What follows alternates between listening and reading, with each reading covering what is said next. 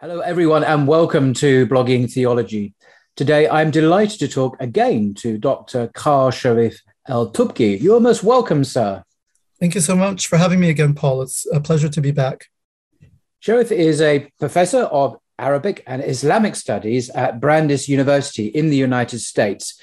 His expertise is in Islamic thought, particularly Islamic theology, law, and jurisprudence, and also in the Arabic language, Quranic, classical, and modern, as well as classical Arabic literature and poetry.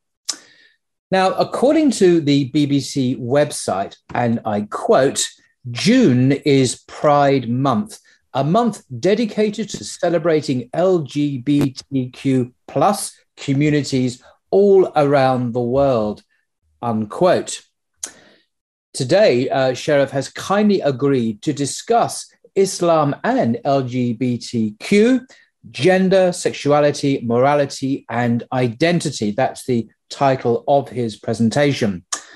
Now, this is now an incredibly important subject for Muslims to understand because the, the West, uh, the media, corporations, and governments now insist that everyone, including Muslims, give unconditional approval to LGBTQ plus people and communities. It's therefore vital that we have an accurate and reliable understanding of what Islam teaches from a respected Muslim academic. We need to ask how did we get here and realize the importance of getting our conceptual framework right and explore the Islamic paradigm on sex and sexuality. So, over to you, Sharif. Okay, thank you so much for that introduction. Bismillah ar-Rahman ar-Rahim wa salatu wa salamu ala Rasulillah. Um, welcome to everyone here today. I'm very happy to be back and to get into this topic, which is a very, very important topic. I don't think I have to explain to anyone why or how important it is, mm. particularly for people who are in the West um, the topic has become one that is pervasive. It is uh, omnipresent everywhere we look. And as we will see over the course of this presentation, um, it is no longer sufficient for religious communities such as Muslims simply to say, oh, well, we don't approve of particular behaviors, just like we don't approve of drinking or premarital sex between men and women. We also don't approve of, you know, um, homosexual behavior. Um, the, the discourse on the topic has shifted so radically and so quickly over the last couple of decades that you know we're, we're basically playing on an entirely different playing field right now. Mm. and there are a whole there's a whole set of deeply embedded assumptions which have conspired to make this issue something that is very very different from a simple judgment as to what is say halal or haram in terms of behavior. Of course according to islam essentially that's you know what we're dealing with when we're talking about particular behaviors. But there is so much more to the issue than that uh, that it is no longer sufficient for Muslims just to stop there. Um, both in terms of explaining our position and our religion, frankly, to those who are not Muslim, and increasingly also within our own ranks, particularly among our youth who have grown up in the West or in westernized environments. Um, as we will see, the contemporary LGBTQ discourse is um, basically it's put out a, as a moral discourse. Um, we are um, given to understand that this is a question primarily of equality, of dignity, of human rights, uh, and so forth. Um, and that if one does not approve, for example, of particular kinds of behaviors or relationships, then one is actually opposed to all of these things that are otherwise wonderful. I mean, we, we you know, the Prophet, peace be upon him, said, give every person his due right. So we believe in giving people their rights. We believe in justice. Justice is very central to Islam. It always has been. Mm. Um, and, and, but the, the, the, the discourse is put across uh, in a, that defines justice, inequality, and rights and compassion and dignity and so forth in very specific ways, which actually are at loggerheads with Islamic understandings of these concepts and also make mincemeat, to, frankly, of traditional Islamic understandings of things like gender, sexuality, uh, sexual moral norms, and so forth. And so we really need to dig deep um, in order to have a proper conceptualization of what it is that we're actually dealing with today. Very often you have a, a westernized young Muslim person going to a sheikh from quote unquote back home, you know, a traditional Muslim country, and mm. asking the sheikh, Oh, I think I'm gay, or what does that mean? Or can I? And the sheikh doesn't just says, Oh, it's haram. And the child, the, the, the youth is asking about an identity, is asking about feelings, is asking about a political orientation, you know, is asking about many different things and the scholars just understanding, oh, he's asking about sodomy. you know, can he have anal sex? Like, oh, in the Sharia, that's haram. You know, end of story. And there's kind of a complete miscommunication because they're coming from two completely different, what are now completely different paradigms of looking at again sex sexuality you know uh, gender interactions morality what human beings are and what it means to be a human. So we're going to dig deep and get into all of this. Mm. Before starting, I just want to um, to to tell people this is going to be a lengthy uh, presentation. There's also a lot of detail. There are a lot of slides, and the slides have a lot of information. Um, it is necessary, I think, given our circumstances, to take the time to go through and to really understand these issues very deeply and mm. precisely with the proper conceptual vocabulary and the proper terminology. Um, and that is why Paul and I have decided to, to give it its due and to really take the time that's necessary. Uh, in addition, I have asked Paul to post the slide deck um, uh, to connect it to the presentation so that it yep. will be publicly available. Anyone can, uh, you know, download it as a PDF to use it, to review it, um, you know, to, to use it in your own teaching or, or, or halaqas or study circles or whatever. Uh, I think it's just important that the knowledge get out and that people have access to it. Yeah, so, it's going to be an outstanding resource for um, you know the coming months and, and, years for people to come back to. It's going to be detailed, thorough. Uh, the presentation, the slides are very professionally produced, obviously uh, from an expert perspective. So I think this is a, a wonderful opportunity to set the record straight. No, no pun intended. right. Okay. All right. So without further ado. Um, so the title of the talk, as Paul mentioned, is Islam and LGBTQ: Gender, Sexuality, Morality, and Identity. Um, LGBTQ is enclosed in uh, parentheses here, or square quote, uh, sorry, in, in, quotation marks, um, because I will be problematizing the term itself and the conceptual baggage that underlies it. And again, that's very important to the work that we need to do. So um, if anyone wonders why that's in uh, uh uh, quotation marks. That is the reason why. Uh, I'd also like to say that this talk today is a kind of expanded version of a talk I gave about a year and a half ago online to a community in Houston, Texas. Um, that talk is, if you go on uh, YouTube, you will see it, and it has the title Gender, Sexuality, Moral- Morality, and Identity in Islam. Um, and it's based on the same slide deck, except this deck is somewhat expanded. And so um, this would be, you know, presumably the um, the go-to lecture, you know, um, uh, uh, once it's out. Yeah. Um, if you come across both of those, this would be the more updated and the more expanded version. Um, okay. All okay. right. Good. Great. So the contents. Um, we're going to first start by setting the stage. To, now is June, the month of June, which has been uh, identified or billed as uh, Pride Month in many countries in the West and also other parts of the world. So we want to just look, you know, how uh, we where we are today in the year 1443 slash 2022, and then how did we get here? Um, and then, as Paul mentioned, the importance of our conceptual framework. This is absolutely critical because um, I, as I already mentioned, the language that we use and the conceptual framework that we bear, that we bring to bear on an issue are, are absolutely critical in terms of how we conceptualize and therefore judge that issue. Um, and again, so many changes have taken place deep beneath the surface of our conscious understanding that we have to do a lot of digging and also expend a lot of effort in order to understand how that we are how we are really dealing with two very different conceptual paradigms now when we talk about Islam and an Islamic worldview in general and on sexuality and gender in, in particular, and a the kind of modern Western secular, you know, modern slash postmodern now worldview on the other hand. These are two very different kind of uh, approaches, uh, ways of looking at the world, ways of construing reality that depart from very, very different and often kind of diametrically opposed assumptions. And I think the more we realize that, the easier it will be for us in our own hearts and minds to kind of navigate some of these um, uh, uh, differences of opinion and clashes, frankly, which which arise and will presumably continue to do so on this issue and others.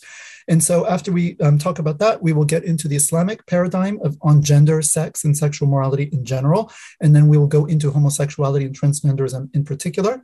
And we will do that from two angles. We will look at the kind of mm-hmm. moral Shari'i considerations, so kind of what Islam teaches, what the Sharia says about particular actions.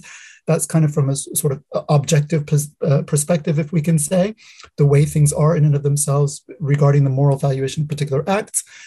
And then we'll also look at it from the kind of subjective perspective, what about Muslims who find themselves dealing with same sex attractions or gender dysphoria or gender identity disorder?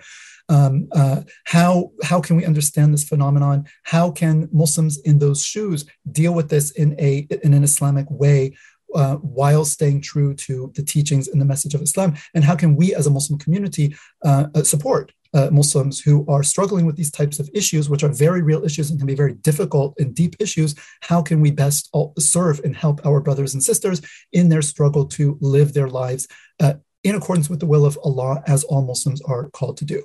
And mm. so, and then we will move on to a summary and conclusion, and then I will go over some resources.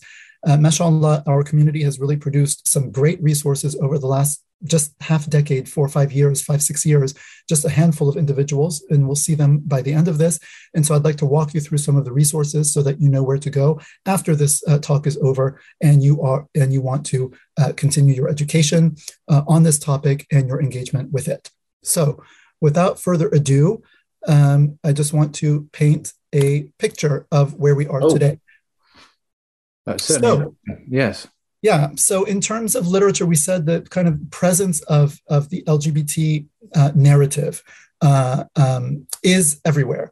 And so, starting with, say, literature, right, uh, we see a significant growth of LGBT literature that is targeting youth specifically over the past decade. So, you have this a series called The Lumberjanes, which is a popular comic book series uh, consisting of 75 issues that uh, is directed to, to, teenagers. And the protagonist is a Navajo trans woman, so a, a, biological male who's transitioned to present as female with two gay fathers.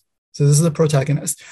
Um, in the year 2010, there were approximately 10 books published by mainstream publishers for young adults with LGBT characters in them. By 2016, a mere six years later, the number climbed to 80. So it um, it, it, multiplied eightfold in mere in six years. Mm, remarkable. And then you have the annual Rainbow Book List, which provides updates concerning LGBT books, ranging from infants up until 18 years old. So Infant. there are materials. Infant. Yes.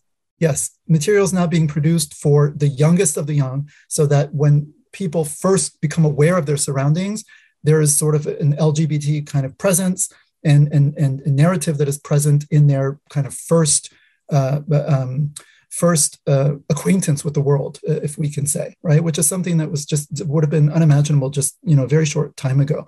Unimaginable. It's unimaginable now. I would say for many people. yes, exactly. so. Yeah. Yeah. Mm. And then libraries throughout the country, throughout America, as well as probably other uh, Western countries, now host drag queen story hours. Perhaps some people have seen pictures of this. So, public libraries, um, elementary schools, they bring drag queens. So, men who are dressed very flamboyantly as women with wigs and big dresses and makeup come in and read to children um, you know, and the children have a great laugh, and also they kind of become more familiar with and desensitized to uh, this type of behavior, which you know until very recently would have just been considered a kind of bizarre fetish that you did in some cabaret in a nightclub on the weekend, you know, dressing up in drag and, and whatever. And now this is being mainstreamed, you know, for children. So this is a very, very different playing field, even in the West, from what we were dealing with just 10, 20 years ago. Um, and things are changing very, very rapidly. So that's literature. Now, if we go to media, we see of the 118 films that the organization GLAAD, which is one of the uh, predominant uh, LGBT advocacy organizations, they counted 118 films from the major studios in the year 2019, and 22 of these films contained characters who identified as LGBTQ. So this is 18.6%, which is something like five to six times the percentage of people who actually identify as LGBT in society. Now that number has shifted from you know 1.5 to 3% to 5% to 10% um, you know it depends on the way you count what it means to sort of identify as lgbtq mm-hmm. some definitions are very loose. Um, you know so we have to take the statistics with a, a grain of salt but um, but certainly the idea that 20% of characters in movies identify as lgbt is certainly way beyond you know um, uh, what we see in in reality. So there's a sort of overrepresentation, if you will, just statistically. BetMGM has an unreal deal for sports fans in Maryland. Turn $5 into $150 instantly when you place your first wager at BetMGM. Simply download the BetMGM app and sign up using code OldLine150. Then, place a $5 wager on any sport. You'll receive $150 in bonus bets, regardless of your wager's outcome. And if you think the fun stops there, the King of Sportsbooks has plenty of surprises in store. Check out daily promotions, same game parlays, live bets, and so much more. Download the app in Maryland today and get $150 in bonus bets instantly from your first wager only at BetMGM.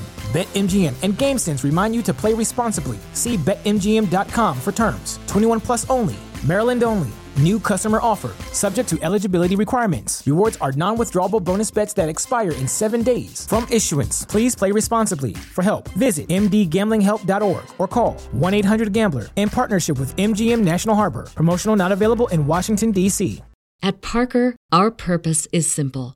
We want to make the world a better place by working more efficiently, by using more sustainable practices, by developing better technologies. We keep moving forward. With each new idea, innovation, and partnership, we're one step closer to fulfilling our purpose every single day. To find out more, visit parker.com/purpose. Parker, engineering your success speaking um, that we see in the movies, but this is something that's been um, been encouraged. But yeah, presumably there's, uh, massive overrepresentation of, of, people in the films is deliberate policy. This is not just a random statistical fluke. So there's an attempt here to exaggerate to make a political point. I, I, I assume ultimately.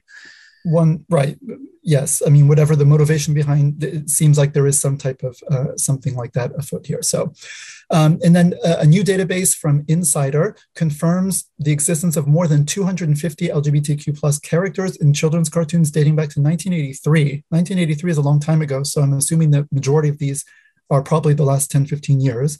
Um, but 250 since 1983, which is about almost 40 years. And if you look at the data from 2010 to 2020, especially the latter five years, right?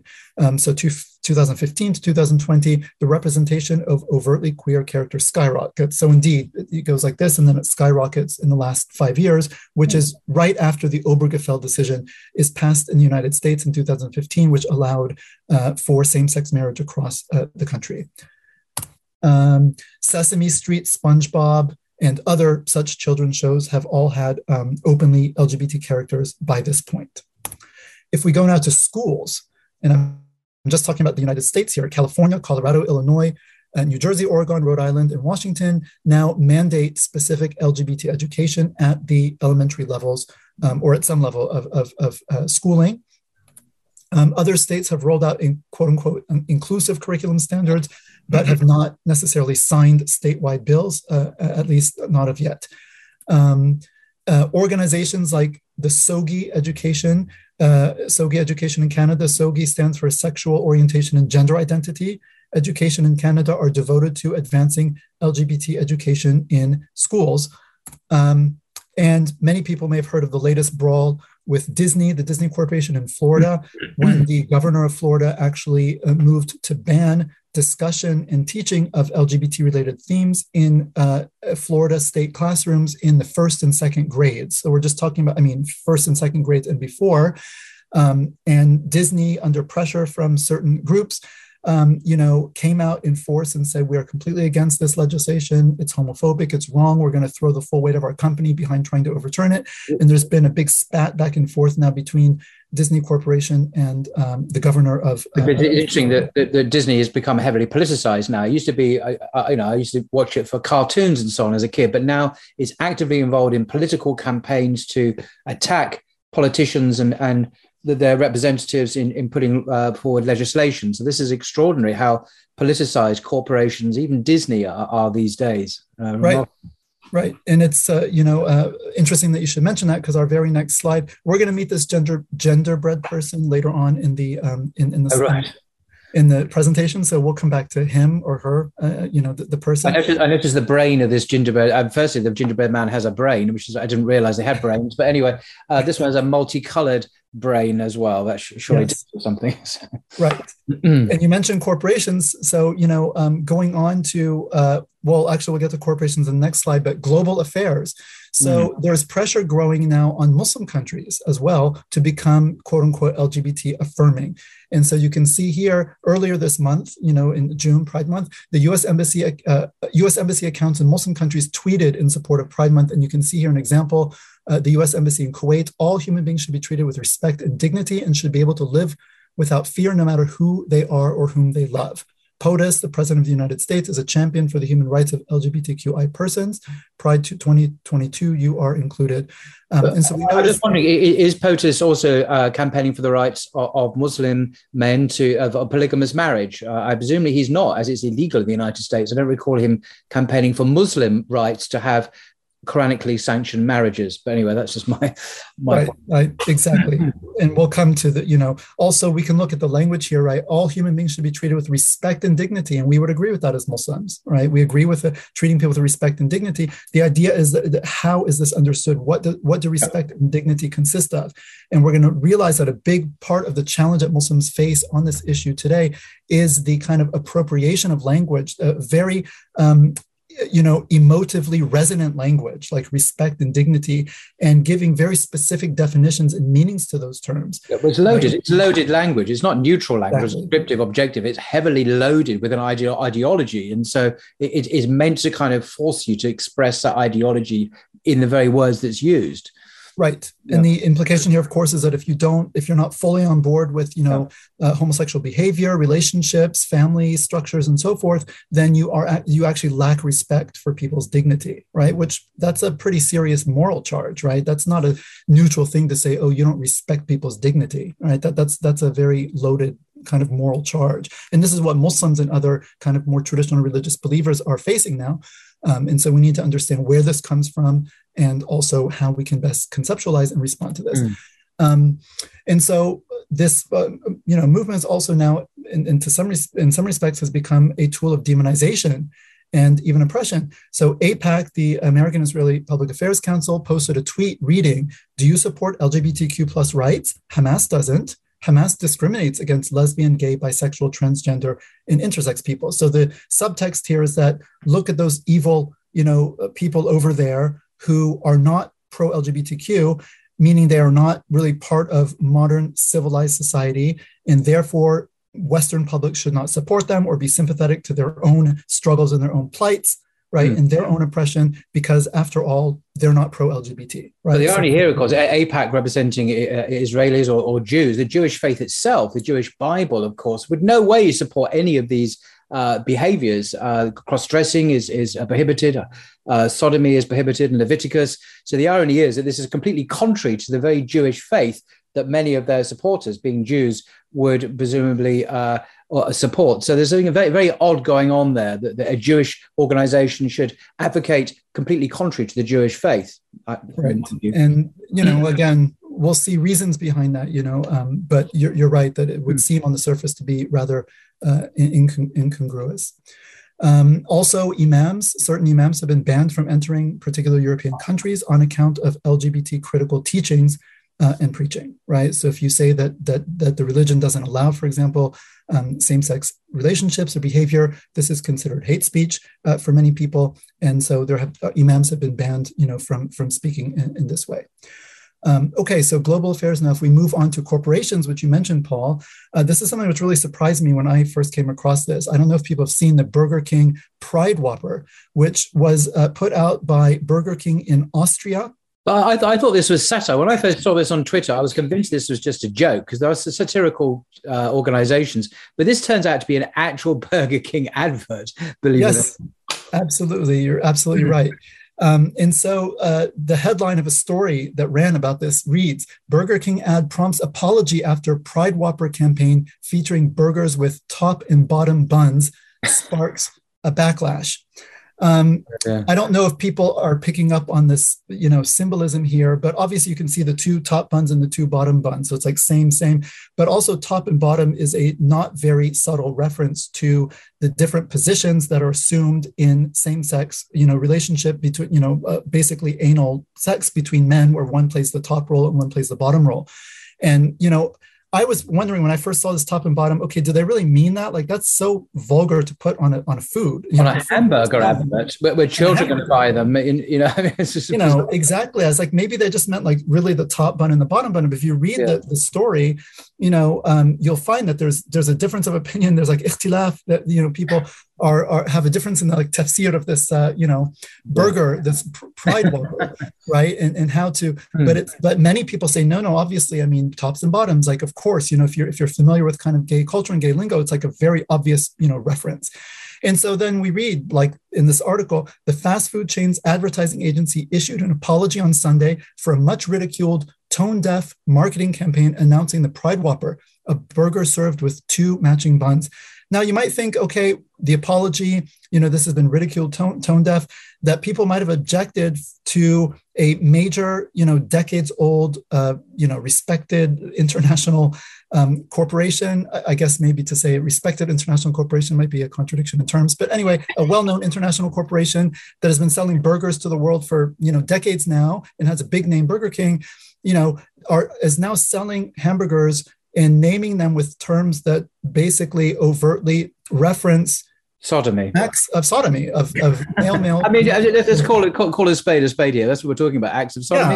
Yeah. so um, you would think that maybe else. people would be like why are why are we being sold burgers that we're going to eat that are named after you know anal sex? And but but you would be wrong if you thought that that's why there was offense taken at this in fact, right, we read the ad quote includes a burger with two bun tops and another with two bottoms, a seemingly misinformed nod to sex within the LGBTQ plus community. Now, how do we understand this? Within days of the ad going live, people around the globe took to social media to comment on the campaign, citing the chain's failure to understand, quote unquote, how gay sex works, as well as critique corporate rainbow washing during Pride Month. So the idea is that, okay, in a real, you know, um, relationship, right? You can't have two tops or two bottoms. The idea is that one person is the top and one person is the bottom. So this misrepresents the male male sexual act because you know you're presenting two tops and two bottoms when well, well, what, did I get my head around? it? So they've been criti- a major international hamburger corporation has been criticized for not understanding the sexual practices of two or three percent of the population I mean, th- th- this is kind of so weird that I I, I yeah. can't really not representing it properly in, not representing that properly in their advertising for right. a hamburger. right. It's a misrepresentation of the actual act, right? Because they don't know how gay sex works, because they didn't do their homework and they didn't consult with the LGBT community on it, and that's why we see. How did you do your homework on this? But anyway, we'll go there. Right. So Burger King Austria, you know, apologized and so the post, you know, they put out a post and then the post continues, we've learned our lessons and will include experts on communicating with the LGBTQ community for future work as promoting equal love and equal rights will still be a priority for us. So they've learned their lesson. You know, if you're going to be representing um, you know, male male sex acts in your in, in your food products. You need to do so um, accurately, and you need as to, you do. I mean, as you you have, you know, you mentioned sodomy when you're advertising for hamburgers. I mean, what's what's what's to object to that? You know.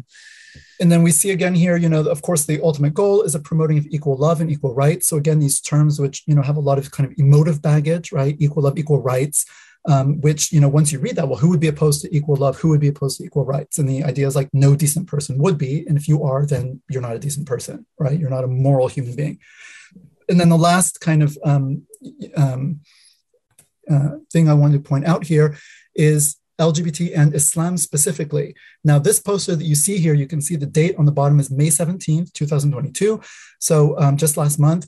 Uh, this was the International Day Against Homophobia, Transphobia, and Biphobia. And this uh, poster was produced under the auspices of a Canadian university and was um, was displayed within that university and also in a number of high schools in Ontario, Canada. So you can say, see again, celebrate the power of love, right? Uh, the, the constant appeal to love.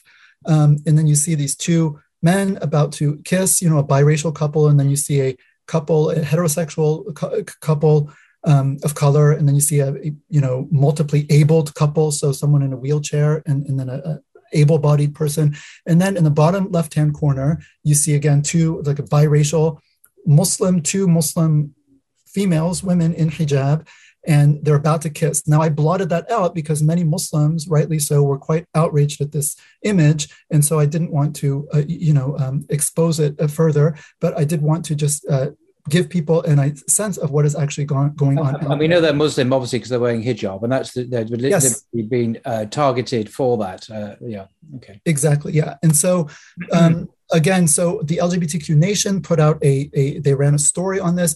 Uh, university pulls image of women in hijabs kissing after Muslim community protests. So when the when the image first came out, the Muslim community was very upset. They were very offended. They were up in arms and they started um, and one of them one person commenter said shame on you for such an insulting mockery post to my religion one commenter wrote about the call to quote unquote celebrate the power of love now the university in question initially responded to the post by stating that they understood the image might be quote unquote upsetting to some muslims and calling the topic quote unquote complex and intersectional right? But in the beginning, they said they were not going to take it down. As the Muslim community continued to protest um, and to sign a petition, which garnered, I think, several thousand signatures in a very short period of time, they actually eventually pulled it down due to Muslim pressure, which I was actually quite surprised uh, by. Yeah, exactly. I mean, this to me, the, the, the, remarkable thing about this story, I mean, apart from the sadly predictable poster, is um, the fact that the, the, this major institution, this library, did respond to Muslim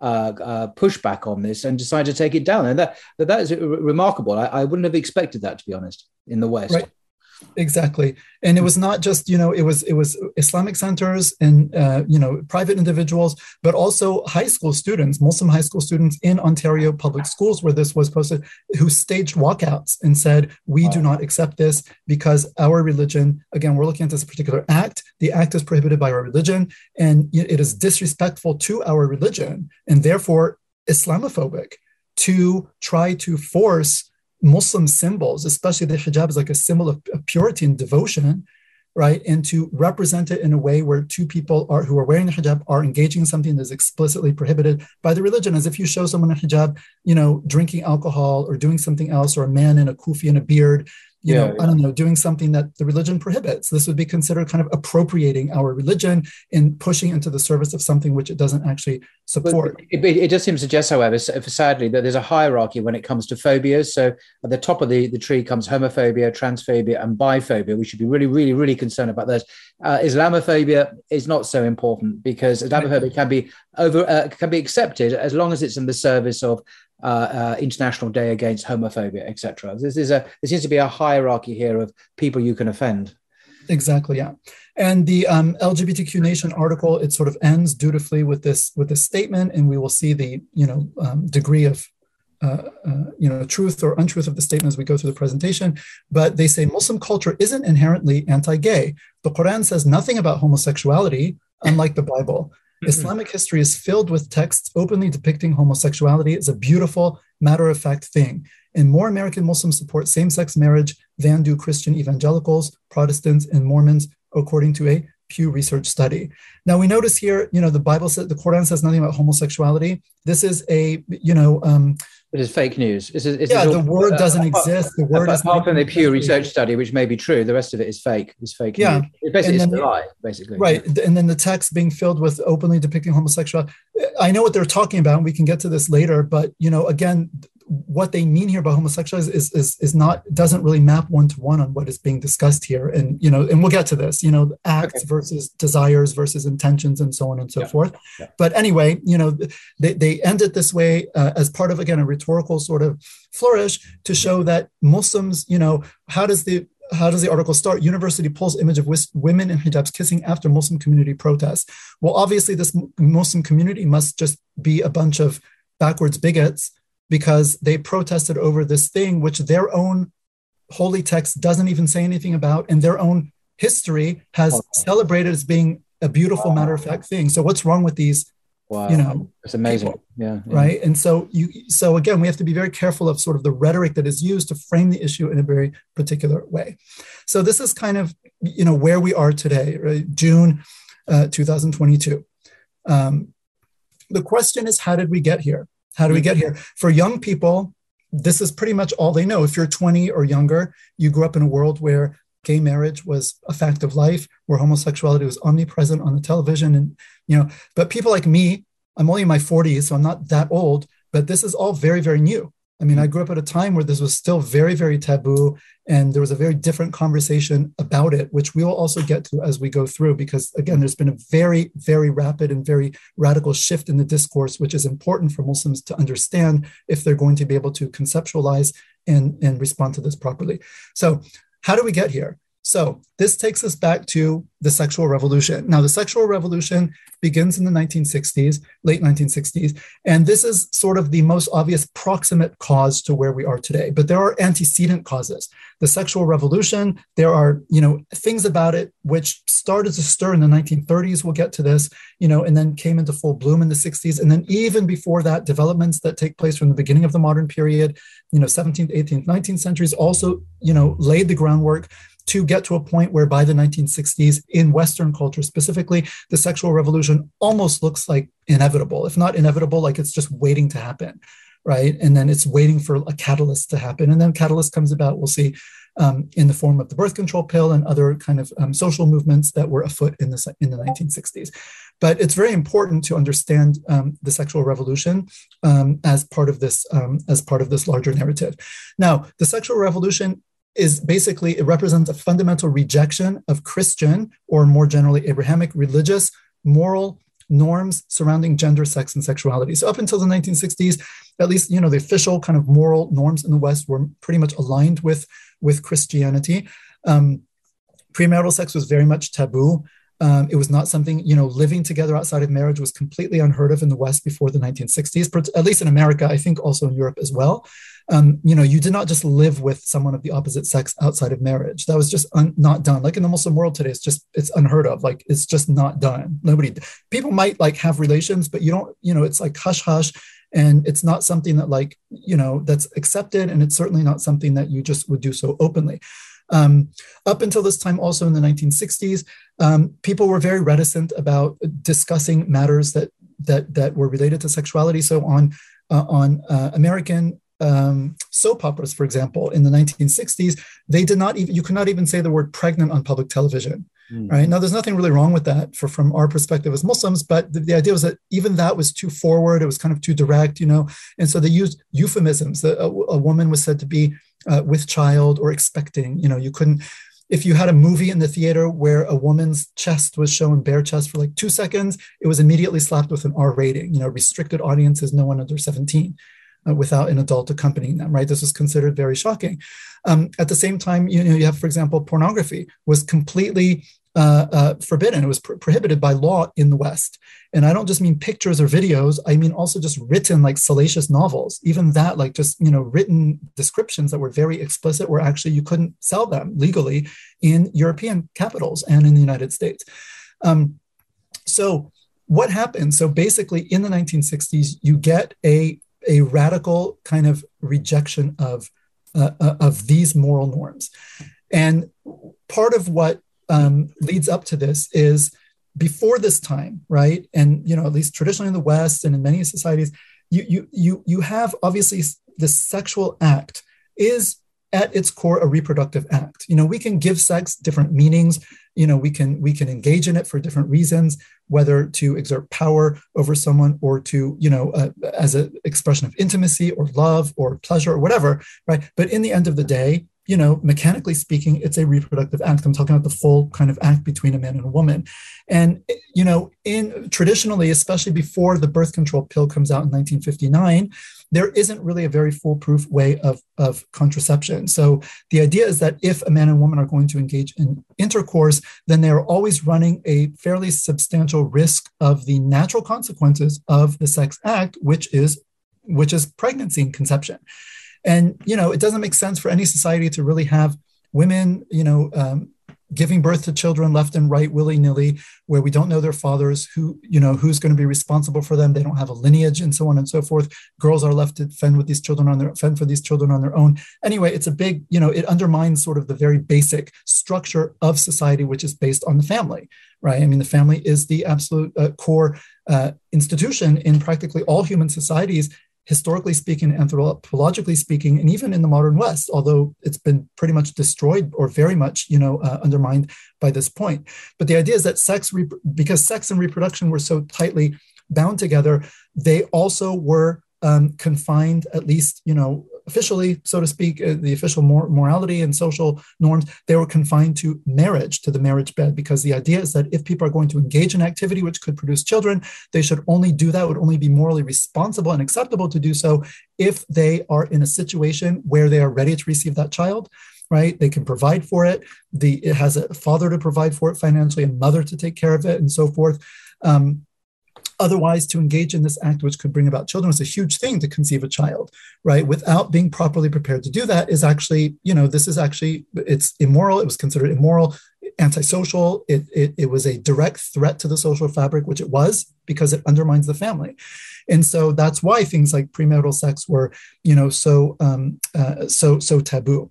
Um, again, it happened, but it was not the norm. Sometimes girls did get pregnant out of wedlock. They would often disappear and quote unquote go visit grandma for six, seven months, you know, and stay in a home somewhere and give birth to the baby and then give it up for adoption and come back home from visiting grandma, you know, seven months later. And everyone kind of knew why and no one really said anything because it was a big, big scandal, right? Um, so what happens? Uh, so sex, reproduction, marriage, as well as morality, so religious morality, you know, also kind of undergirds this whole system and says because this is the nature of the sex act, right, which is based on the nature of the male and female bodies and so on and so forth.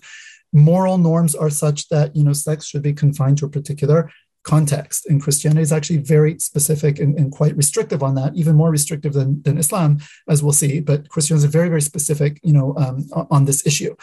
Um, and also in Christianity, not just Catholicism, which we know about today, this is just the Catholic position, but until the 1930s, you know, all Christian denominations, Catholic, Orthodox, and Protestant, they were actually opposed to uh, contraception because the idea was artificial contraception. Artificial contraception. Yeah. Yes, because the idea was that it would it was unnatural to artificially separate the sex act from its natural consequences, which is uh, possible reproduction and insemination.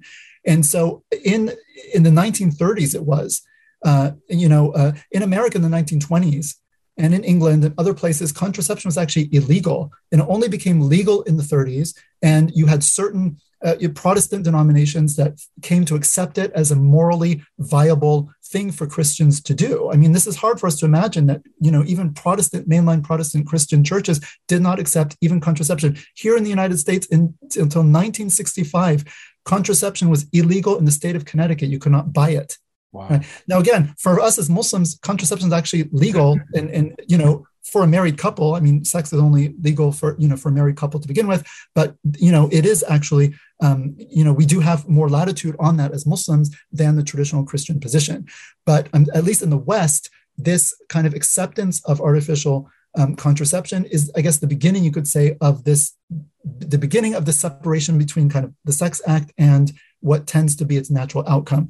And then, you know, what kind of contraception did they have in the 1930s? It wasn't necessarily that reliable yet. Condoms, they were not very good. But this, the game changes radically in 1959 with the birth control pill. So the birth control pill is first, first marketed maybe 58, but I believe 1959 anyway.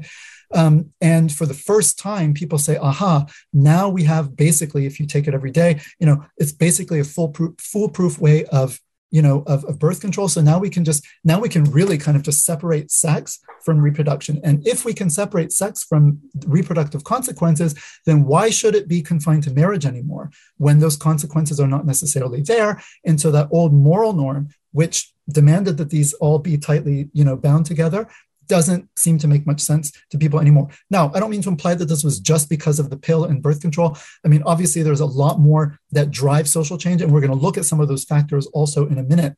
Um, this, the, the birth control pill became available all over the world, not just in the West, and it did not provoke. We do not did not see a sexual revolution take place in the Muslim world. We did not see a sexual revolution take place in China, for example, right? So in the West, there were other uh, major transformations that had taken place where all the dominoes were sort of in place and it, was just and it needed a final catalyst and no, I just say it's very interesting about China because China is officially a communist state. Uh, and, and, so you'd expect perhaps that um, a communist society would naturally ally itself to more libertarian and pro- progressive movements like we have in the, in the West. But China is actually a very traditional society uh, when it comes to gender relations and sexuality. So um, there has to be something else that's going on in the West. So it's not just the advent of the pill and the availability of artificial contraception. There are other factors at play because these are right. also been available in China without the, the social revolution that has has happened in the West. And uh, I think it's very interesting that a, a, communist society can still be very traditional and a, a, a capitalist society in the West can be very uh, extreme, extremely individualist uh, in its right. approach to relationships. Well, capitalism and individualism anyway they go hand in hand from the beginning, mm-hmm. right? So that that's uh, and what you say is very true. And also, you know, so I can stress that you know, so far I've just given kind of purely sociological reasons as to why you know, kind of premarital sex was considered so taboo before. Um, but there's more to it than that. I mean, that's just a purely so, that's on the purely sociological level. It's a very important level. And it's also important in Islam. I mean, the protection of lineage and families one of these central domains of the Sharia, and we will see that in a future slide. Um, but also, there's there's just pure moral considerations, right? Because what we do with our bodies, the way we behave, how we act, it has an effect on our souls, on our immaterial souls. It has our effect on our human dignity. It has an, a, an effect on our relationship with our Creator, right? It, it goes beyond just pragmatic. So because so much of this had taken a hit in the West, in the traditional religious world had been undermined, right? um, it seems, at least the way I interpret it, is that, uh, you know, by the 1950s and 60s, this sort of older morality was just hanging on by a thread. And the only reason people didn't like burst through that door is because there was still this fear of pregnancy. So we just all had to hold back. But once the pill comes on, okay, now we can not worry about that anymore. Let's go ahead and just let loose. Whereas in other parts of the world, okay, the pill is available, but still, like in the Muslim world, at least when it comes to these types of issues, there was still a much stronger sense of like hmm. propriety mm. in terms of, you know, sexual behavior and family and so i mean family remains much more central and strong and so the, and, the and religious faith does there's a, a, theocentric emphasis obviously in islam exactly. orientation towards the creator and in the west that has virtually well completely i would say vanished where there's a great emphasis on the dunya on the nafs on individual desires and and, and uh, pleasures and so on. So uh, for me, it's ultimately an existential and metaphysical question that uh, about uh, uh, the existence of God and a religious vision of life, and to whom one owes one's allegiance and one looks to for guidance and and and how to live one's life. And the West now has chosen uh, completely irreligious secular path. But of course, right. Muslims by definition haven't, and they, they still retain that fundamental vision of life as orientated to the worship and following of God. And of course, that, that is stable and enduring and leads to success in this life and the next. The West doesn't. It's a dead end, I would argue. It no longer has a vision to pursue anymore. Right. That's very hmm. beautifully said. MashaAllah. very nicely said. And I agree with, I agree, you know, 100%. You agree. That's good. I'm yes. What you said. Yes. um, so great. So moving on. Um, so, um, so what we see then, so the separation of sex, reproduction, marriage, as well as morality. So these were tightly bound before, both by you know kind of nature, the nature of the act, as well as you know by by morality. But now, as of the sexual revolution, I always say the sexual revolution comes like like splits the atom, and these three four things they just all take off in their own direction as free free floating variables. So sex is now just its own thing. It's not tied to reproduction anymore, not tied to marriage, not tied to morality or what God has said or legislated. Right now, we can make of it whatever we want. Okay. Um, and so this is also important in the sexual revolution. And we will see um, in the next slide. So, this idea of separating these three things is very, very important. We're going to keep coming back to this over and over again over the course of the talk. And also, there are three other things which are separate, which the West then amalgamates, which is also very problematic. And we'll see that and come back to it several times. But we'll get to that in the next slide. So, what is the um, what is the fallout of of, of this? Um, what is the fallout of this? The sexual revolution, we said, um, you know, brings about basically a wholesale rejection of Christian moral norms. Um, for the first time, it become people start openly. Um, when I was young, they called it shacking up, right? Which was a boy and a girl, man and woman living together outside of marriage. I mean, I was young when that was still very, very new, and I remember people saying, "Oh, they're shacking up, they're living in sin," or "Oh, you know," it was something very novel still, and many people were, were like opposed to it because they thought, "Well, that's not right."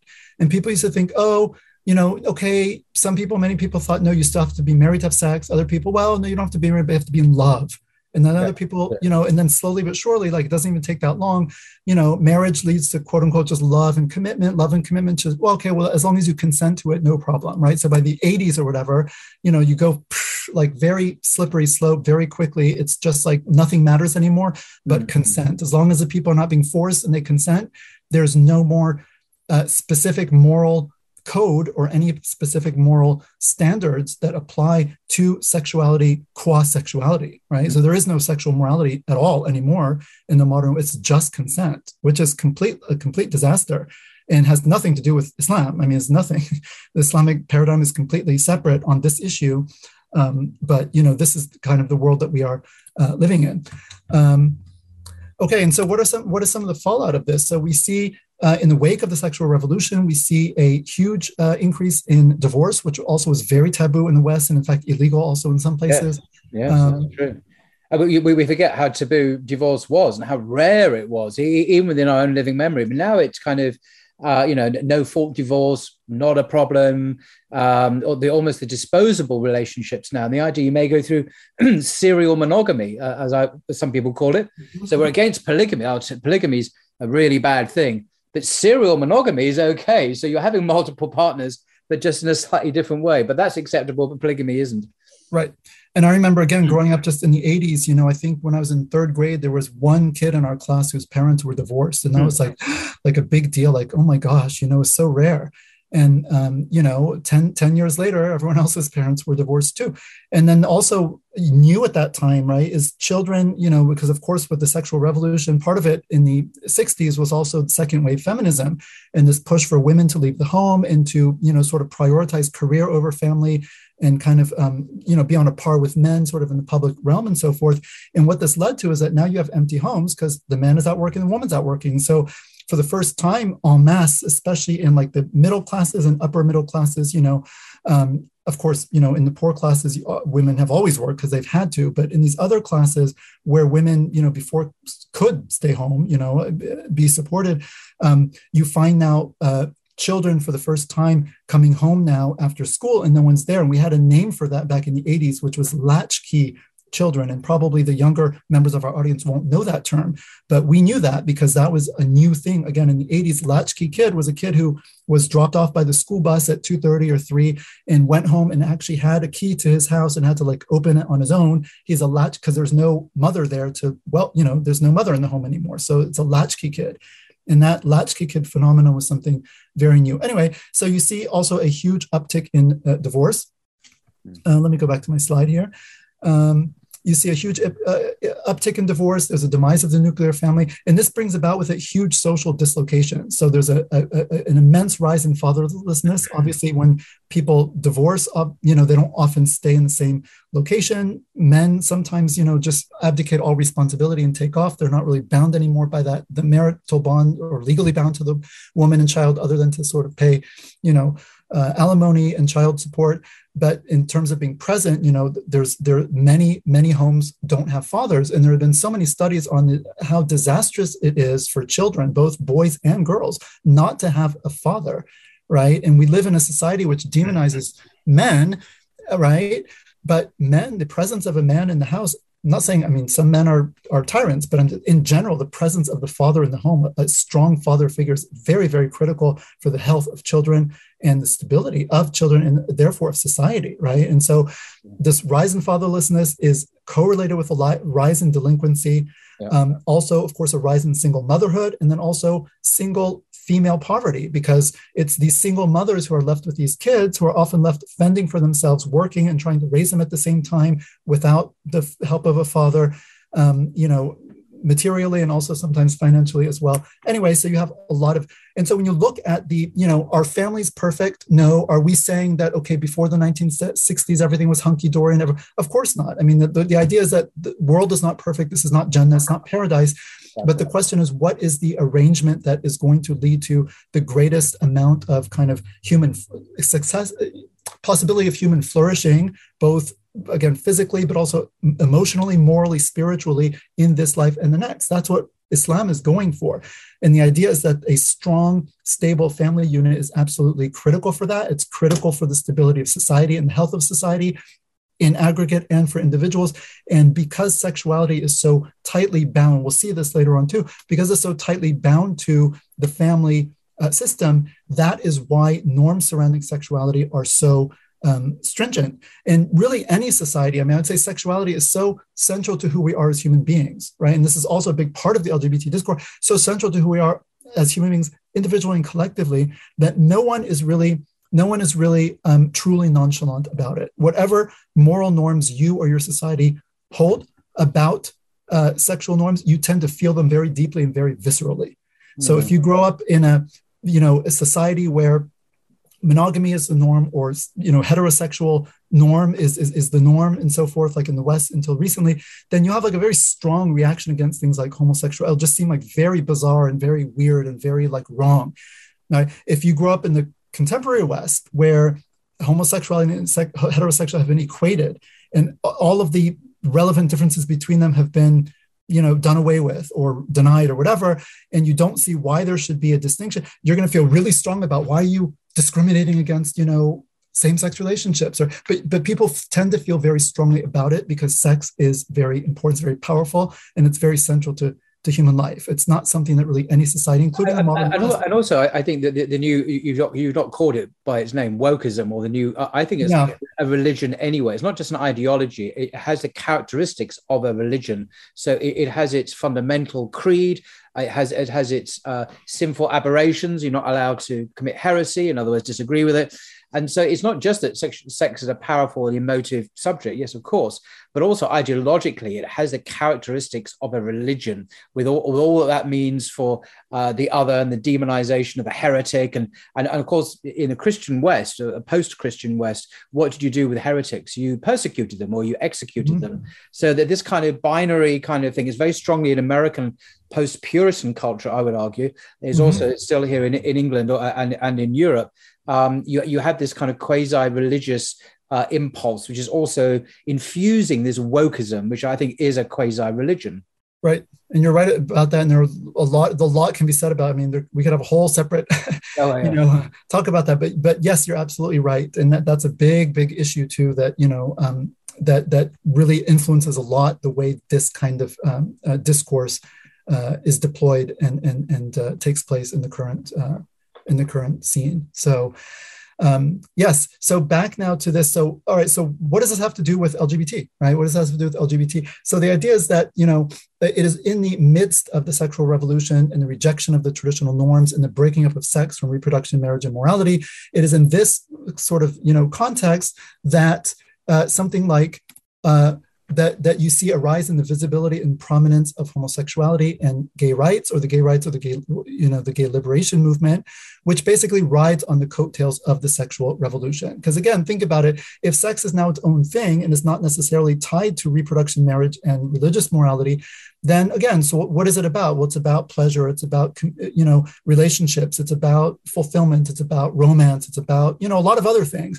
And if that's really what it's about and not about these other things, then okay, well, two men can love each other or two women. And, you know, all of those other things, they seem to apply more on a par right? If you take the reproductive and the family and the moral, traditional moral, moral morality aspect out of it, all of a sudden, you know, homosexual and heterosexual relations seem to be much more commensurate. And so people start to see, well, okay, well, why should we accept one and reject the other? And then, of course, it was clothed in terms of, okay, this is a minority, statistical minority, and on the right, the the, the also coattails of the civil rights movement, especially in the United States, with you know African Americans, Black Americans, and so forth. The idea was, okay, well, we're a minority too, and we'll get to this later because there's an equivalency that's very strong. And this is part of wokeism specifically. You have gender, you have race, gender, and sexual orientation, sexuality, right? LGBT.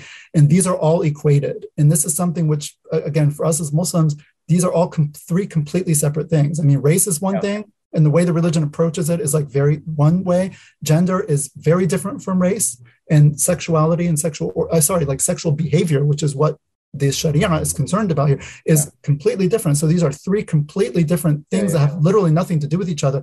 But in the contemporary West, they're all just thrown together as like minority rights. I mean, women are not a minority, but like say, you know, you have racial minorities, sexual minorities, and then women, you know, the idea is that, okay, historically, you know, they've been sort of the underclass. And so all of these are sort of three underdog classes. And and and so they're all equated, and you're either on board for justice and, and, for everybody, or, or, or you're just incoherent at best and immoral and bigoted at worst.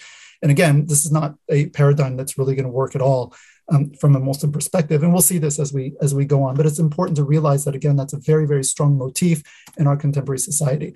So all of this, of course, puts all traditional religious believers in a difficult position. I put traditional in there because you know, in the wake of the sexual revolution, many, many denominations of mainstream um, Protestant Christianity in the West, as well as you know uh, certainly Reform Judaism, as well as you know conservative Judaism, which isn't really all that conservative, you know, have have really taken on the basic assumptions of the sexual revolution in terms of gender norms, gender equality, also in terms of you know um, the sort of elective nature of sex uh, that, that you know we do have the right to just kind of you know have sex whoever whenever we want as long as it's you know consensual and so forth. And and so um, but i'm talking about traditional uh, religious believers, so traditional Catholics, traditional Orthodox Christians, as well as traditional Protestants, evangelicals, and others, and Muslims as a whole, you know, uh, uh, have not really conceded as, as a body. And so Muslims are sort of, um, I always say, I mean, Islam altogether is Orthodox, more or less. I mean, the, the mainstream mainstream Islam is Orthodox, which is not necessarily the case, at least in the West, in some of these other traditions, although it is outside of the West. And that's why you see the Church of England and the Episcopalian Church, which is the American branch of the Church of England, has really been split apart on this issue because they have so many bishops that come from Africa, where again, socially speaking, like they're just not on board with this. And they have a different social context. They did not go, the sexual revolution is very specific to Western culture, it's not a global phenomenon. And so those bishops are like, forget it. We're not endorsing gay bishops and homosexual marriages in our churches in Africa. Like you've got to be crazy. And you have your Northern Europeans, Swedes and England, and you know, oh, but for them, you know, again, they're they're kind of inhabiting a completely different universe, which has been brought about precisely by you know the sexual revolution. And so they say no but this is fundamentally unjust and it's discriminatory. And again it's just it's totally incommensurate. The paradigms it's just like talking right past each other. And this is really why it's so important to have this conversation. Um, so, okay, so moving right along. So this slide, we're going to see it again. So I'm just going to go very quickly, but it's something I want people to really take home with them. I think it's really critical. If you get this slide, you can, it's the key to unlocking the whole yeah. conundrum that we're in. So modern Western, I should say contemporary Western culture, right? Modern is like a long period, contemporary is just right now, and this is all very new, separates three things that are inherently inex- bound up to each other and should be by nature and by religious law, we would say as Muslims, right? Allah created us as human beings. He created nature, he endowed it with a purpose. He also, you know, legislates morality. And so these are coherent and, and in tune with each other. And by both the nature of reality and by religious law, and norms, sex, reproduction, marriage, and morality should be bound together. Now, I want to say that also as Muslims, we do not, you know, Islam is the middle position. And I think from a Muslim perspe- perspective, uh, Chris, traditional Christianity is a, you know, comes across as a very what they call sex negative religion. You have Augustine in the fourth century, right, who was a licentious man before he became a Christian, but once he became a Christian, he was so disgusted with his previous life of profligacy that he became he took a very very negative view towards the body towards sexuality also there's a very heavy platonic and neoplatonic influence which also very much downplayed kind of the materiality in favor of pure spirituality. And so yeah, Christianity. I, no, I think you're right. Augustine was much more influenced by Neoplatonism, the Hellenistic Greek philosophy, than by the Hebrew Bible, which doesn't have any of these inhibitions. The Hebrew scriptures, the Jewish Bible, in other words, doesn't have any of these sex negative. I mean, the, the, the, Song of Songs, for example, in the Old Testament is is very erotic, actually, uh, almost obscene for some people. But for him, he was much more influenced by Greek philosophy, which uh, with with its denial of the of the body, uh, uh seeing the body as a prison, uh, uh, and so to be really close and transcendent, you had to uh, deny the carnal nature, the sinful mm-hmm. nature, which inevitably meant um, sexuality. So yeah, absolutely right. And Augustine's influence over the Western Church has been phenomenal, absolutely phenomenal. Right and it's very important because uh, you know again i think so islam you know sort of understands itself and has been understood as muslims as being a middle path. And you know this sort of you know traditional christian view i mean augustine said sex was basically a a necessary evil Yes. So it's intrinsically yeah. evil because it's of the flesh, and the flesh is is fallen, right? And carnal, you know, desires where the trouble began with back in the garden with Adam and Eve. And yeah. you know, anyway, all of the influences that you also just mentioned, it's so it's evil in and of itself, but it's necessary for the propagation of the species. And according to Augustine, too, even a married couple should not enjoy it. They should try to enjoy it as little as possible. It's like just do what you have to do to like make sure the species goes on, but yeah. you should try to enjoy it as little as you can. So there's nothing in Islam like this. In fact, sexuality, I mean, Islam has been considered traditionally a sex positive religion. And by that, I mean, it doesn't look that way from the modern stereotype that contemporary Westerners have. Um, but that's also because the contemporary West has gone from one extreme to quite the other extreme, probably in reaction to the first extreme, partially in reaction to it, yeah, but also yeah. part of other factors that we'll talk yeah. about shortly. Um, but you know, Islam has never, I mean, sexuality itself has always been considered something pure, good, you know, holy, if you want to put it that way. But but but but in its proper context. I mean, so Islam is very very strict about you know illicit sex it takes a very strong position against it, but within the proper context, which is basically the context of marriage between a man, man and a woman, right? That in that context, it's actually considered an act of worship. And the Prophet, as, as we know, peace exactly. be upon him, he said to his companions, You will be rewarded for you know for coming unto your wives and they said they were surprised by this and they said what why would we be why would we be rewarded for simply uh, taking care of our desires. And he said, Did you, Do you not see that if you were to take care of your desires in an illegal way, that you would be punished? And they said, Yes. And he said, Well, therefore, if you do it in a, in a permissible way, then you will be rewarded right? So you actually get reward. And so, you know, having relations with one's spouse is considered an act of worship. One is supposed to be in a state of ritual purity, although the act itself vitiates the ritual purity, but you're supposed to get into a state of ritual purity before because it's as if it's an act of worship. And in Islam, even the sunnah at the moment of climax, will just be explicit, one should say, Allahu Akbar, right? Which is to remember God because it's his blessing that one is able to experience this. And our scholars consider that a foretaste of the pleasure of paradise because wow. it's the greatest physical pleasure, at least, that, that human beings typically can experience in this world. And for many people, especially even post Christian Westerners, it's just completely, you know, um, they can't wrap their mind around, okay, maybe we're cool with sex today. We don't have these hangups, but we've also thrown off Christianity. But if you want to tell me I should remember God while having an orgasm, I'm sorry, like that just doesn't compute. Mm-hmm. You know, yeah, for, for even a modern, again, post-Christian, it's like religion is here and sex is there, and it's, yeah. it's I mean, know, the, the, the never, largest church, the, never the twain shall meet. The largest church in the world is the Catholic Church, and all of the leaders of the Catholic Church are celibate men. Uh, they've never well, had. They, they, they, just don't do this at all. It, it's completely so. Uh, that's even now. Even though the church is more sex positive, it still, in practice, is led by celibate people, people who've renounced uh, sexuality completely. And then compare that with the the Prophet of Islam, upon whom be peace, who had a number of wives and, and had the teaching as you just said. It's it's integrated in a very positive way in the life of Muslims. Right. And also, you know, it's important to know so hmm. celibacy has always been considered a very high calling in Christianity. Now, Christians have understood that it's not for everybody. In fact, it's not most people's calling because it's very difficult right? But if you are able to do it, and if you are quote unquote called to it, you have a vocation to celibacy, that's considered very, very high. And that's why the religious leaders are expected to, to sort of rise to that vocation. Of mm-hmm. course, the central figures, you have the Virgin Mary, whom we also believe as Muslims was a virgin when she gave birth miraculously to Jesus, even if she married thereafter. So she's a central figure. And then Jesus himself, you know, uh, we don't, as far as we know, never married. So he was presumably a virgin too. I mean, because he never married. So your two central figures are people who were, you know, sexually celibate, at least Mary until the time. these are role models uh, for Christians. These are role models. Jesus right. and Mary are role models, and, and both of them, uh, uh, it would seem, were, were completely celibate. So, you know. And very interestingly, the Quran affirms Mary in her miraculous conception of Jesus as a virgin, but it mm. doesn't say that she remained a virgin her whole no. life.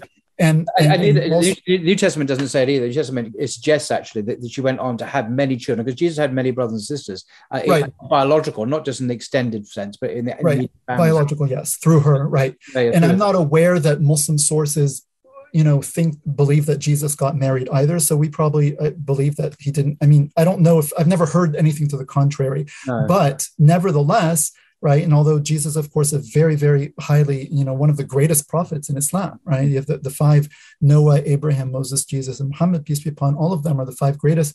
Um, never, I mean, the Quran explicitly repudiates the Christian idea of uh, of uh, monasticism. It says La rahbaniya, the Prophet peace be upon him, La rahbaniyata fil Islam. There is no monasticism in religion.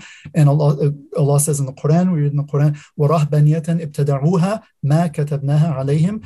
Uh, you know, monasticism which they uh, um, that they innovated that yeah. they introduced as a as a um, no divine a, warrant for it. at all. Yeah, exactly. As a reprehensible innovation in religion that we, meaning God, did not prescribe upon them.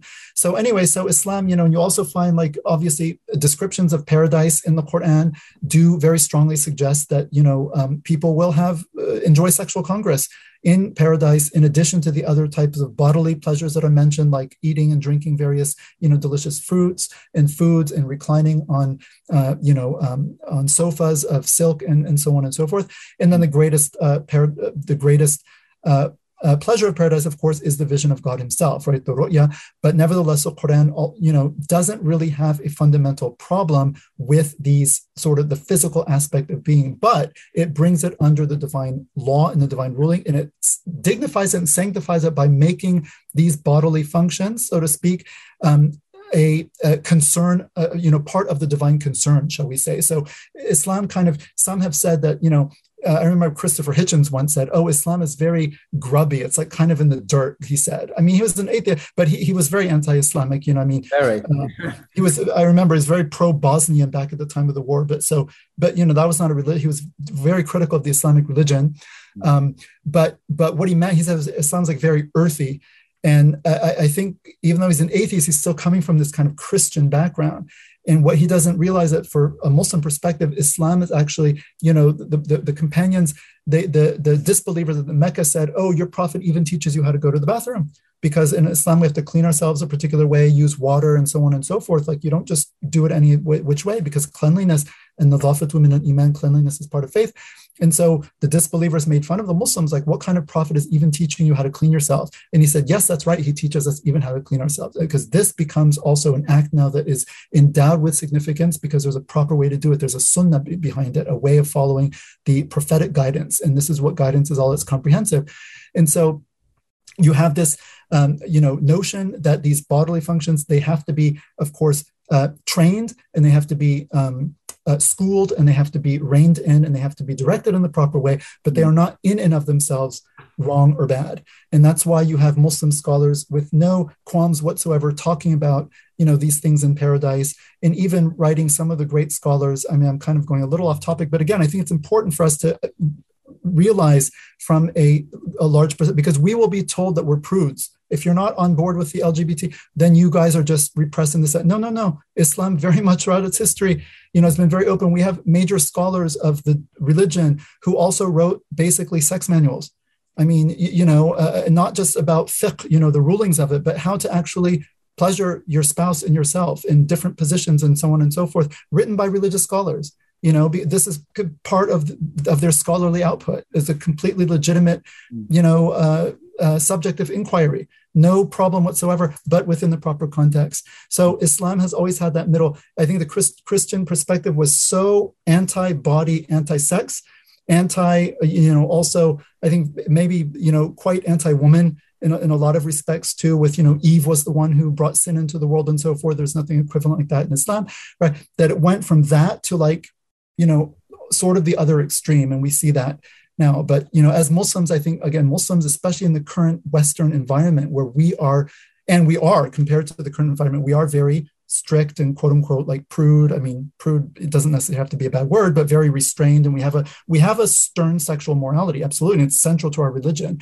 But that just means that sexuality has to take place in the right context. And we're very, very insistent upon that. But in that context, it's it's it's a fine thing it's a good thing it's nothing to be ashamed of and that's the proper uh, yeah. balance you know that is that's what uh, we would say as muslims is is the proper balance um, all right so moving right along so you have this separation right of sex reproduction and marriage. We'll see this again.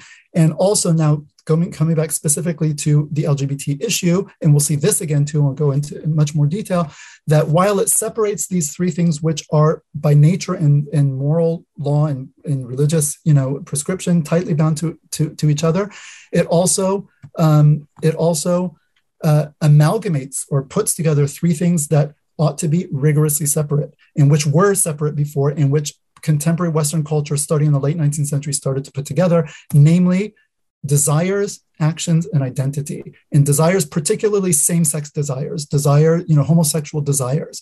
And when I say desires and actions are put together, what I mean by that is that, you know, because morality is thrown out the window now, religious morality, the actions are seen to flow from the desire. The presence of the desire is sort of where we start.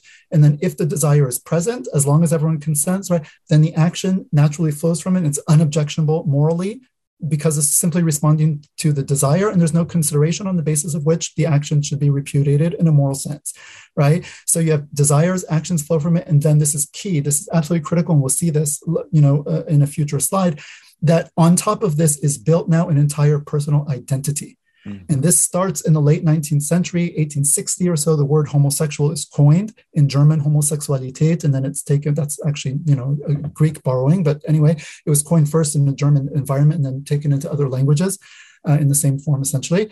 Um, and uh, uh, I mean, there's a German word for it, but they coined it with that Greek.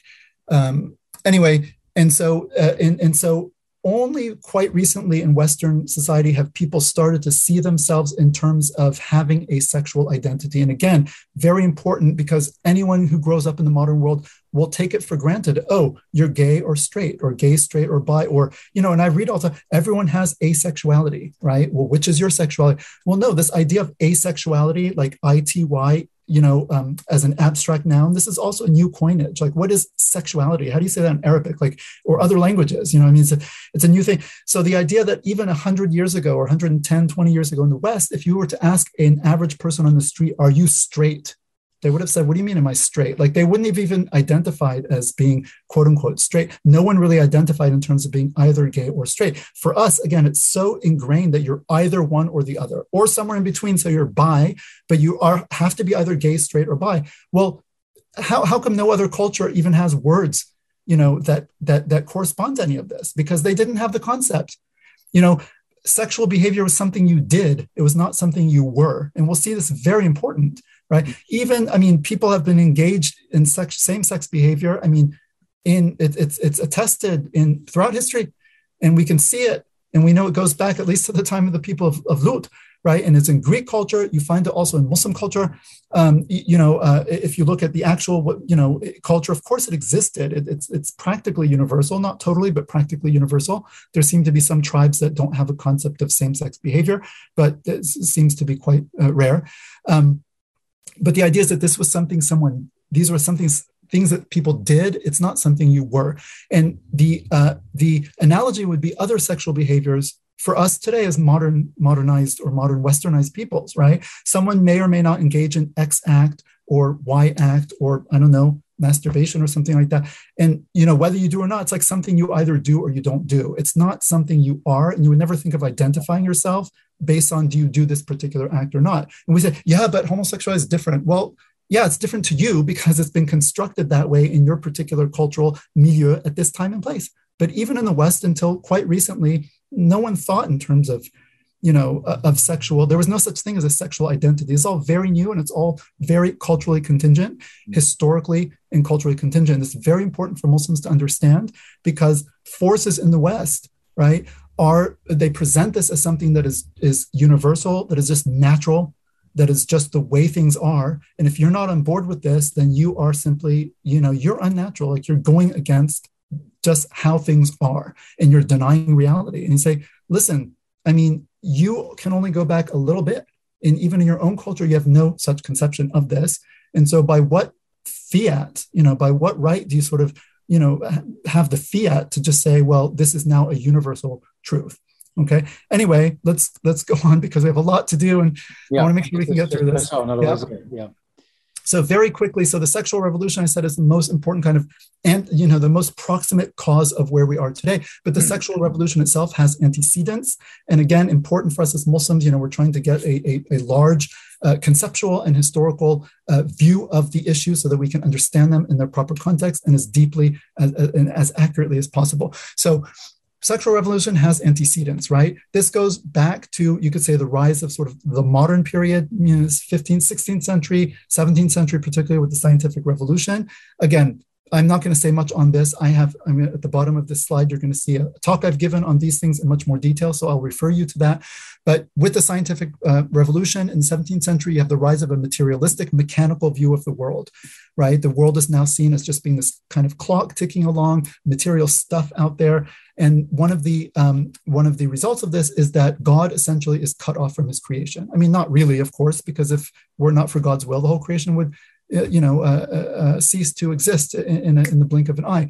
But in people's minds, right, in their worldview, they no longer see God's hand in His creation, right? Whereas before, there, there, you know, things were created with a purpose, and they were given a teleology, a, a purpose by God, and they were seen to have a particular nature that was imbued, you know, through divine agency and so forth.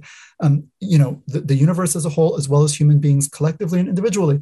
And this starts to fall by the wayside in the Western consciousness with the rise of a, a kind of materialistic and mechanical worldview. So you have a loss of inherent meaning and purpose, right? And this is important because if there's no meaning out there in the world, there's no intrinsic meaning, no inherent meaning, and there's no inherent meaning in human existence or my personal existence, then either you live in a world without meaning, which is one of the main themes of modernity. You know, how do we grapple with kind of the meaninglessness of it all? Which is why I have so much absurd art and pessimistic art because people are really staring this meaningless meaninglessness yep. in the face, right?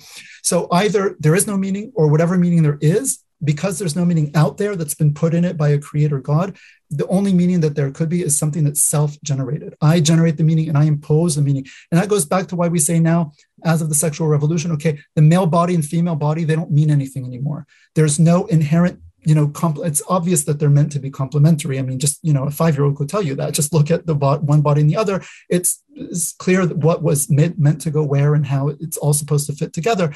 But the idea is that there is no more, you know, this is there, this is not seen as like intended or or endowed with like an inherent purposefulness or teleology or nature that you know that to violate would be a moral violation right? Your body is just stuff and you inhabit it as this immaterial mind and it's up to you to like you know run your stuff however you want do with your stuff whatever you want and to give whatever meaning to your stuff and what you do with it that you want to right? So you're just sovereign to kind of impart meanings and this is totally different from the pre-modern worldview completely you know alien to the islamic worldview obviously right? But this is sort of very central to the modern consciousness. Um, so that's 17 now if we go into the 18th century you have the enlightenment right? And the enlightenment is basically puts human reason in the center and makes it the standard of all knowledge, including moral knowledge. Now, what falls by the wayside here? Revelation. Revelation gets discredited. We're talking about specifically the Bible, because that's revelation for the West, was the, the, Bible, the Christian and Jewish scriptures. So this is discredited for, you know, uh, higher biblical criticism very important here. I know you've had many uh, guests on, on here who are world experts who have discussed that issue.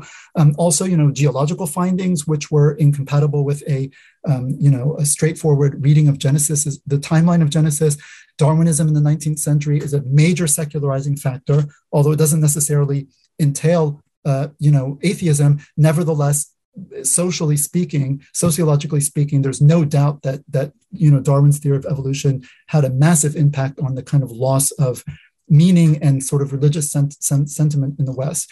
There's a book written by uh, Owen Chadwick, um, yes. I believe a British scholar. Yeah, yeah, professor at Cambridge, I think. Yeah, yeah, the, yeah. the, secularization of the European mind in the 19th century. So it's really the 19th century where the all of this stuff trickles down, and the average everyday person in the West mind becomes secularized. And so at the beginning of the century, of the 19th century, you cannot be hired in a university to teach if you're an atheist.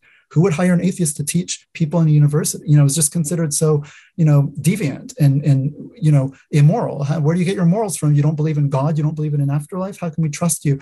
And by the end of the century, you have Nietzsche famously declaring again, blasphemous from a Muslim perspective, quote unquote, God is dead. Right, in, in, in the space of 50, 60 years, right? So anyway, that's jumping ahead. So 19th century. So then, we, so we have uh, the rise of the materialistic mechanical worldview um, pursuant to this uh, scientific revolution. You have the Enlightenment of the 18th century, then liberalism. You know, all of these are humongous topics. Obviously, I'm just giving a very, very quick, you know, overview. Liberalism in the 18th, 19th century, classical liberalism. Liberalism it sees it puts a premium on human individual freedom and personal autonomy. And this, in a sense, makes sense. Okay, if there's no God anymore, really, in our consciousness, and the world is just there, now man rises to the top. Right. This is kind of the deification of man.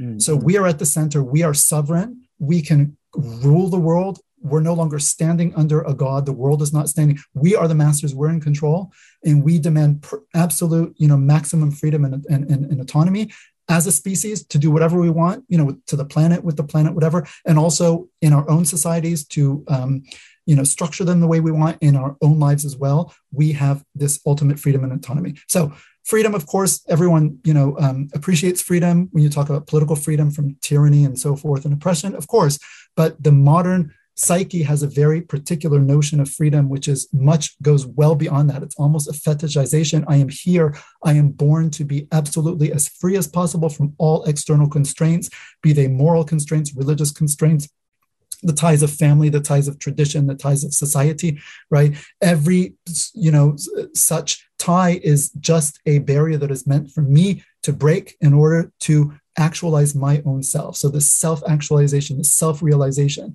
And we'll see again a little bit more in detail where this comes from. This is absolutely critical.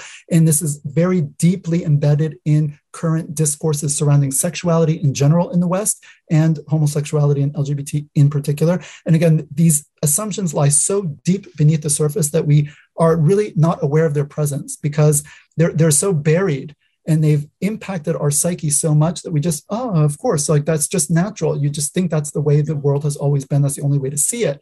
And you don't realize that this is actually just a particular way. I see the sun reverberating on my face so excuse me. Um, so you have that and then again, I, I, will refer you to a lecture I gave uh, that goes into this in a lot more detail. It's called Negotiating Paradigms Islam and the Modern Worldview. Every blue uh, title you see in this presentation is a, a hyperlink. So, um, again, I, this slide deck will be available to you. And you can just click on the uh, uh on the blue links, and they will take you directly to uh, what they're connected to. Um, Sexual Revolution Antecedent, very, very quickly. Um, there's a great book that came out in 2020, The Rise and Triumph of the Modern Self by mm-hmm. Carl Trueman.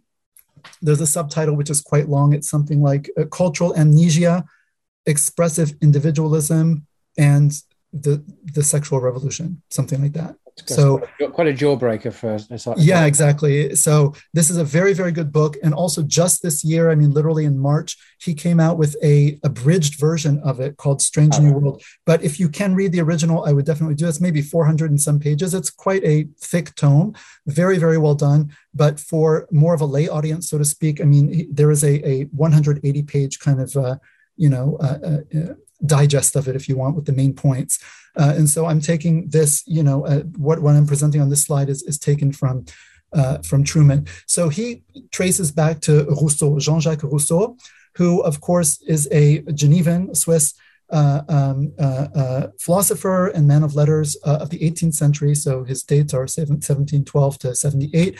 And very quickly, so Rousseau locates identity in the inner psychological life of the individual. So this is what Trueman says is the beginning of the psychologization of the human being, right? So um, for Rousseau, feelings are central to who we are. Does that sound familiar to anyone? it's like this is the air we breathe. Authenticity, another very important word for the modern individual. Authenticity is tied to the outward expression of inner feelings, right? So who I am is not you know the role i play in society which in other society okay i'm a father i'm a husband i'm a son. Who i am is the roles i play. No. Who i am is my own private personal kind of inner feelings. That's the primary lo- locus of who i am.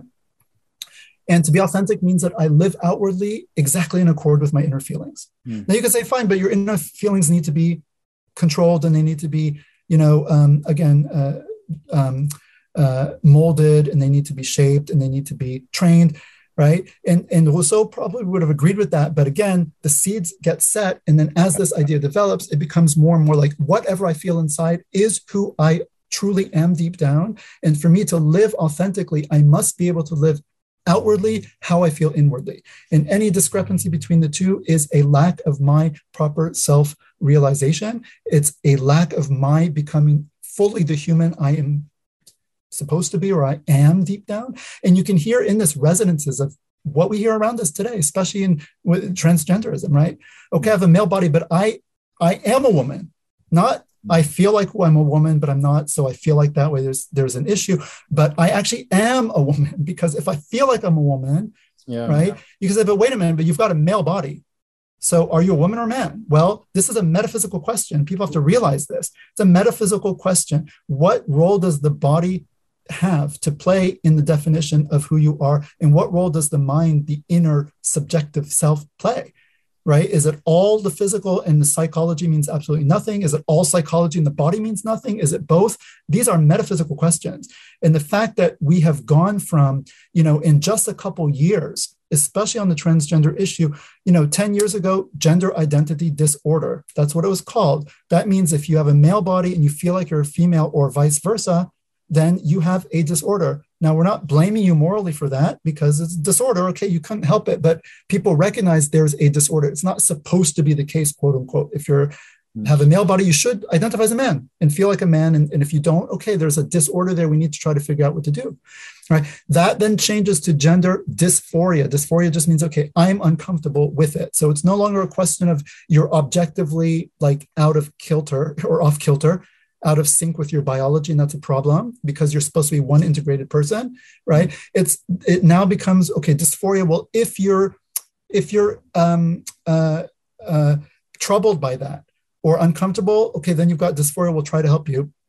And now just a couple years later even saying gender dysphoria is considered offensive to many in these movements and the idea is like no i am a woman or i am a man in the wrong body period right? And the body's wrong the body means nothing the objective kind of physiology it doesn't matter. It's all the psychology. It's it's all so it's it's a, the maximum. And so Trueman will say well this is i mean rousseau would have been aghast i mean probably but he would say this is kind of the ultimate you know logical outcome of this idea of making the internal you know, given such primacy to the internal. But, but, this is not really new in the West. We have this uh, idea of dualism, which goes back to the ancient Greeks, where the, the, the idea is you have the body and the soul, and the soul is preeminently important. That's the precious thing. That's the that's the soul is that which you gain knowledge of the divine and become divine in a way. And the body is seen as like a prison. Uh, it's called a prison in Platonic yep. philosophy.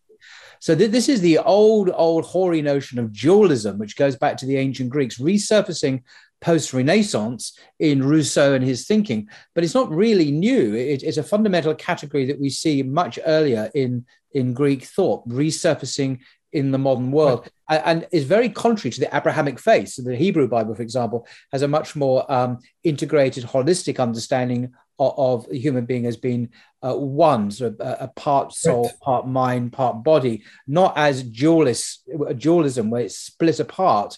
Right. Um, so I, I think we're seeing some deep Western tributaries here surfacing up again in the modern times, which are not really new. I mean, okay, they have certain new configurations, but the fundamental metaphysical duality is there thousands over millennia, I would argue.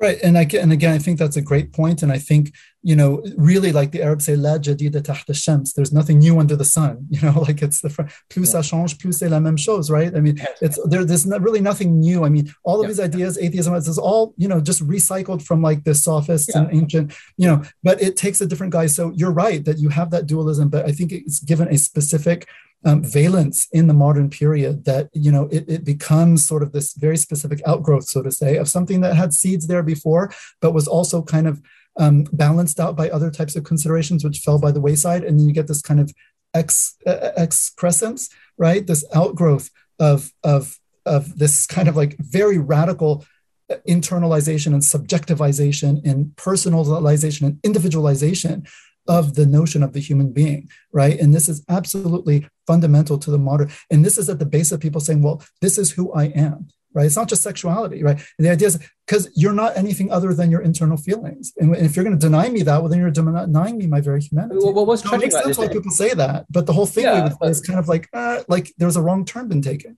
But, but, but it helps us what's, what's tragic about this is, is, that we, because we've been here before in some ways. Uh, yes, there are unique configurations, as you say.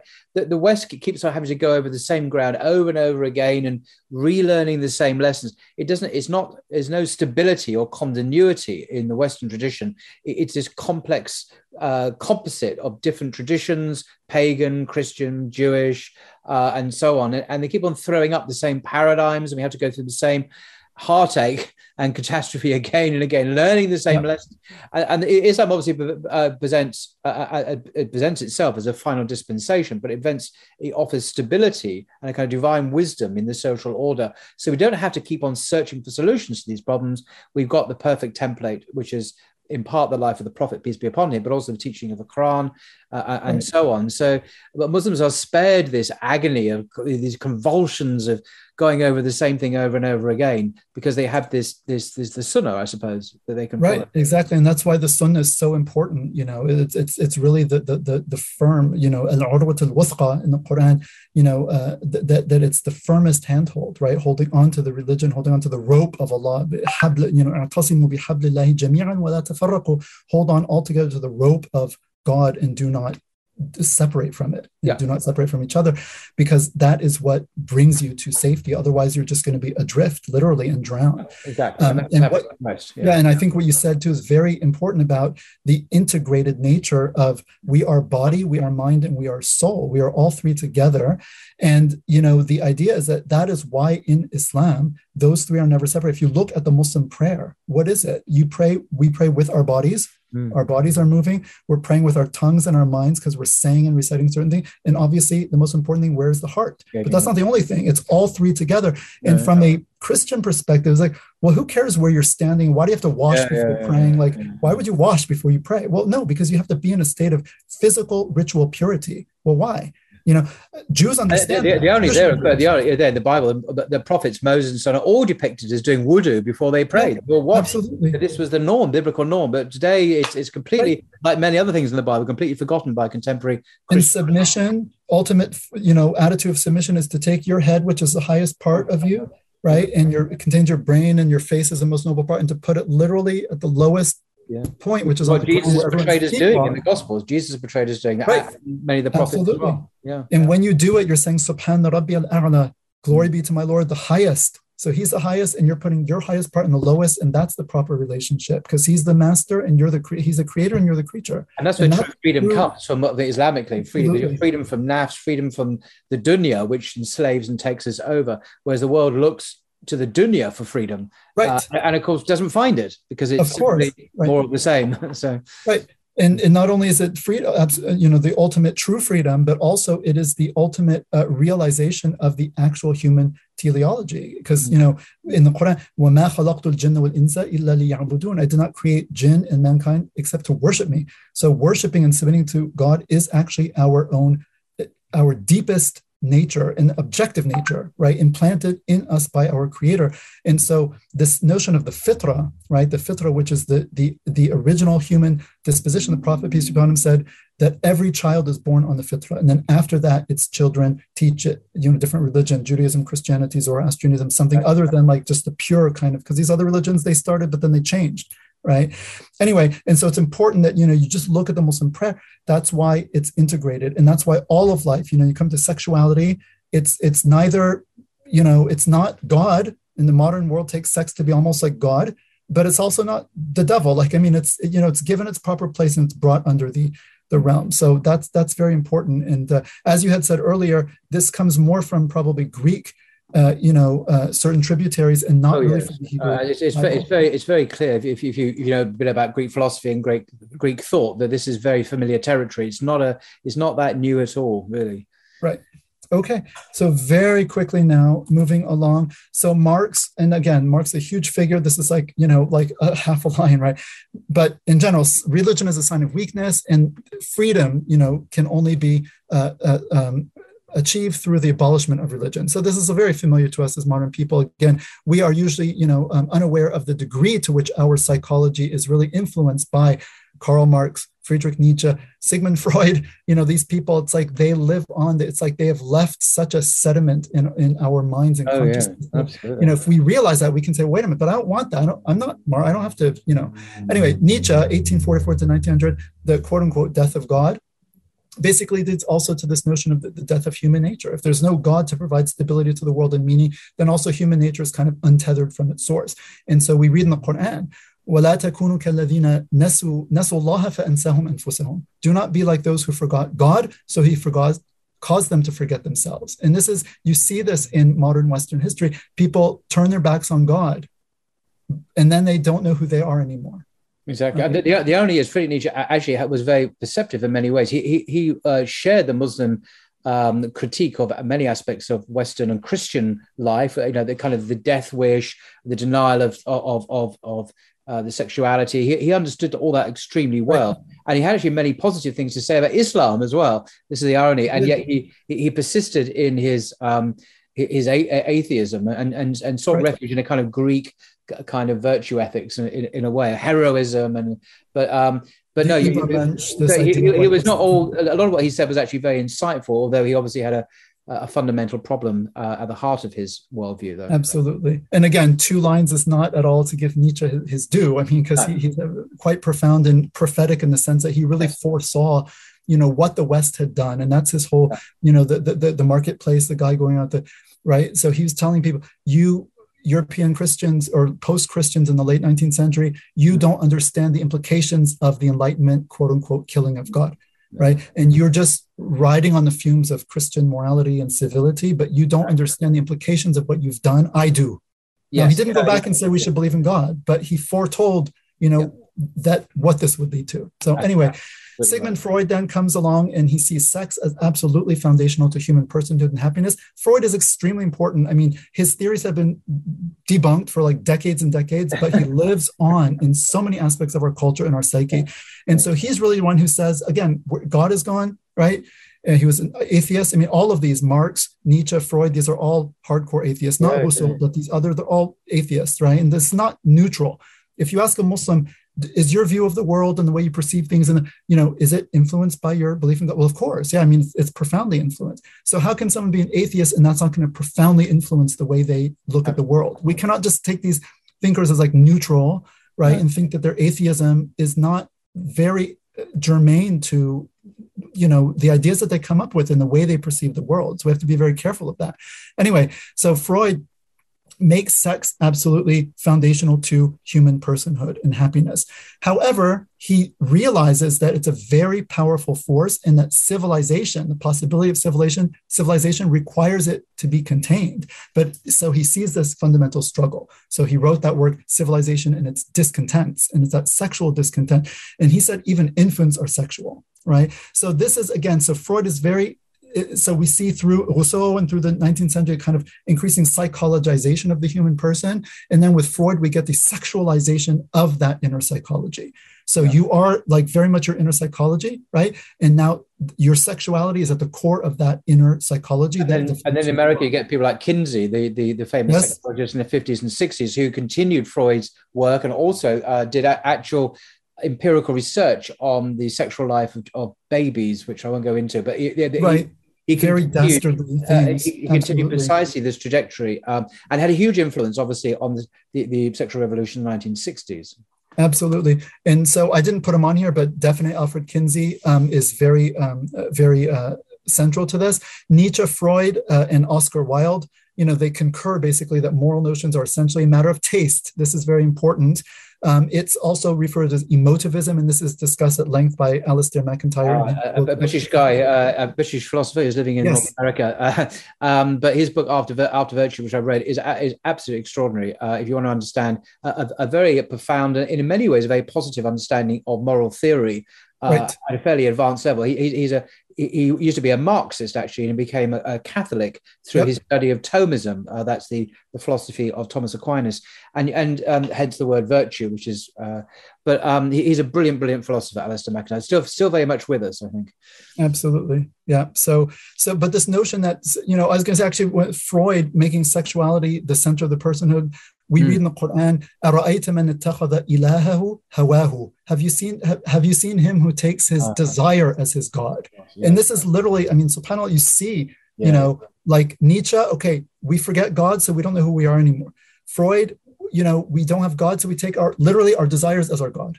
And like they, they, this, literally what they're doing, like like this is like a confirmation of what the Quran is saying. Well, the Quran like, is, I, I, I thing to say, but the Quran is incredibly profound and, and, insightful to all these things. Yeah, exactly right. And so this idea also that it's a matter of taste or emotivism, mm. right, is is similar. That it's just a question of you know, and we'll get to this too because we read verses, and this is very important for Muslims too, right? You can't just look out and say, oh, this appears to be good, or society says it's good, because in the Quran, right, it says, أَفَمَنْ زُيِّنَ لَهُ سُوءُ عَمَلِهِ فَرَآهُ حَسَنًا فَإِنَّ اللَّهَ يُضِلُّ مَنْ يَشَاءُ وَيَهْدِي مَنْ يَشَاءُ um, You know, what about one whose evil deeds or, or foul deeds have been made to look beautiful to him? They've been beautified for him so that he sees them as good. Wow. So you can see something as good and beautiful, but yeah. that's not because it is good and beautiful. It's because zuyina laka, it's been made to seem that way. And who's doing this tazyin? Who's doing this adornment of it? It's Satan. And that says in the Quran too, right? That uh, uh, um, this hubbu bird, when it comes from mm-hmm. Bilqis, the queen of Sheba, back to Solomon, it says, وَجَدْتُهَا وَقَوْمَهَا يَسْجُدُونَ لِلشَّمْسِ مِن دُونِ اللَّهِ وَزَيَّنَ لَهُمُ الشَّيْطَانُ أَعْمَالَهُمْ That I found them uh, you know, her, Bilqis, the queen of Sheba, and um, uh, and her people bowing to the sun, you know, uh, worshiping the sun rather than God. Was and and Satan has beautified their act for them. In other words, he made it look fair, and it's a foul deed, right? They're they're they're worshiping other than the actual creator. They're worshiping his creation rather than him. him. Mm-hmm. And Satan made it appear fair to them. So, so, so this emotivism, that's exactly what emotivism means. What? Oh, uh, you know, astazinu, asta, I see this as being good or hasan or beautiful. And uh, this looks good to me, right? It appears good to my sensibilities. And this is how most modern people, many modern people, this is how they decide morality. Well, this appears good to my my sentiments. Well, okay, how do you know it really is or not? How do you know that you're that you're that foul things have not just simply been made to appear fair to you by Satan and his, you know, those who are sort of working with him.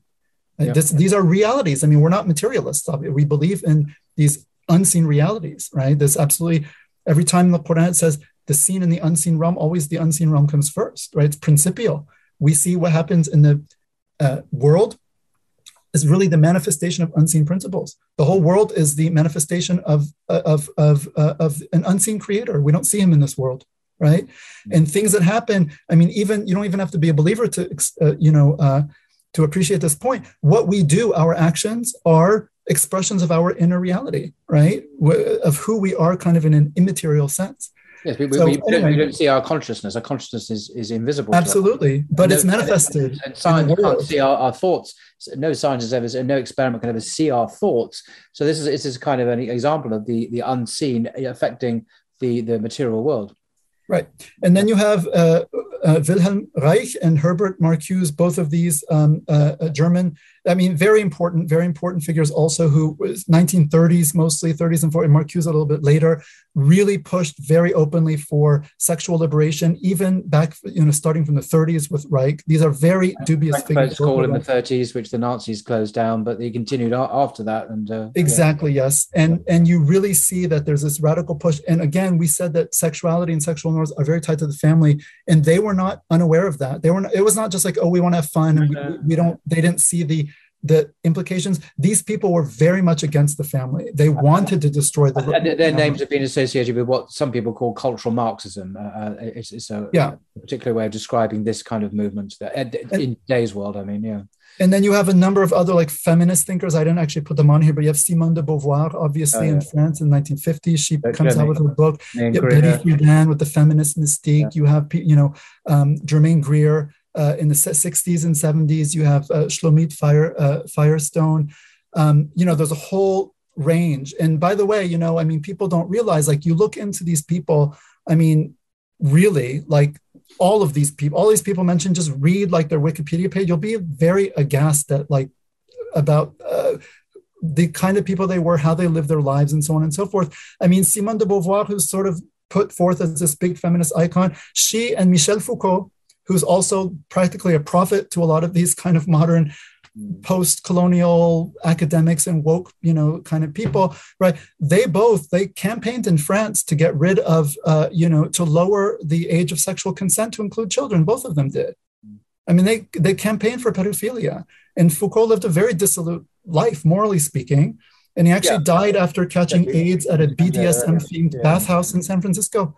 I mean, so I, again, like, I mean, it's not like as Muslims, okay, it doesn't mean he cannot have like insights and critiques or maybe Simone de Beauvoir. I mean, okay, fine. But the point is like, we cannot be blind to the fact that, you know, these people's atheism and de Beauvoir also was a radical atheist. As she was grew up in a very conservative Christian family, and she became an atheist. I think when she was seventeen or eighteen. Germaine Greer also atheist. You know, by the time she was like eighteen, she talks about this.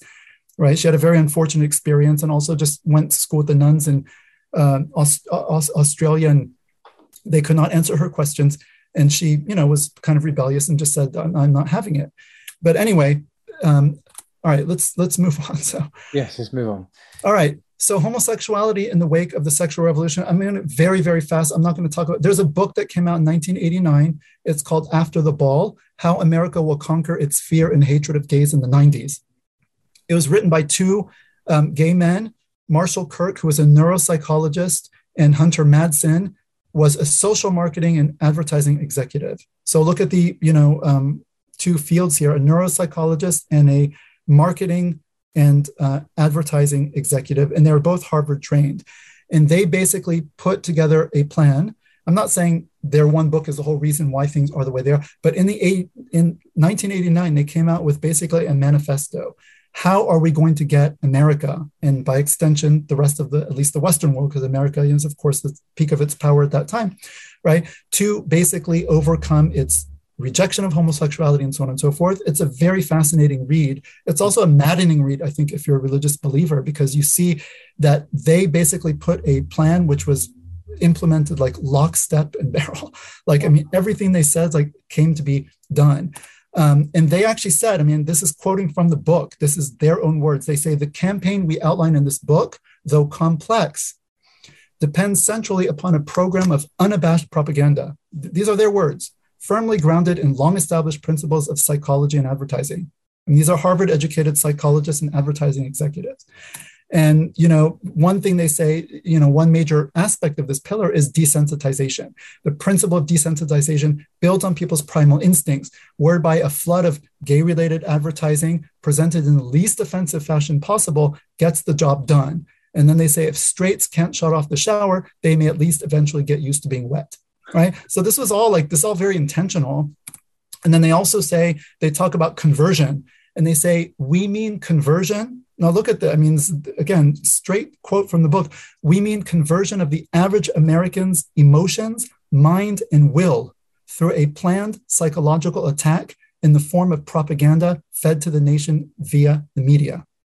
Wow, it's amazing quotes. Actually, I mean, they, yeah. they could have come. They could have been come straight from hell. I mean, there's a deliberate attempt to subvert, undermine uh, traditional. Deliberate, yeah. Uh, uh, it, quite, quite intentional. You keep you, you stress several times they were Harvard educated, so you know they had the intelligence uh, uh to to uh, promote promote this, and and you say they were very successful.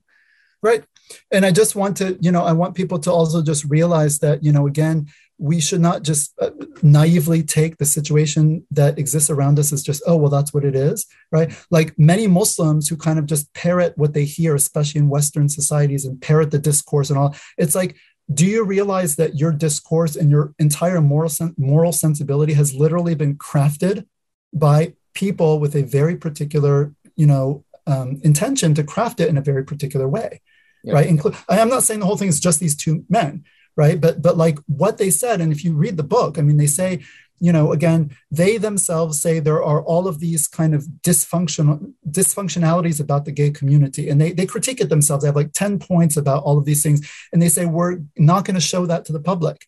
They say when you bring like you're sitting in a tent and you bring the horses you know you let the front and you don't let the stinky back in. You leave the stinky. I mean, well, one of the things that obvious is something that Sheikh Hamza Yusuf has mentioned is that the anal intercourse, uh, which is the staple diet of um, this, is extremely dangerous practice, and it's an excellent right. way to transmit disease as well. Um, As we learned in the according to 1980s. well, yeah. and and so you know the, the, this this current emphasis on on public health and so on, you know, uh, advertising against smoking and so on is all very good, of course. But this one practice uh, gets away scot free, even though uh, it's an excellent way to to uh, spread disease. Obviously, uh, AIDS, uh, the virus, and, and other means. So it, it's it's. Uh, but that but that's not highlighted or mentioned. That's over, overlooked completely. So Right. Okay, so finishing off. So there's another book, which again, I'm just putting on here A Queer Thing Happened to America and What a Long, Strange Trip It's Been by Michael Brown, 2011. This is a big, thick 600 tome. And also it kind of chronicles the last couple decades and also full of quotes from, you know, sort of gay activists, LGBT, you know, organizations and stuff. And a lot of it is very, very shocking. And it's not stuff you kind of read in the public, but it's, it's things that have been said and written publicly but are not really, you know, um, Yeah. shouted from the rooftop, so to speak. And so you have to dig a little bit. But when you see some of the the things that are admitted by people when they're kind of speaking kind of off the record, or even by Madsen and Kirk on the record, like they wrote this book, you know, it really kind of makes you do a double take. And so it's it's worth you know doing that. And all in one of the resources that we're going to talk about at the end, you know, you can actually get a very good um, summary in two podcast episodes on these two books. So you don't have to actually read ah, the right, good. thousand Uh, pages yeah, that they both. I'm not familiar with these two works. Yeah. yeah. Okay. All right. Um, so very quickly, so um, from Trueman's, I have a couple quotes from Trueman's book. Mm, mm. He says it is difficult to overestimate the importance of this move to make sexual desire central to human identity. In modern society, everything from the common use of terms such as straight and gay in everyday conversation to the underlying assumptions of international human rights law presupposes that this is the case. That what is the case? That sexual desire is central to human identity, right? That basically our desire is our God. And, and the idea that human flourishing is virtually synonymous with sexual fulfillment is a commonplace. In fact, virtually an intuition of modern Western culture. So you come and say, well, you know, our religion prohibits particular kind of sexual behavior, but wait a minute, you are prohibiting people from sexual flourishing, which means you are undermining what it means to actually be a human being. Like that's where this This is, sentiment is. this is the book actually. Yes. Just uh, from. Yep. Yep. And um, uh, I have my own copy. Obviously, there is a. Um, I- I'm proud to say he's actually a British. Uh, Yes, he is. living in the United States, where he is a professor of biblical and religious studies at Grove City College. But this is definitely worth reading. And if you read, if you get the audio version, which is what I listen to, both books, it, he reads it out himself, so you can listen to him read it out in his British Wow. accent. Yep. All right. And then the next one, moving right along. If we if we are at root defined in large part by our sexual desires, if sexual desire or orientation, as we now say, is who we are, right? Not just what we do, but who we are, then sex must be political because rules governing sexual behavior are rules that govern what is and is not considered by society to be legitimate as an identity. So again, this identity question is absolutely central, and we have to understand the importance of it, and also why, as Muslims, it is such a problematic category. And then finally, the old chestnut of love the sin or hate the sin simply does not work in a world where the sin is the identity of the sinner, and the two cannot be cannot be separated even at a conceptual level. Okay, very very important here. I'm going to now go faster. I mean, we spent a long time setting Yeah. the groundwork, but I think it's been important to do this because again, if if people have you know absorbed what we've been talking about, now we're going to get into Islam and what does Islam say? We've already adumbrated Yeah, it. so we're going to look at the, the Islamic paradigm on sex and sexuality. Uh, and now we have a context in which we can Yeah. fit that in and so we can go through this much faster because of course this will be familiar to muslims but uh, hopefully when people hear this now and see these verses you'll also see it in a different context right because you've seen and again this is going to be uploaded people can take a break stop go have coffee you know come back and finish this tomorrow or You don't tea have if to they're listen English. But yeah, sorry. Yeah. you don't have to listen to all of this in one go, right? So, yeah. Okay. All right. Creation of the male and the female. So, we're just going to go from the Quran. But again, reading it in terms of what we've been talking about. وَمَا خَلَقَ الذَّكَرَ وَالْأُنثَى And by his creation of the male and the female. So, so God created a male and he created a female, right? It's part of his purposeful design in creation. وَأَنَّهُ خَلَقَ الزَّوْجَيْنِ الذَّكَرَ وَالْأُنثَى And that he created the two mates, the male and the female. So, they're mates of each other. They're meant to go together. وَلَيْسَ الذَّكَرُ كَالْأُنثَى And then he says, and the male is not like the female. So men and women are the same in many respects. They're both equally human. They both equally have, uh, you know, the duty to worship God and the ability to uh, develop themselves morally and spiritually and to, you know, um, uh, uh earn the pleasure of God and to earn paradise and so forth, right? But they are not, there are many respects in which men and women are different physically, emotionally, psychologically, and so on and so forth. Statistically, of course, you know, I mean, individuals are, are, are very different. I mean, men and women, but statistically speaking, there are things that are dominant in males, things are dominant in females. This is known. It's very not politically correct to sort of speak in these terms today, but the science is there. A lot of research, you know, Jordan. Yeah, of course, uh, it's there, but you're just not allowed to. YouTube videos. Yeah. yeah.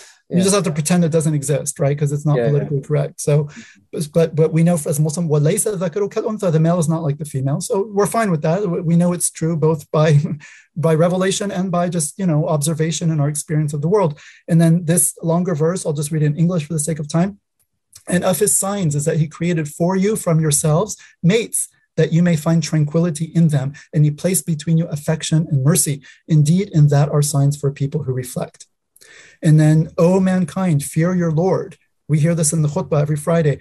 O mankind, fear your Lord who created you from one soul and created from it its mate and dispersed from both of them many men and women. Right? يا أيها الناس اتقوا ربكم الذي خلقكم من نفس واحدة وخلق منها زوجها وبث منهما رجالا كثيرا ونساء. I just say that because every Muslim, even if they don't know Arabic, they'll recognize that phrase because you know always the khutbah starts with it on Friday. Other verses, we have the beautiful verse in the Quran right? About here, the parity, the spiritual uh, uh, parity between men and women. Surely men who submit to Allah and women who submit to Allah, men who have faith and women who have faith, men who are obedient and women who are obedient, men who are truthful and women who are truthful, men who are steadfast and women who are steadfast, men who humble themselves to God and women who humble themselves to God or Allah, men who give alms and women who give alms, men who fast and women who fast, men who guard their chastity and women who guard their chastity, men who remember Allah much and women who remember Allah much, right? 10 different qualities, men who do it and women who do it. For them has Allah prepared forgiveness and a mighty reward. Beautiful. And then we have the believing men and believing women are allies of one another. They enjoin what is right and forbid what is wrong and establish prayer and give zakat and obey Allah and His Messenger. Those Allah will have mercy upon them. Indeed, Allah is exalted in might and wise. Right? So, men and women, they are meant to be allies of one another, that they are constantly enjoining each other. But to what? To just following their whims? No, they are enjoining each other to what is right and forbidding what is wrong right? In coming together and forming communities that exalt the divine standards of right and wrong and try to, you know, uh, give people a greater ability to realize that moral uh, goal in their lives, that moral standard, and to um, develop themselves by doing so. And the established parent give zakat, right? And then another verse, and this is more than one verse like this in the Quran whoever works righteousness, man or woman, right, or male or female, and has faith Verily, to him will we give a new life, a life that is good and pure, and we will bestow on such their reward according to the best of their actions. Right? So we have this beautiful parity, complementarity between men and women, and this parity also, right, on this level. However, the male is not like the female. And so we do see that in the practical life of how men and women interact in society, the roles that each one predominantly is meant to play, right? And the way they are meant to complement each other, they are not treated the same because they're not created the same. And so men are the protectors and maintainers of women. This is how Yusuf Ali translated it, protectors and maintainers. Anyway, there's a big discussion on exactly what this means. And of course, it's very, very controversial today. Yeah. Yep. Yeah. But I'm just saying this that those men are the protector or qawamun ala the women, whatever qawamun, you know, again, but men have a particular role to play vis-a-vis women because God has given the one more than the other. He, he says strength, but again, there's a lot of discussion as to what the more is and because they support them from their means. And then uh, in another verse, Surah Al-Baqarah, and women have rights similar to the rights against them according to what is equitable, but men have a degree over them, degree of advantage. Again, this is a gloss here, and God is exalted in power and wise. Again, there can be a whole discussion on, you know, the exact uh, rights and duties of men and women. Mm. Men and women have the same rights and duties in certain respects. They also have, you know, men have some rights that women don't have. Women have some rights that men don't have. Women have a right to be supported financially their entire lives. Men don't have that right. They have to support themselves. You know, men uh, take on certain leadership roles that women don't take, like head of the household. You know, kind of um, uh, uh, paradigmatically speaking, also uh, religious leadership, like leading prayer and so forth, right? So there are distinctions there. So there are areas of overlap and areas of distinction. This is fine because laysa dhakaru kal untha, and it all balances out in equity according to the wisdom of the creator from an Islamic perspective. And so the difference in complementary nature of the male and the female, as we read, men and women are not the same. Mm. Right? There are mm. obvious biological, there's an obvious biological complementarity between male and female bodies and uh, reproductive systems, as we've been talking about. Um, there is purpose. Again, this goes back to what we've said. Now it all falls into place. Purpose is inherent to the body and its functions as created by God. It's not for us to decide or assign on our own. People right, say, well, who cares what you do if you're a quote unquote, you know, dangly bits and all? No, I mean, those the things have a purpose. You either use them for that purpose or you don't use them, right? But but they are to be directed the way they were meant to be directed by God. Again, with the more latitude that the Islamic tradition provides in terms of you know um, rapport between husband and wife. Also, you know, pleasure is you know not every act like in the Christ Catholic Church. At least every single sexual act has to be at least uh, um, potentially open to uh, to uh, conception. That's not true in Islam. I mean, a man and woman, they can enjoy themselves also just for pleasure. When the woman is menstruating, they're not allowed to have intercourse, but they're allowed to have other types of, you know, pleasurable activity, right? So there is sort of this, um, you know, notion that, but again, this is, this is, these are the limits that God has placed, right? He's allowed this within this parameter uh, it's not stricter than that, but it's also not, you know, uh, wider than that. Or the other way, it's not wider; it's also not stricter. So this idea that my body, my choice, this is this has nothing to do with an Islamic perspective. God's God's body. In the end of the day, they're on loan to us. We He created them, um, and and you can choose whether to obey Him or not to your own advantage or disadvantage, respectively. But it's not up to us to make up the rules or to impose our own meaning onto things because we do believe that they do have the meaning that's been imparted up uh, to them by their creator because we're not atheists and we're not materialists and we're not deists either. And so we believe that you know all of creation has a purpose. Our bodies have a purpose. Our souls have a purpose. Our creation is as human beings has a purpose. Our creation as men and women separately also has a purpose right? And so this is very central.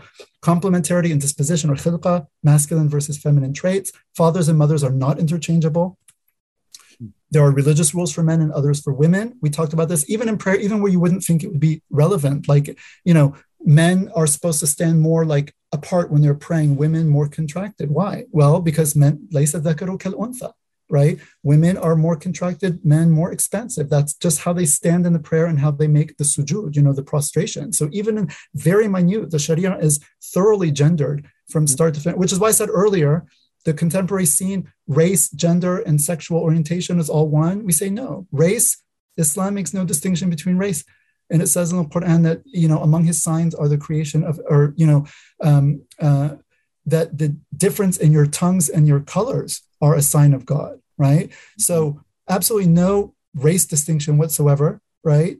Uh, and the Prophet is very explicit, peace be upon him, that uh, Arab is not superior to a non Arab nor non Arab to an Arab right? And a white man is not superior to a black man nor a black man to a white man, except by way of piety and fear of God, right? So complete like you know i'm not saying there's no racism among muslims but in islam right this is something that you know is is is is uh you know races are all considered equal right gender equally valid and equally valuable. Men are not better than women, women are not better than men, but they are different. And so the Sharia treats them differently and the gender distinctions are pervasive. So it's a it's a thoroughly gendered tradition. So this idea of moving towards this androgynous norm where men and women are just all the same and there's no boundaries this is completely against you know just the heart of islam you have to throw the entire religion out the window to, to, to incorporate this type of thing right? So we can't get on board with this kind of radical gender egalitarianism, which sees mathematical sameness and equality.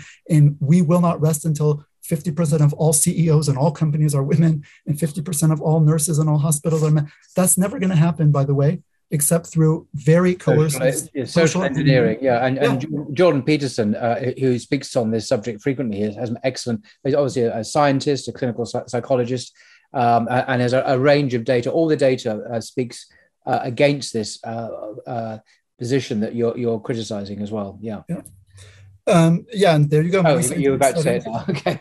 Showing yeah. all sorts of psychological, physiological, psychological, and dispositional differences between men and women, though this is taboo to say today because it goes against, you know, the zeitgeist and notions of social constructionism and, and you know, certain, uh, you, you know, uh, gender ideologies and so forth. So anyway, the nature of morality and ethics in Islam, this is very important. We've touched on it. So again, hopefully we can go through it um, uh, uh, uh um, quickly, but this is really important for the, the latter part of the discussion, which we are finally getting to sexual norms and then homosexuality specifically. And then we'll be wrapping up, hopefully, inshallah. Um, so, so where does morality come from, right? Where does it come from?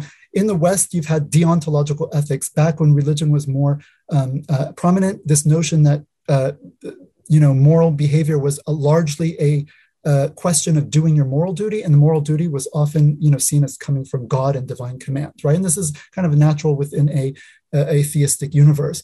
Um, and so this is also for Muslims is very fundamental. God's command is absolutely fundamental, and we mentioned this before. And I also mentioned the verse verse I have created jinn and mankind but to worship me, right?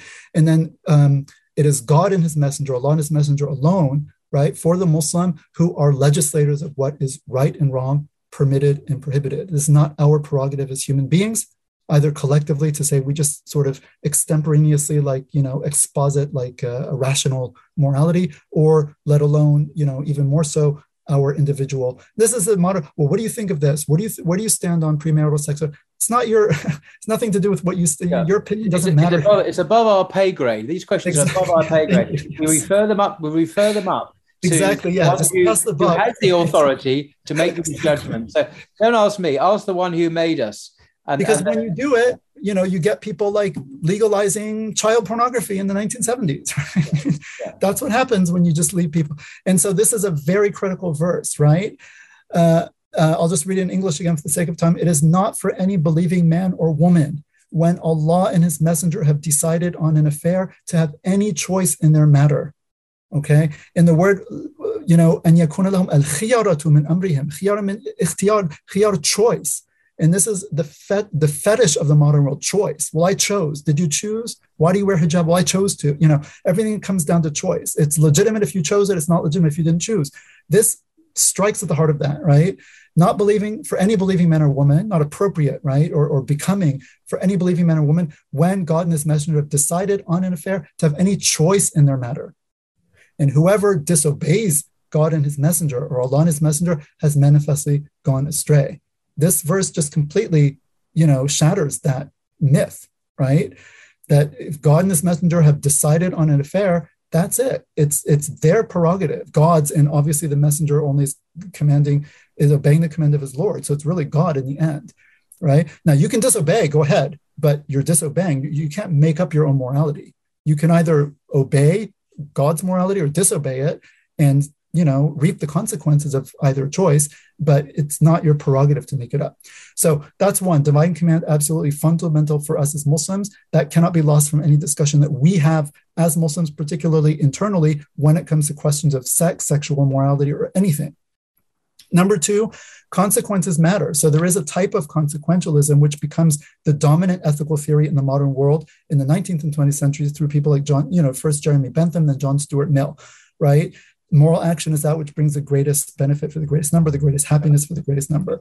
So utilitarianism, as it's called. Right. So we have kind of a, in a sense, I wouldn't like to say it this way, but there's sort of a divine utilitarianism in the sense that God is wise, just, and merciful and he legislates for us what is best for us both in this world and the, both in this world and the next from his omniscient perspective Allahu ya'lamu wa antum la ta'lamun God knows and you don't know so consequences matter but it's not just the consequences that we in our limited perspective fixate upon it's it's you know in a larger and we'll see in, a, in another slide or two that there are uh, maqasid of the sharia there are there are uh, goals that the sharia is trying to uphold for the benefit in this world and the next of human beings, right? So that's a type of consequentialism, but it's the one that is a divine consequentialism that God has set and that He has legislated also the means of um, of achieving it.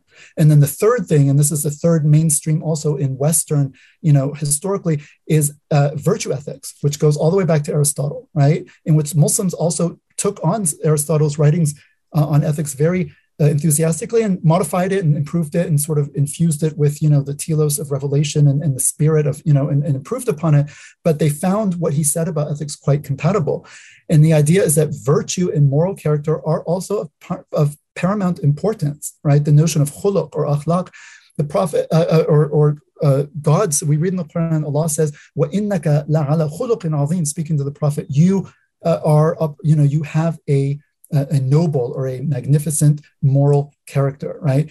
And and even the word virtue is like you know uh, MacIntyre has like after virtue. That's why he called it that because there's no virtue left. We don't talk about it. The word is so old fashioned and mm-hmm. virtue like gets a chuckle. Like virtue, like what is that? Right, but the Prophet said, peace be upon him, what in them in them I was sent, but to perfect the noble traits of character. So your character matters. There are things like, for example, hasad, which is envy. The Prophet, peace be upon him, said that envy eats up good deeds like fire eats wood. And envy means that you uh, are so jealous of what someone has that you don't have to the extent that you want that person to lose that benefit if you cannot enjoy it yourself. So it's one thing to say, oh, look at the benefit that person has. I wish I had that. Uh, and, but it's another thing to say, I actually, you know, uh, willfully uh, desire that he should lose that benefit because I can't stand to see someone, uh, you know, uh, enjoy it if I can't enjoy it. This is very ugly. And, and this is not even acting on. It's not like I'm going and sabotaging, like, you know, keying his brand new Mercedes. Like, you know, I'm not doing it. But just in my heart, I have that hasad. In, in that state of the heart, the Prophet said that state eats up your good deeds. So your, your, your noble, your, your character matters, right? And your virtue matter matters. And then the Prophet also said, very important for us as Muslims, peace be upon him, mm. every religion has a characteristic moral trait. لِكُلِّ دِينٍ خُلُقٍ وَخُلُقُ الْإِسْلَامِ الْحَيَاء And the characteristic trait of Islam is modesty, haya, right? And then finally, to round this off, he said, if you have no shame or modesty, then do as you please. إِذَا لَمْ تَسْتَحِي فَاصْنَعْ مَا شِئْتَ Okay. Mm-hmm. How does this compare with the contemporary moral and ethical discourse? Where does divine command fit in the moral, in the current moral discourse in the modern secular West? Well, it's irrelevant right? There's no God. God is dead, Nietzsche told us, right? And the West has been secularizing for centuries. So sexual morality is separated from religion. We saw at the beginning, becomes thoroughly personal and subjective. That's true of all morality. It becomes a question of emotivism and you know personal taste and and and so forth, right? You have center, the centrality of these sort of ersatz notions, like replacement notions or replacing religion. So freedom, we talked about right? This kind of fetishization of, of personal autonomy, whereas Islam is based on servitude and submission to God. This notion of autonomy, right? If you know what it means, auto is self, nomos is a law. Autonomy literally means, and this was Kant who really talked a lot about autonomy, it means to give oneself the law. Any Muslim can immediately feel once you translate it how blasphemous that is. Because uh, God is the lawgiver, right? He's the Sharia, the, the, the lawgiver, and the Sharia is his way, his law right? We are not, we don't give ourselves the law. This is to make gods of ourselves, literally, right? So God and his messenger alone have the right to legislate, as we saw in that verse, right? That when God and his messenger have decided upon an, a matter, it is not for a believing man or a woman to have a say in it. And then this notion of authenticity we talked about, we would say as Muslims in response to that, yes, we want to be authentic, but we are only our true authentic selves as human beings when we have found and submitted to our creator, because that is the objective inherent purpose with which he has created all human beings. As the Prophet, peace be upon him, said, every human being was born on the fitrah, right? And so coming back to your internal nature and submitting to your creator, that is the homecoming of every single human being. If they don't realize it, they don't realize it to their own detriment. But that is everyone's true homecoming is back to, to God. And so consequences so divine command we says irrelevant in the modern you know ethical moral discourse what about consequences well again consequentialism, utilitarianism is the dominant ethical theory, right? But the consequences are judged in purely subjective terms, if at all, and also in purely um, uh, material and in this worldly terms. It's a secular notion of what consequences, which consequences really matter. And we would say that Allah knows our interests better than we do, and He alone has full knowledge of all consequences, and those consequences are related both to this world and to the next world as well.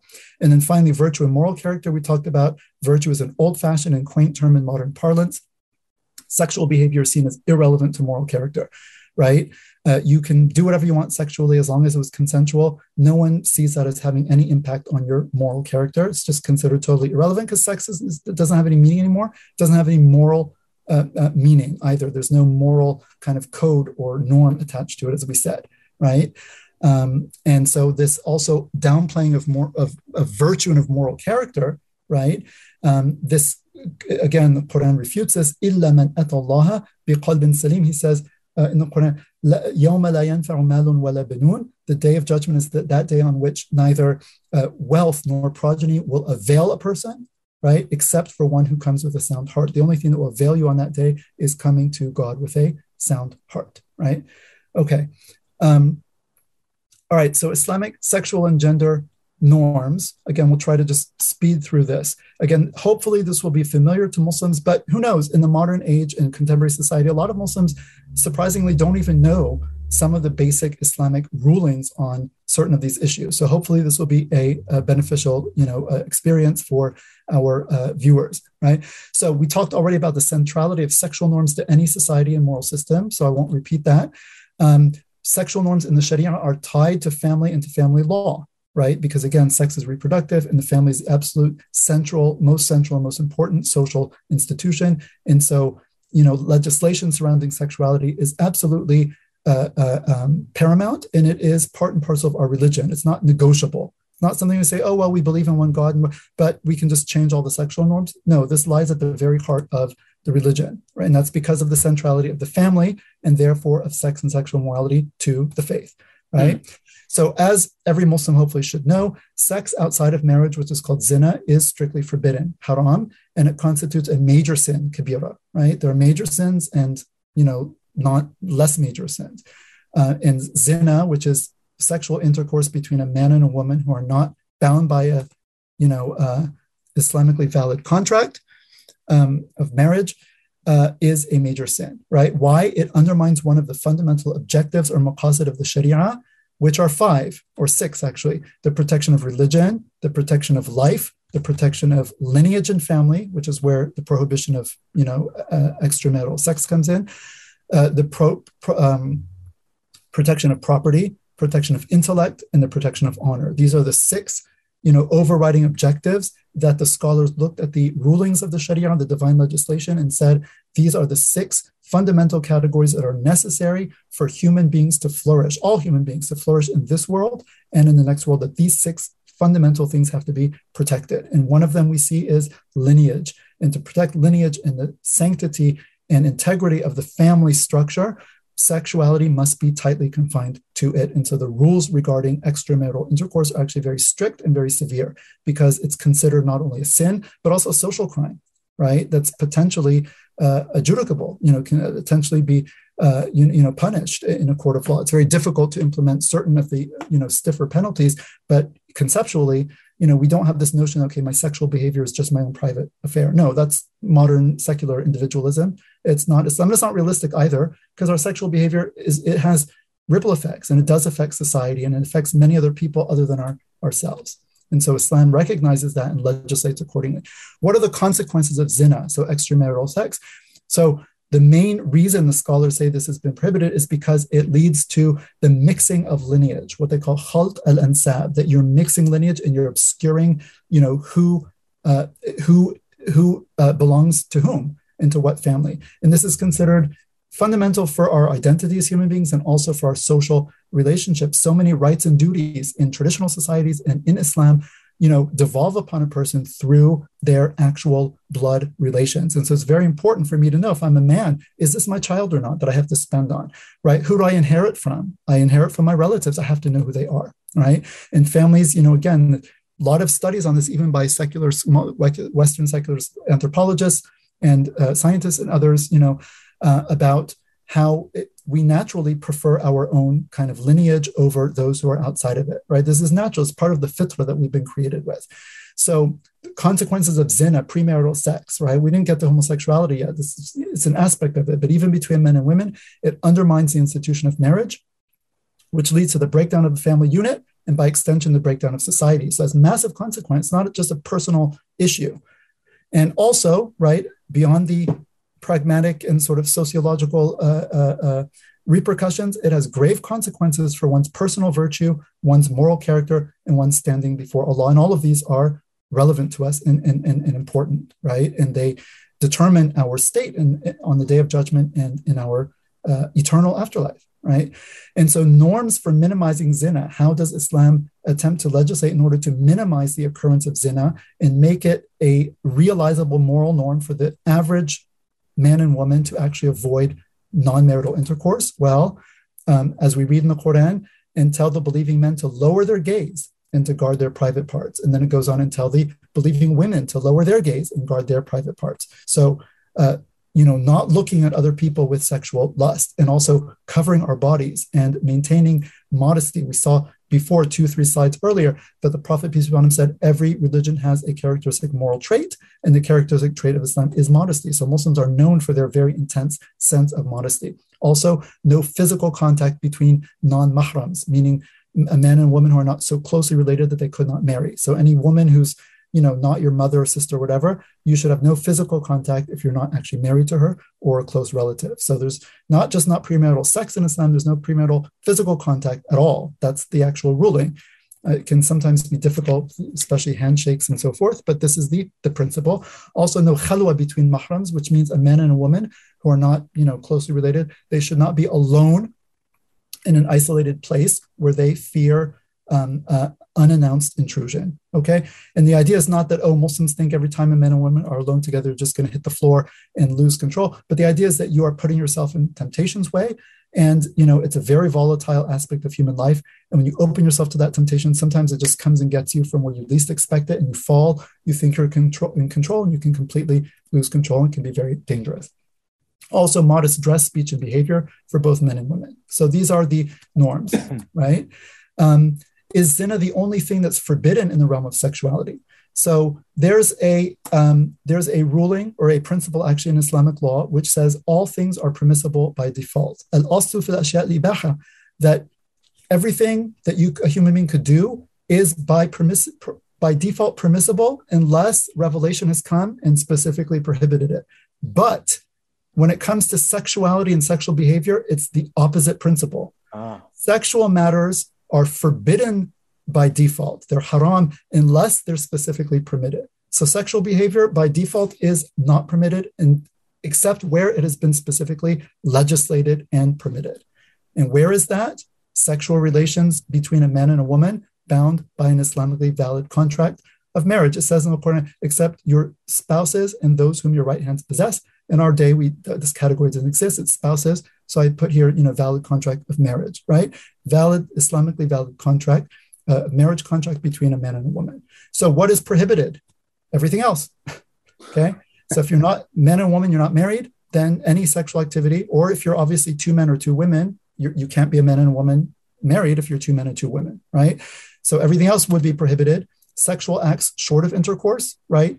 If you're not within that relationship, anal intercourse categorically prohibited even between a man and a woman in marriage. That, that prohibition on on liwat or anal intercourse is for all, all people, not just for, for uh, gays. It's for exactly, absolutely. It's a it's a blanket prohibition, right? Mm. You know, the, the the rectal cavity is not the place where the male organ was designed to go period i mean again we believe these things were designed with a purpose it's common sense you think about it but yeah yeah indeed right it's not meant to go there and that's it's considered a gross misuse of the body to to put it there and so it's not permitted even between a husband and wife um, and then exposing one's aura or one's private parts to other than one's spouse without need such as medical and so forth and we know the aura for the man is from the navel to the knee. And for the woman, you know, there's different levels of it, all of the body except the face and hands in front of non marriageable males, a, a, more relaxed aura in front of family members and, and women and so forth. But the idea is that you cover your body, especially your primary sex organs, you know, you don't uncover them except in it for need, right? So Muslims don't have you know, uh, are not supposed to have like open kind of locker rooms and people walking around naked and so forth. This would be considered a breach of Islamic uh, morals and etiquette. Uh, masturbation, according to the majority, also prohibited. Um, so solo sex. So the idea here is that sex is meant to be somehow by design to be uh, inherently heterosexual, obviously, men and women, but also inherently interactive right? And so uh, engaging in sexual behavior by oneself, according to the majority, right, is there's some discussion about it, is also prohibited, right? Um, obviously, this has nothing to do with consent because, you know, actions like that are obviously consensual. I mean, zina also is consensual. So this modern fixation on consent is not relevant. I'm not saying you can force someone to have sex with you. I mean, but I'm just saying the presence of consent does not render a sexual act licit if it's otherwise prohibited. I mean, that would be ridiculous. Um, and so, in addition, anything that leads systematically or that systematically threatens to lead to illicit relations like touching, gazing, you know, with the eyes, khalwa, being alone, you know, with a person of the opposite sex, immodest speech, dress or behavior, all of these things are also prohibited because they can lead down this very slippery slope. And it says in the Quran, وَلَا تَقْرَبُوا zina. It doesn't just say don't commit zina, it says don't even come close to zina, don't even get near it, right? Um, what does it mean in the Sharia to protect family and lineage, right? again, I sort of said this extended family is normative. So consider inheritance laws. A person dies, you can bequeath one third of your wealth to non heirs, but then the rest of it devolves upon your close relatives according to predetermined shares. So it's it, the, re, the your wealth re, resorts to its rightful owner, which is God, and then it's de, dis, redistributed amongst your close relatives according to the standards uh, of revelation, right? Which is also why it's important. Who am I related to? Who has a right in my inheritance or whose to whose inheritance do I have a right? These are important questions. Blood ties through lineage, and therefore natural reproduction is of prime importance. This is very critical. Consequently, and this is important too, the prohibition of most means of artificial reproduction are prohibited in Islam as being tantamount to zina. Mm. Now, this doesn't make sense from a Western perspective. Why? So, what does this mean? A man and a woman are married. Okay the woman has healthy eggs, the man has healthy sperm, but maybe her fallopian tubes are blocked, so the sperm can't get to the egg, so they can't conceive naturally. In this case, a married man and a woman, healthy eggs, healthy sperm, she carries the baby. In this case alone, the doctor can artificially inseminate by the majority and implant the baby, the, the, the zygote in the, the woman. She carries the baby and gives birth to it. So the doctor helped, but what? The baby's born of a married mother and father, and his biological mother also carried him. This is the natural way, this is the way that God set up for humans to reproduce. That cannot be breached. So, sperm donor from outside the couple, egg donor from outside the couple, surrogate mother, all of these are prohibited because they are seen as bringing about the effects of zina by crossing lineage and blurring natural family lines. And one thing that's relevant to this discussion, we often hear because technology now allows for this kind of artificial reproduction, right? Technology is never its own moral argument. It's never just because we can do something doesn't mean that we should. And whether we do or do not use technology or use it in a particular way comes back to your moral system. And for our us as Muslims, the Sharia is our moral system. And it, you know, it allows me to be sitting in Boston, you in London, and we're conversing using this modern technology. No scholar would say this is a problem. But it doesn't, but because we have the ability to artificially reproduce, right? Here they say, no, the Sharia, this is a central domain of it, and it forbids this type of tampering with the natural reproductive, uh, uh, um, you know, sunnah that Allah has set up in human reproduction. This is this is life itself. You can't play with this. And in our society, many people say, well, you know, uh, technology has basically flattened the playing field between gay and straight couples because now you can have gay marriages or lesbian and they can just have artificial means of reproduction have their own families. We say no no no those means of reproduction are forbidden even for heterosexual couples. So the fact that you're trying to justify these new arrangements based on that technology well that technology we don't even accept it to begin with. So it's not an argument in your favor at least from our perspective right Further Islamic principles related to gender. There are two genders. Many verses in the Quran, we saw he created the male and the female. Um, there is this notion of an intersex person born physiologically with ambiguous gender. This has been known since time eternal. And the Sharia talks about that. This is not psychological gender dysphoria, which is different. Someone who has an unambiguously male or female body is considered by the Sharia to be a male or female, a man or a woman accordingly. So biological sex and psychological gender, you know, this distinction which came about in the 70s, 60s, 70s, 80s, this is not something that we as Muslims, you know, uh, would uh, would would run with, right? This idea that your biological sex and your psychological gender, okay, they might be disparate, but normatively they should be they should line up. These are not free floating variables. And we said this earlier. If you're male, have a male body, the norm is that you would actually identify as a man. Now, maybe you don't. That's gender dysphoria, that's gender identity disorder. We can deal with that, but it doesn't mean that there is no sort of normative connection between the physical body and the psychological gender, right? Now, something also very important, and this, you know, is going to be uncomfortable for many contemporary Muslims, especially in the West, deliberate imitation of the opposite sex is forbidden, specifically in dress and affectations. Um, and there's a famous hadith, which is narrated in several different variations, that uh, actually not God is cursed, but that, that the prophet said the prophet cursed men who deliberately imitate women and women who deliberately imitate men. Okay.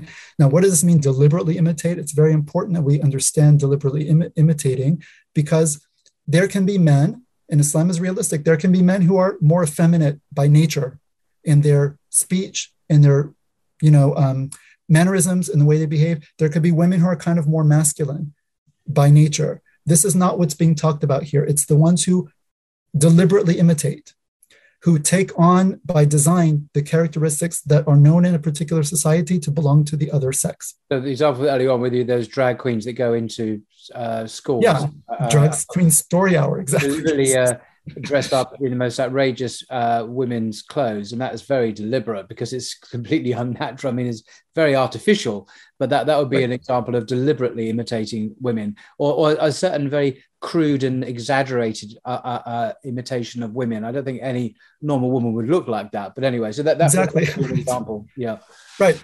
Right. And the idea is that you can always, you know, decide how you dress, right? You might not be able to control your gait or your mannerisms or your speech, uh, but you know you can always choose what to wear and so mm-hmm. actually al-bukhari one of the main hadith collectors he put this hadith in the chapter on dress in his book so the, the you know this was understood as really again things that you can uh, consciously um, uh, that you can consciously control so what about those who fall outside of this binary right um, and so this comes up again. These are real, and we're going to get into this now very shortly.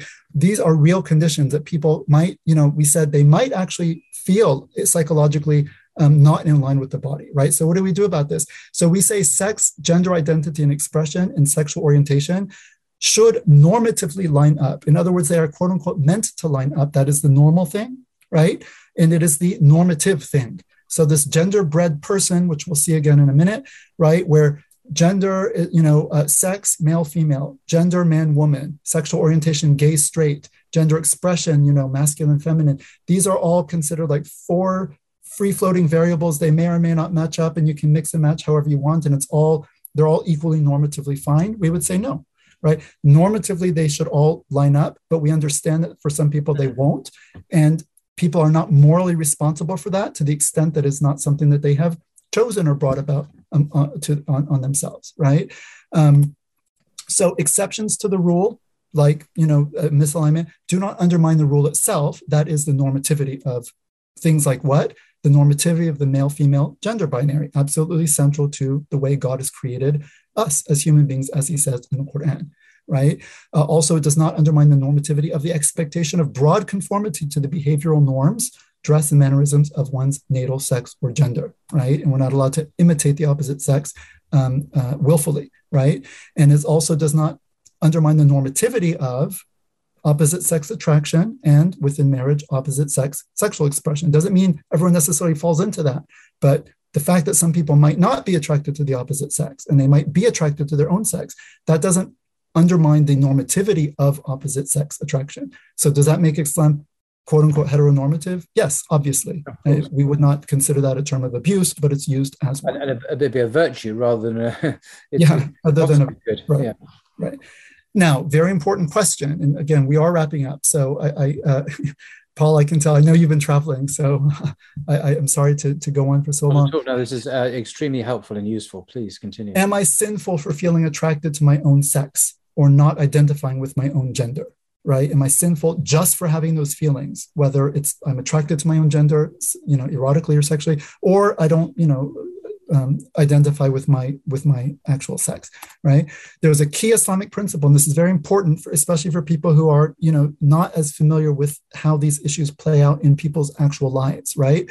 Key islamic principle you are morally responsible only for what you have control over right? La yukallifu nafsan illa wus'aha that god does not bear does not burden a soul with greater than it can bear. You are not called to account for what you don't have control over. So if you are, despite yourself, you find that you are attracted to your own sex, right? You are not responsible for those feelings to the extent that you did not choose those. And people who experience that generally don't choose that. It's not something you choose, it's something that you kind of experience and you discover within yourself. So you're not morally responsible just for having those feelings right? Doesn't mean that okay you fantasize and you you know whatever you, you you have ways and then you can live in ways that might you know encourage right? That's different. Those are things you're choosing to do. But just the very kind of base fact that okay i, I discover when i became a teenager that um, you know i'm erotically attracted to my own sex rather than the other sex this does not make you a evil person or a sinful muslim or, or let alone a non-muslim. Uh, of course not. You're not if you don't have control over it you're not morally responsible. However right? So merely experiencing same sex attractions or gender identity disorder or dysphoria does not constitute a sin. And this, as far as I know, is sort of agreed upon. I mean, all scholars would agree with this. However, right, we are still responsible for our actions because you choose your actions, specifically refraining from haram sexual behavior, right? Or deliberate imitation or impersonation of the opposite sex, right? Cross dressing, you know, socially transitioning to the other sex, chemically or surgically transitioning. Also, these are by consensus of Muslim scholars, Sunni Muslim scholars, are forbidden. There is some difference of opinion uh, within Shiite circles based on a fatwa given by the late Ayatollah Khomeini, the leader of the Iranian Revolution, who died in 1989. Uh, many Shiite scholars don't accept that, uh, you know, uh, uh, that permission, but there is some discussion there. But among Sunni scholars, there is a consensus that gender transitioning is, is prohibited. It doesn't mean there's not a recognition that people can have gender dysphoria, but it means that it is not permissible to try to deal with that by changing the body.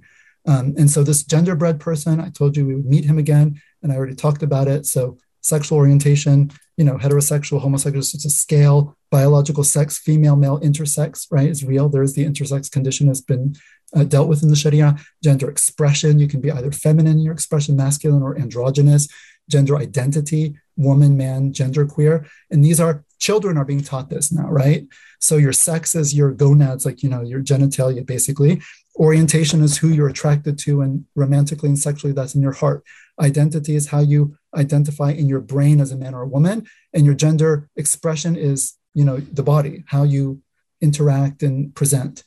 And again, the Sharia regulates this. It's not up to you as a person to just kind of, again, take this to the psychologization of the self. Well, I feel this internally, therefore I'm an inauthentic person unless I'm allowed to just do this.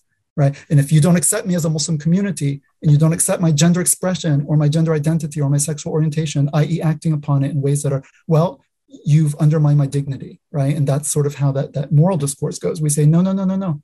That's not what our conception of the human being is based on to begin with. You're importing a completely foreign ideology and a completely foreign worldview into Islam.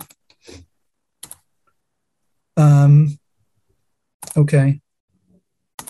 I'm not going to, I mean, I already talked about this a little bit. Um, when it comes to gender nonconformity, right, and we are really almost done here. When it comes to gender nonconformity, uh, scholars recognize that there is a conventional component right? A component to what counts as male versus female, uh, you know, uh, dress, interest, behavior. There is some socially, quote unquote, socially kind of influence or socially constructed component, but nevertheless, all societies differentiate between males and females. So if I go back to 18th century America and look at the way the founding fathers of this country dressed, they had these big frilly wigs, you know, I mean, like curly, long curly hair, these frilly blouses and tights, like stockings.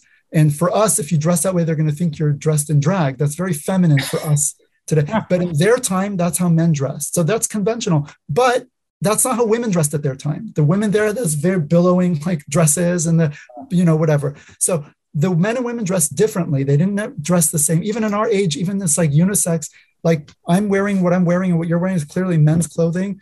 You know, woman's blouse is always cut like curved and, you know, it's always different. Like men and women are not the same right? So there's some cultural component to that, but the idea is that whatever is largely generally recognized as being masculine or feminine in your society, you're actually bound in the Sharia to sort of conform to that. Well, can I just be my own autonomous individual and throw off the shackles of society? No. I mean that that's Rousseau, That's the 19th century. That's secular European psychologization of the self and radical autonomy and individual. That's not Islam, right? So choose your paradigm, choose your religion, but you know, don't try to mix the two. They're not the same. Dress, as we said, strictly forbidden on the basis of the hadith quoted. To imitate the opposite sex in dress, accoutrements, etc., as conventionally recognized in one society. What about mannerisms? I'm a male, I have a high voice, or I kind of have effeminate, you know, walk or you know hand movements, right? Um, the scholars actually, again, this is a phenomenon. We see this in society, right? A man could be even heterosexual, but kind of effeminate, right? It's this, the, or a woman could be kind of masculine. And, all right, scholars recognize that a person could have gender atypical mannerisms, gait, voice, etc. Um, the man would be called muhannath, right? That's a male with effeminate mannerisms, and a woman mudhakkara, a female with masculine mannerisms. What did the scholars say about this, right? They said these, these mannerisms, they could be either khilqi, which means constitutional, like the person's just, it's natural to that person, or it could be affected, like they're taking it on, they're, they're purposely doing it. We know if it's purposeful, then that's forbidden. We've already seen that, right? So purposely affect, affecting such mannerisms is haram by consensus. However, if it comes to somebody naturally, right, effeminate tendencies to a man or sort of more masculine, you know, uh, to a woman, right? The scholars here have differed. Some of them said that the person should try to recondition himself or herself you know uh, try to make reasonable efforts to bring their behavior more in line with what's typical of their sex. And if they don't try to then they're sinful for not trying. But if they try to and they can't do it after a reasonable effort then the blame drops and you know that, that that's fine. Okay? Other scholars said they're not even obligated to even attempt. As long as it came to them naturally and they didn't deliberately do it they don't have to. It would normally make your life probably easier just socially speaking especially for a man. You know i mean there's a particular stigma in most societies against effeminate men often. You know it'd probably make one's life easier you know to to kind of rehabituate if possible some people might find that very difficult. And if they do then they're actually not blamed for that and they should not be um, made fun of. It would actually be haram to do that. They should not be categorized as being any particular way or it should not be assumed that they engage in particular sexual behavior like same-sex behavior just because they might appear as feminine right this is these are all this is all zann which is kind of um, suspicious thinking of someone, and this is actually haram to to to um, have that in Islam.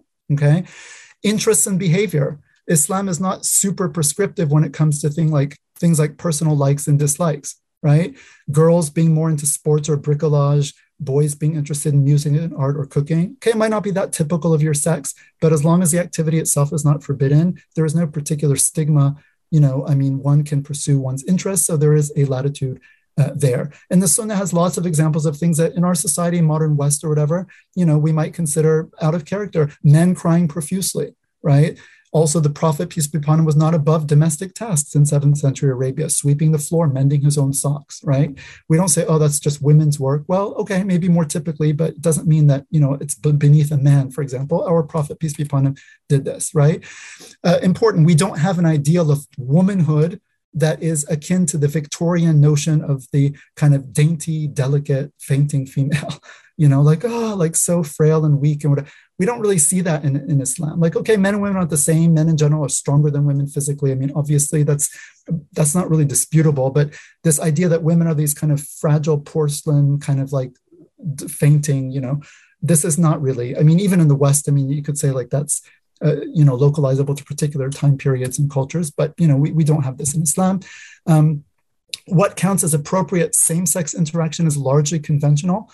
Many Muslim men you know, as people know, are very touchy feely compared to men in the West. They're constantly hugging and kissing, and you know, in many Eastern societies, walking hand in hand, even sometimes with you know their fingers crossed. And this in the West, you know, I mean, this would clearly be, you know, you'd say, okay, well, they're they're they're gay if two men are walking like that.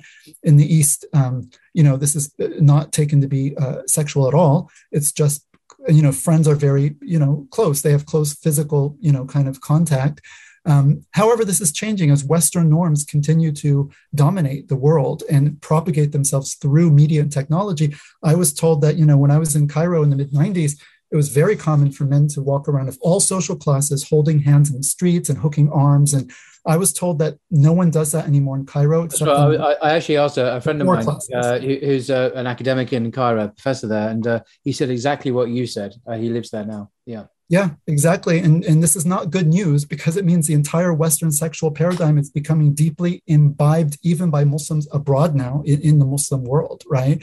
Um, and, and now you have Cairo youth saying, oh, well, that's gay, you know, to walk holding my friend. What do you mean gay? Like, we don't have that concept in Islam. We don't have that concept. We have actions. We don't have a sexual identity to begin with. Well, but guess what? They're taking it on because, you know, again, Western norms are very aggressively pushed as the only valid ones. And Western culture continues to dominate through its products, movies, television, cinema, the internet, and so forth. And so Muslims are not, you know, exempt from being uh, uh, affected by this, but we should be aware of it because it's not innocent, right? It has implications. Um, there are clear Islamic guidelines that transcend culture, right? So we said there was a cultural element as to what is appropriate same sex interaction. That's not without limits.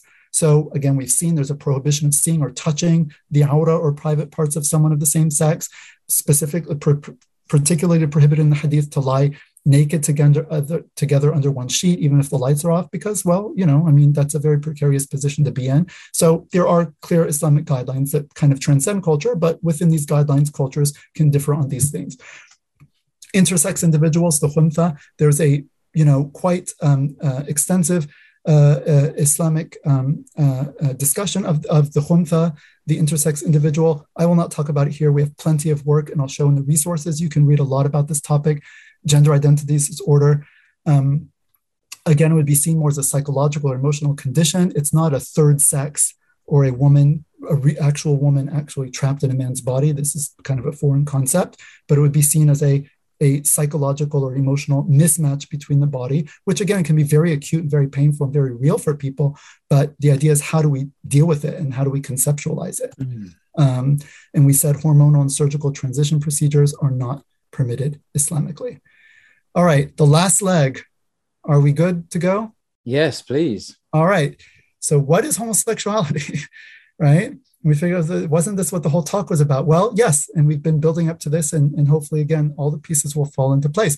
What is homosexuality? The contemporary background. We always have to question our terms. There's a principle in the sharia that one can only judge a thing when it is properly conceived. Al-hukmu ala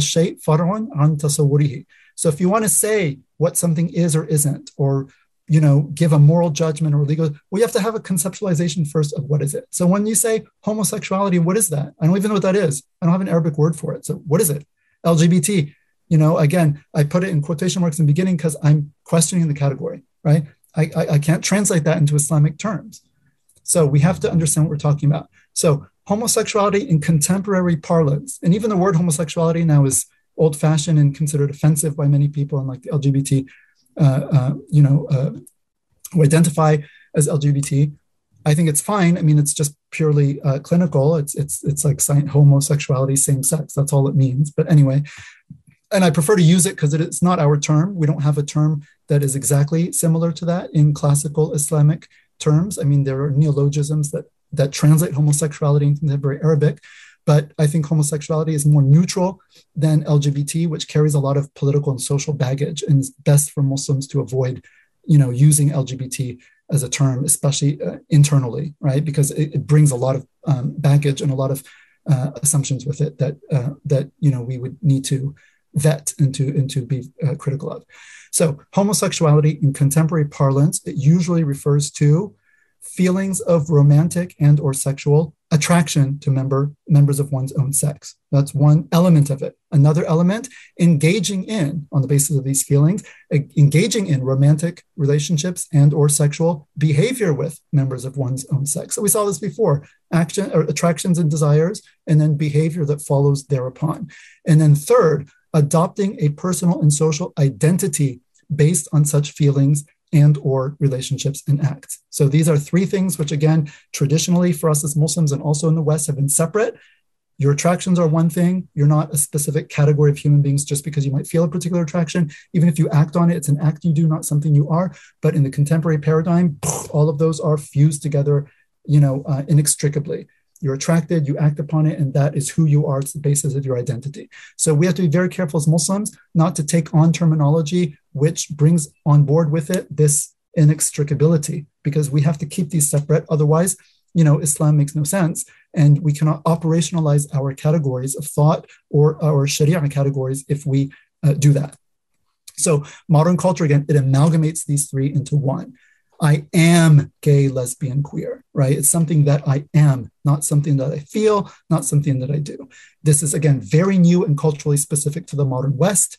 Homosexual sentiment and behavior is widely attested or widely attested in past societies, but were never taken as an identity. This is very particular to the current cultural moment, right? And is therefore contingent upon that moment i.e., it was something that you did, not something that you were. Again, that's a good take home message, you know, like phrase to, to remember, right? And then there's the elision of any meaningful distinction between, or sorry, the elision of any meaningful distinction between desires and actions is morally problematic. So eliding means to get rid of, right? When you say, well, just because I have a desire, I can act upon it. Well, if you apply that consistently, you're going to run to a lot of moral problems in very, uh, very quickly, right? So, of course, the mere existence of a desire can never be a moral justification for acting upon it. We need other moral criteria brought to bear on it.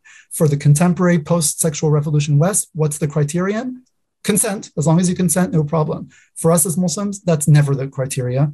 Criteria is what, you know, when God and his messenger have decided upon something, it's not for believing or it's not for believing man or woman. When God and his messenger have decided on something to have a choice in the matter, right? That's our criteria. So we look to revelation to see what God has actually permitted and prohibited of various desires that we might have.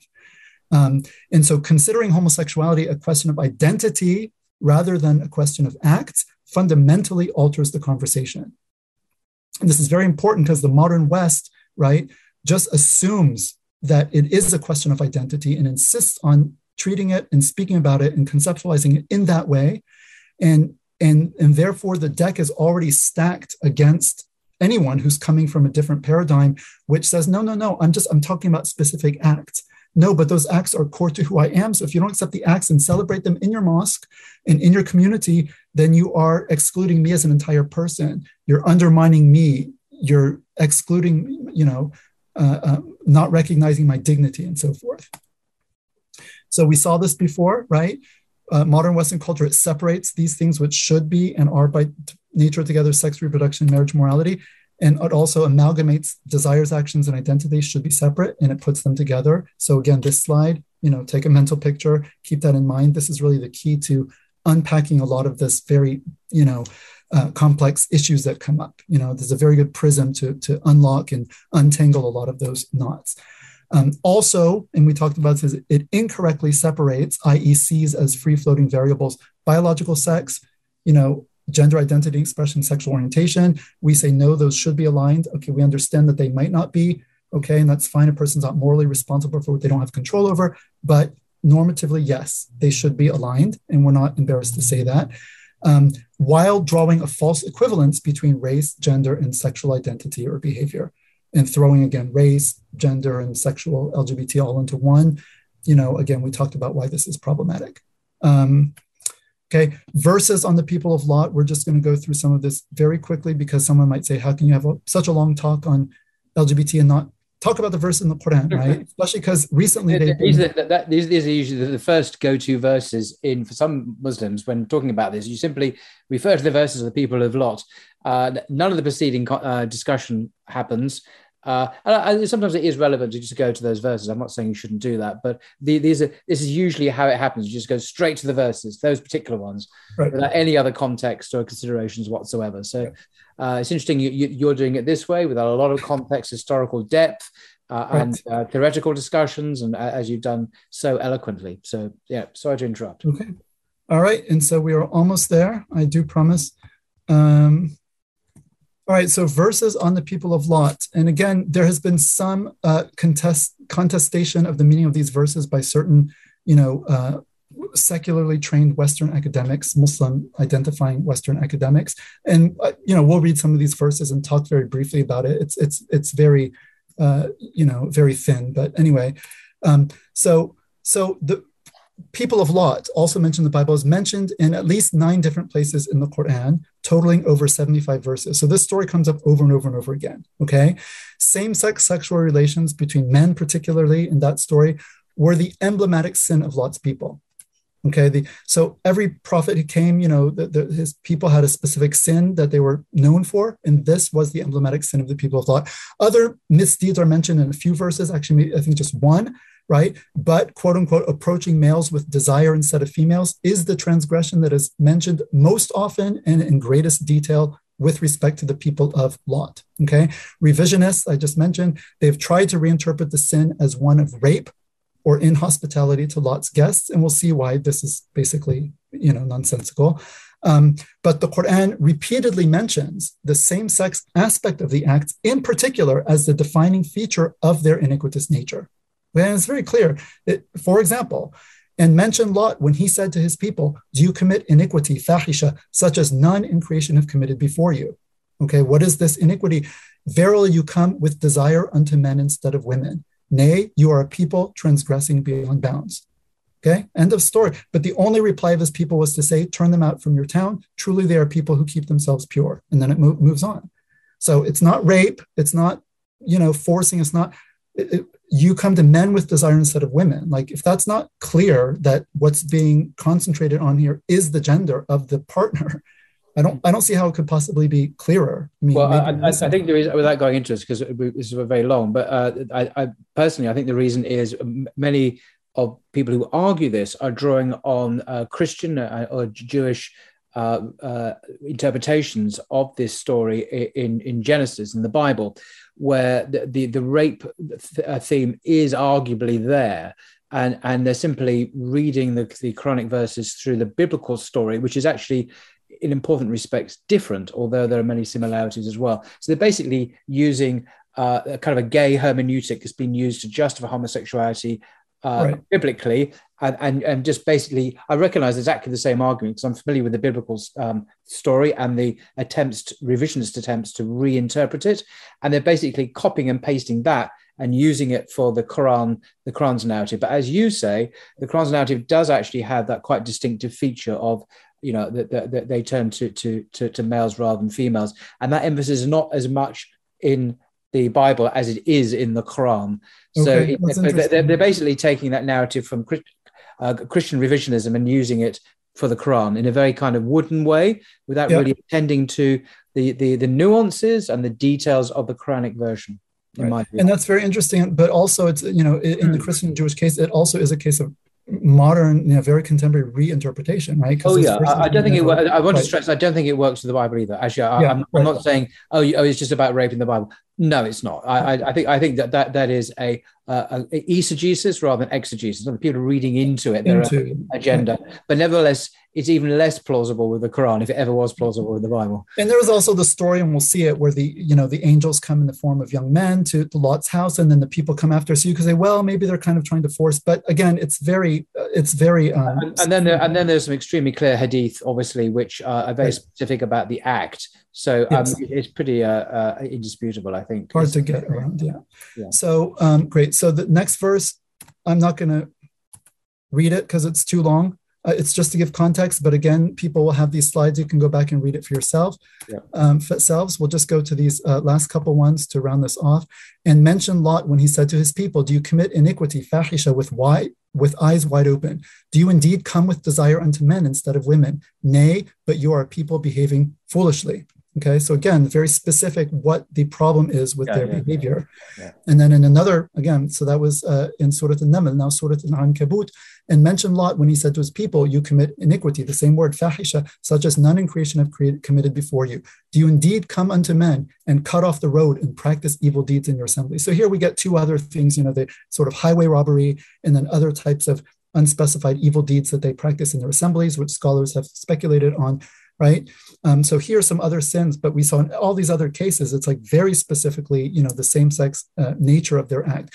The people, the reply of his people was but to say, "Bring upon us God's punishment if you are among the truthful." So they're quite haughty and sort of, you know, not very concerned that this might bring on God's punishment, as if they're challenging it. And when our messengers, and I just mentioned the angels came to Lot, he was anguished on their account and constrained from helping them, and he said, "This is a trying day." And his people came hastening unto him. And before that, and before that, they had been working evil deeds. He said, Lot said, O my people, these are my daughters. They are purer for you. So fear God and disgrace me not with respect to my guests. Is there not among you a right-minded man? Mm. They said, You know well what that we have no claim on your daughters, and indeed you know what we want. i.e., your guests, your guests, your male guests. Now, this is one of the um, you know uh, verses that the, the revisionists will point to to say, okay, well, look, this is the rape, you know, this is the implied rape scene. And you say, but wait a minute, but Lot's response is, these are my daughters, right? They're purer for you, right? So these are men. Here are my daughters. My daughters are women. What, what's the difference between the, the guests and the daughters? It's their gender. And if you assume that these men want to rape the guests, it's not reasonable to think Lot is saying, well, oh, don't rape my guests because that's inhospitable, but rape my daughters instead. you know? Doesn't make any sense. Right? I mean, if that were the case, so why does he? Why is he not blaming them for wanting to rape? Why would he say, "Take my daughters instead"? And then he says they're purer for you, and you don't say, "Well, you know, um, uh, don't rape somebody because it's not pure to rape someone. Like, just have consensual sex because it's more pure." Like that. That's not not how anyone talks. I mean, when he says they're purer for you, they're pure for you because you're men and they're women, and that's a pure act, right? Not this act with these men. It's it's, it's like super clear. But again, you know, leave it up to academics to kind of complicate. right? Um, and so, anyway, reinterpreting this as rape, right, in a classic is a classic example of anachronistically projecting contemporary notions onto the texts, such as this post-sexual revolution fixation on consent as the only relevant criterion. It's so obvious. I mean, people are saying, well, wait a minute, uh, you know, it must be that there's a lack of consent here because that's the only thing that makes sense to us. You know, that's the only crime that we could imagine is that there was just a lack of consent, and therefore it must have been rape. Because don't we all know that consent is really what matters when it comes to sexual behavior? And I mean, this is like this is, I mean, it's just obviously just and you know taking like literally the last three decades kind of, you know, uh, sexual measuring stick for sexual morality and just projecting it thousands of years into the past and reading it into a text where it clearly has nothing to do with it. But yeah, I, I mean, it's, a very interesting. Uh, John Boswell, the American Harvard uh, professor, uh, uh um, who wrote the, the, the classic revisionist work uh, from a Christian point of view on this story in in the Bible, um, in the eighties, I think. Uh, I mean, he sadly died of AIDS himself subsequently, but um, he, he, proposed that it was to do with rape and, and so on. But his work was then, uh, as, as indeed um, is often the case, was critically assessed by biblical scholars and was found to be very wanting. And indeed, the top experts now in the biblical field accept that th- this passage, the Sodom and Gomorrah passage, the Lot passage, and others do speak of homosexual acts, actually, okay. even though these, own, these scholars themselves don't agree with the Bible. And I think Professor John Barton, who, who I've had the, the, immense privilege of speaking to on my channel, professor of Bible at Oxford University, one of the world's leading biblical scholars of the Old Testament, um, he, he, he, has said this to me. He, he said, no, the, the revisionist uh, argument that it's, about rape, it's not really, is completely wrong. It's not based on the Hebrew text. It, it's, it's eisegesis rather than exegesis. Mm-hmm. But I, J- Professor John Barton, don't agree with the Bible anyway. I mean, so, so, you know, and, and this, and in fact, the world's preeminent scholar in this field is not John Barton, it's a specialist in this area. I forget the, the scholar's name. He's written the, the, the scholarly text is usually seen as the defining, uh, clearly states the revisionist case has failed and the traditional understanding is correct. But this very author himself rejects, it doesn't agree with the Bible because they're very liberal or they view the Bible as purely a human construct, like John Barton mm-hmm. very publicly does.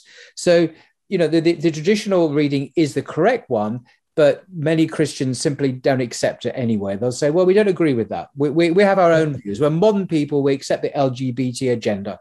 We've so that's a remarkable irony that the traditional reading actually wins at the end of the day, but people still disregard it anyway. You know what I'd say, Paul? At least be honest. You know, they're being honest. They're saying, well, here's what the text yeah. says. We yeah. can't make it say what it doesn't say implausibly. We might have wished it to say something different, but it doesn't. And we don't agree with, okay, we're not going to follow it, but okay. Sure. But don't try to like play games with what it actually says. And this idea of like we can just read into it anything we want or that's, that's not plausible. I mean, I, I know advocates say this. You hear this on social media and so on. That a serious scholarship doesn't go along with that. But serious scholarship, the individuals who write that will actually accept the gay agenda anyway, because they are modern, enlightened Western people, and, and part of the liberal Right. academy. They're not would- committed to they, the they Bible will, they will accept that publicly. They will say, "Oh no, we support all these agendas," even though the Bible, correctly understood in its historical context, is actually speaking of these acts. Yes, they were prohibited then, but today, as John Barton said to me, we live in a different world, and therefore we can accept these acts. Right. That's what he argued. Yeah. Yeah, exactly. He's the he uh, he's British, right? Yes. Yeah, I saw that actually, and I, I remember that. Um, Oh, part you of the remember, yeah. conversation. You pushed But- him on that, yeah, and I yeah, yeah, I did because that. I, I, I've actually, I've actually got the got the book here. It, it's this. I mean, I won't go into the details now, but Yeah. he he's very praising of of a, of a top uh, academic work written by an, an American evangelical scholar, which completely demolishes the revisionist argument. So, John Barton, how can you agree with this? He says that's brilliant scholarship, fantastic. What is your view? Oh, I accept gay marriage and all rest. How can you do that? Well, Yeah. his understanding of scripture is very different from the evangelical scholar's understanding of scripture. It's Right. a human product. Therefore, he is free, serenely free to ignore it in his own modern understanding of human relations. right.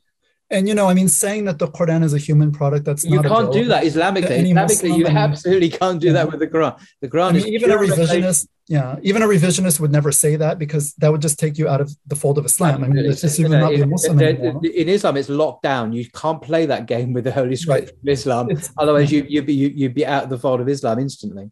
Right. The, the Quran being the word of God is sort of definitional of, of Islam. And, you know, a lot of modern Christians and non-negotiable. Don't Yeah. really get that. And they kind of say, why are you guys? A lot so- of Christian scholars do that. They have a very, very different understanding because the Bible is a library of books written by many different people, and the historical critical understanding means you can, you know, you can say, well, this is just a human opinion. Maybe this is revelation. It's much more complicated. Right. And so, what Muslim revisionists will do, because they don't have the option of saying, well, it's just a human text, they'll say, well, of course it's the word of God, but nevertheless, God spoke to people, you know, according to their Near Eastern context, and they'll try to historicize it. I mean, of course, Yeah. you know, uh, we do take historical context into consideration. It's part of the Sharia, but there are very specific ways of doing that. You can't just do it like at, you know, Yeah. you, you know, with no kind of dawabit or, um, you know, parameters. And and one of these scholars actually who has been pushing, you know, th- this kind of revisionist line for a long time, you know, you might say, well, okay, if there's one thing that Muslims could never disagree on, it must be what tawheed, like you know, the oneness of God. That's absolutely the most fundamental. You might say, well, maybe sexual behavior is pretty important, but like tawheed is like there's no Islam without that. Okay, Mm. this scholar has been pushing this. I just saw like a tweet. Uh, I don't know when he put it up, but it was just forwarded to me a few days ago, where he actually said polytheism is a derogatory term used by arrogant monotheists who don't understand that their own conception of God is, you know, influenced by their Near Eastern, you know, milieu, right? And and and and they use it to derogate other people. And uh, and anyway, these so-called polytheists. That's why I always say so-called polytheism, theism, and so-called monotheism. And in any case, these uh, the spirituality of these so-called polytheistic societies has a much better track record when it comes to diversity and tolerance than the monotheists. And so, I mean, the end of the day, so that's the we know where they're coming from. On, Yeah, diversity, on, on, tolerance. on every level, that they are, you know, So you can see that you're going to play that game. Even Tawheed itself, even Tawheed is monotheism, you can just historicize it the same way. Yeah, yeah. And that's, that's very dangerous. I mean, it's it's it's. But anyway, like, okay, fine. At least you see clearly. Like, all right, no, thank you, no, thank you. I mean, how does that? How are you even like? How do you even identify as Muslim anymore? That doesn't make any sense at all. So, anyway, um, so Anyway. sometimes it's good when things are stated that directly. It allows you to see. Yeah. But True. the, the, the experts are very clear. The passages do say what people traditionally understood them to mean. That, that that's really beyond dispute now. I think. And so I'll just put here. So the um, uh, actually I forgot to hyperlink this, but it's hyperlinked in the resources. The the classic you know article on this uh, is by uh, Mobeen Vaid, who you had you've had on here twice. Uh, very immense friend of mine. a couple of times. He's an extraordinary individual, actually. yes, mashallah, very very impressive. We, Yes. Hats off. We all try to follow. I had way. coffee with him in Chicago once. I, I heard about my, that. my Yes. totally irrelevant boast, but I have met him. We actually sat down for a couple of hours and talked shop. It was utterly Yes, he, he very much enjoyed that. He told me. So, can Islam accommodate homosexual acts? Quranic revisionism, and the case of Scott Kugle. Scott Kugle is this person who wrote this book, you know, um, Yes. on- with this argument. Um, he's not the author of the. It's actually tweet this that I just which I've about. got here. This is a book by the notorious Scott Kugle uh, Right. book, which is uh, massively criticized, definitively criticized, many would say, by Mobeen Vaid. by Mobeen Vaid, and I mean Mobeen Vaid's article is is even you know um, uh, is is uh, assigned in university classrooms, right? Because it's it's at that level. Um, Scott Kugle was not the author of the tweet that I just mentioned, where the person was. I was wondering if it was. I was monotheism. wondering if it No, it's someone. It was another academic, but not Yeah. Scott Kugle. Just again, you know, we, we have to be fair in our Yeah. criticisms. If we critique I'm glad you clarified that because that was my assumption. a person for what he says, not not for something he did. The verses on Qawm Lut, if people want to check them out, here they are. Um, okay, building an Islamic framework very uh, quickly on homosexuality. Again, one can only judge a thing once it is properly conceived. Al-hukmu ala shay far'un an tasawwurihi. So we realize the Western paradigm is just a totally different paradigm. It's not, you know, not Yeah. something that's really compatible. So how do we as Muslims conceive of this? As I said, there's no single word for homosexuality in the Sharia, right? Again, in the West, also it's a new word because um, the Sharia addresses what? It addresses acts, Yeah. not desires, i.e., desires that are things that are beyond one's control. Okay. Yeah. Um, Islam does not categorize human beings on the basis of mere desires, sexual or other.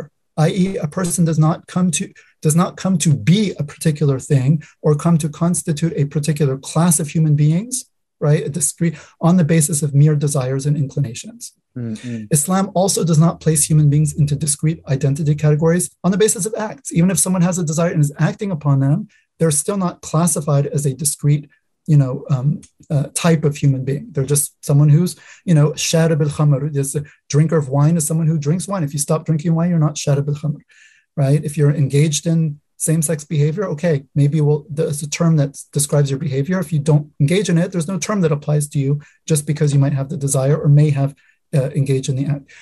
Question What is the best way to answer the question? What does Islam say about? I, I- know the answer. Before you tell us what the answer is, I have the answer. Watch this video.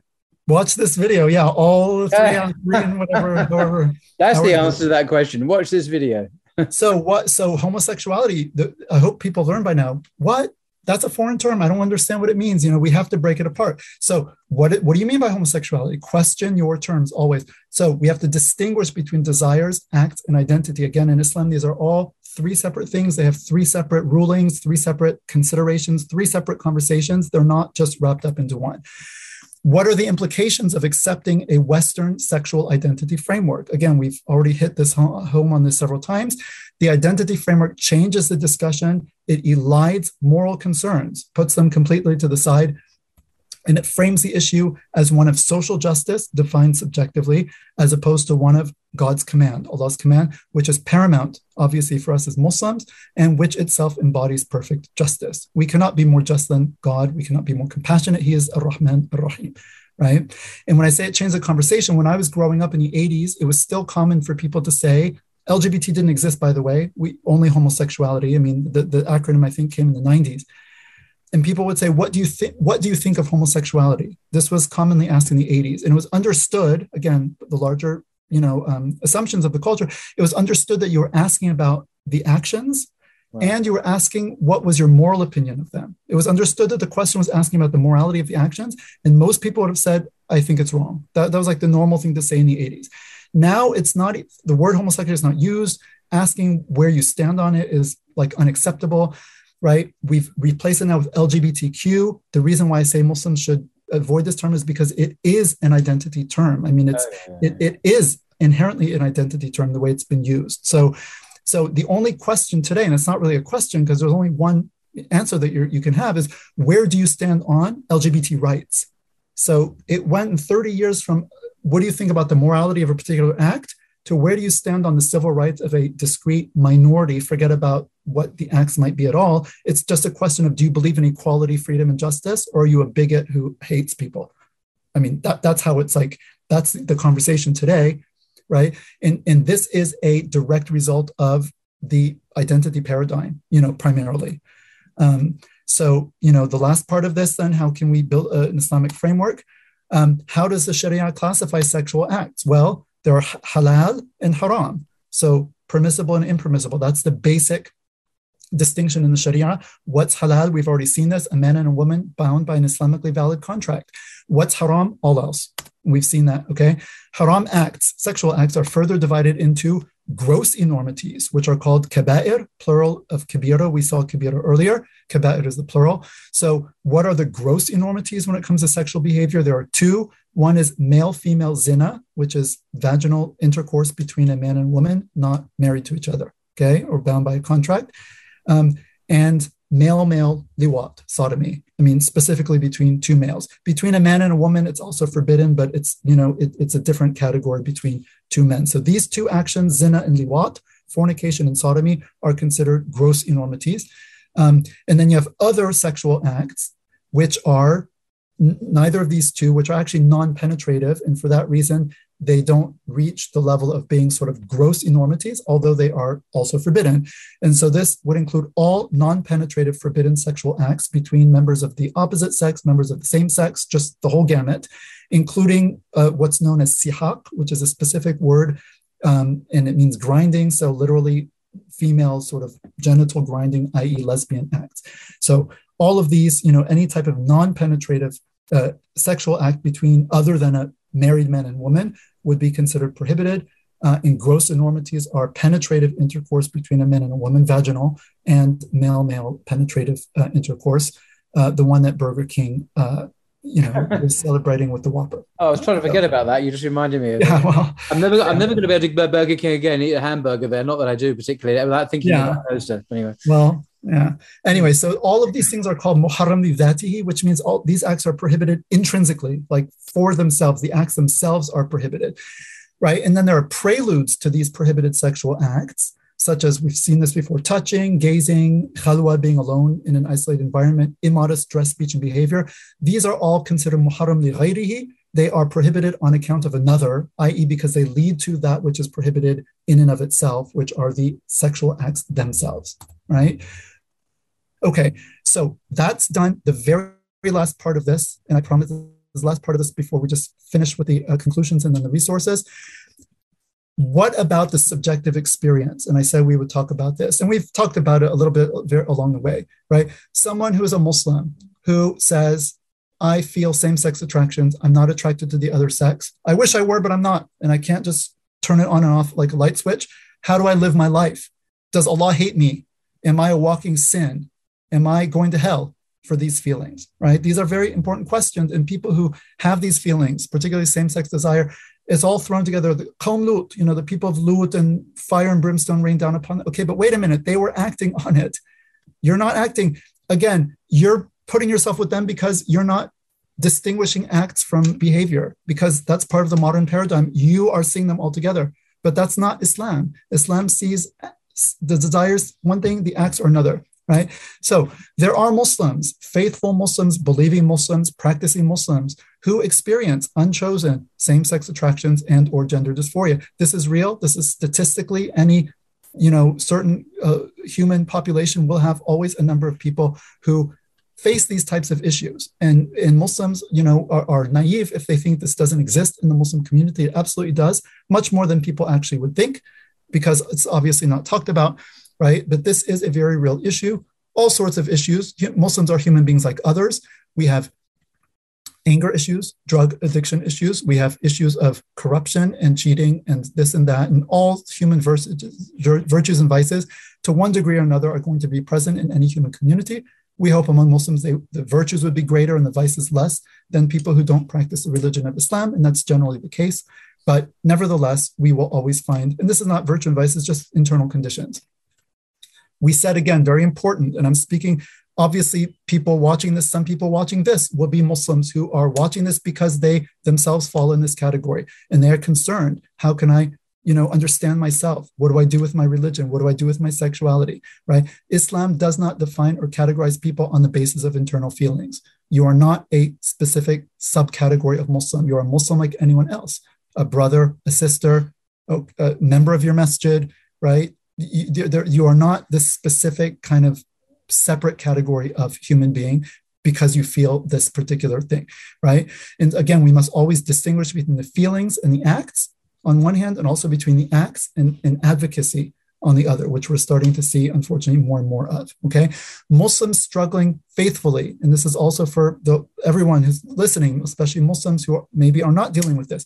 Muslims struggling faithfully with either SSA, so same-sex attractions, or GID, gender identity disorder or dysphoria, they should be I said struggling faithfully, faithfully should be embraced and supported as mujahidun in the path of Allah. These are people struggling in the way of Allah.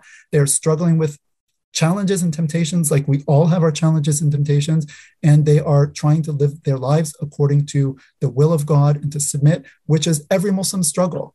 And that is the straight struggle. Ihdina sirat al-mustaqim, guide us to the straight path. Every Muslim is, is trying to go the straight path. No pun, no, the pun is intended here. And there is a support group called Straight Struggle. You can just click on this hyperlink. Yep and it is a support group for Muslims who experience same sex attractions or gender dysphoria, but who are committed to Islam and to living their lives. It's a very good group. I, I do I do recommend it. Right. And so they are coming together to support themselves and, and, and share resources and so on and so forth. And there's also a group based in the UK, Strong Support, Brother uh, Ali Al Jafari. Um, this started about two years ago, two or three years ago. So you have these two support groups, yeah. right? Now, Muslims, uh, again, who don't deal with this should be aware these feelings cannot simply be turned on and off like a switch. Well, akhi, that's disgusting. Well, you know, like Allah gave you women. Well, okay, yes, that's right.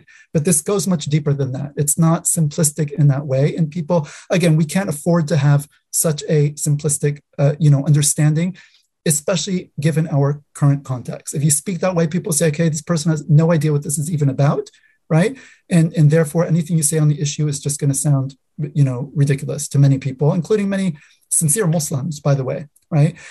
Again, the gay identity paradigm is very, very, uh, you know, this is a very critical thing that, you know, this, the, the identity paradigm is a big trap. It is a trap for the community because it, again, it, it, it completely upends the moral discourse of the Sharia.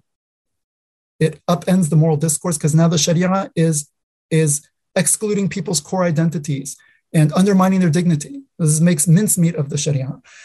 Also, this can be a trap for the person, him or herself, right? You're born in the modern world. Okay, well, this is who I am. We Islam would say this is not who you are. You're a Muslim. You're a servant of God. You're a creature of God. You're the you, you don't have to identify with your sexual drives, even if you have exclusive same-sex desires. Okay, that's something about you, something you have. Is not that doesn't define who you are at your core right? Again that's i hope you can see now this is a modern social construct of the contemporary west. This is not universal. It is not islamic.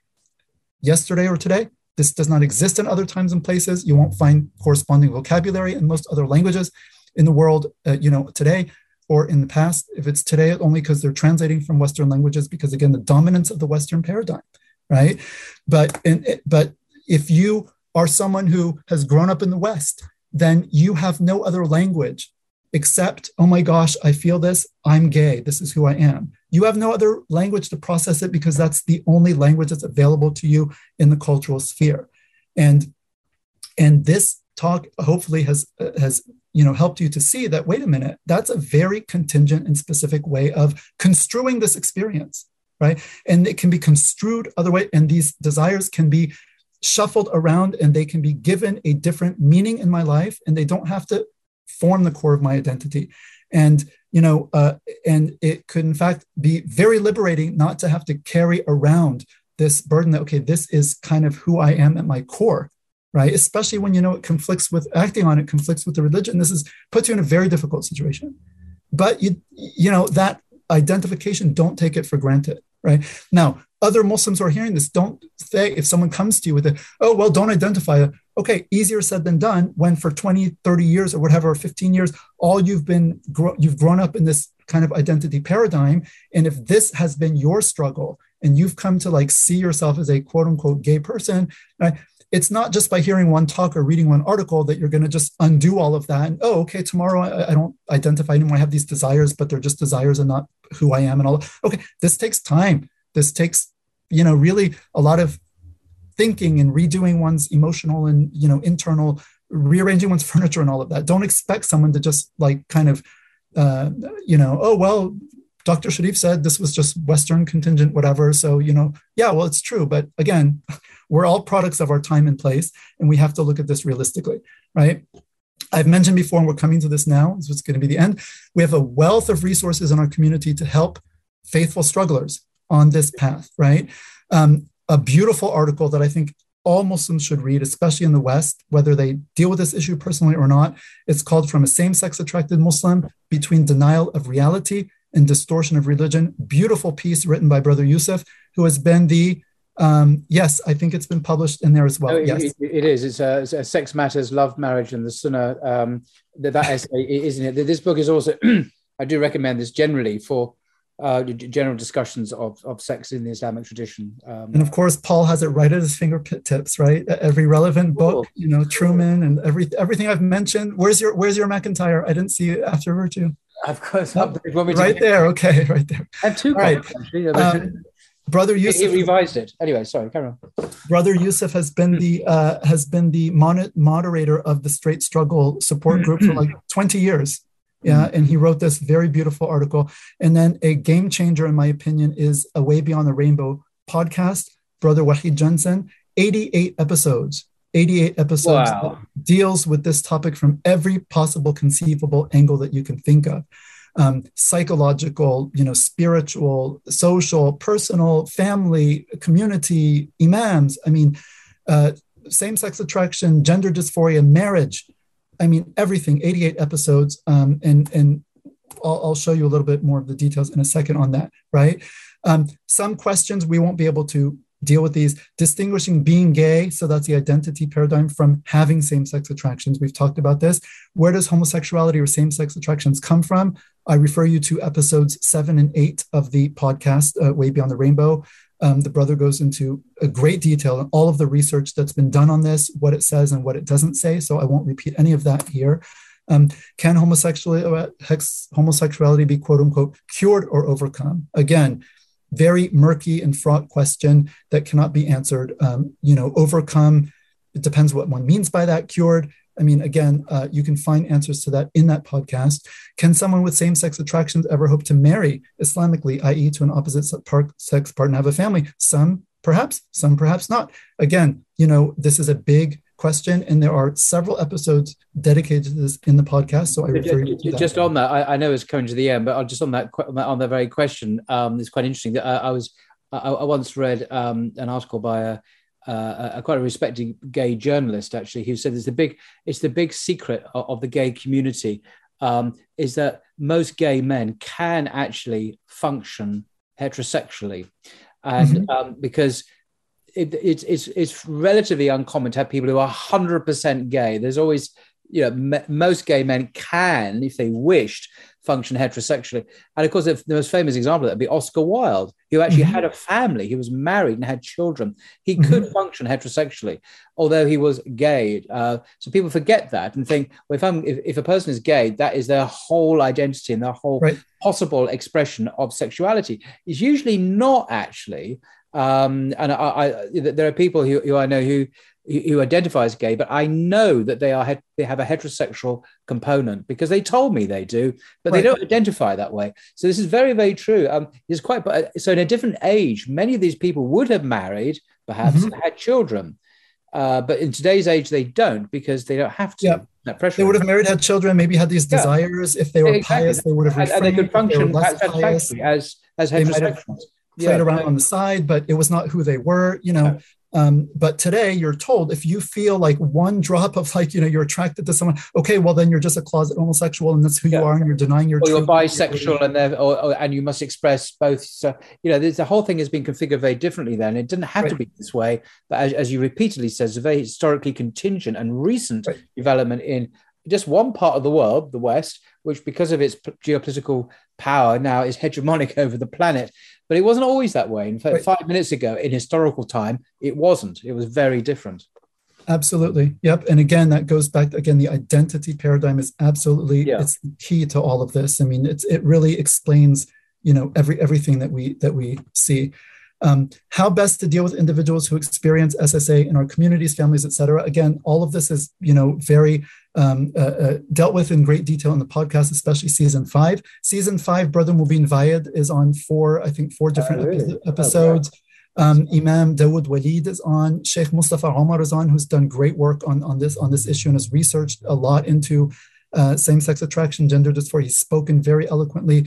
Um, so a lot of you know the sort of well-known uh, scholars in the West mm. um, and thinkers um, are, have, are actually you know share their experiences on this. So again, I won't repeat here because we, we don't have time. And again, you, you, know, I can refer you to the podcast. How best to deal with non-Muslim colleagues, classmates, etc. when it comes to this issue. Again, uh, I think the episodes, particularly with Sheikh Mustafa Omar, really goes into the details. And also, you know, people ask, well, what about pronouns at work? And I have to, you know, he goes into all of this. Sheikh uh, Mustafa Omar, if you go to the, the, um, uh, uh, episodes that he does. How should Muslims deal with the cultural and political pressures stemming from this issue in the public square, particularly in the West?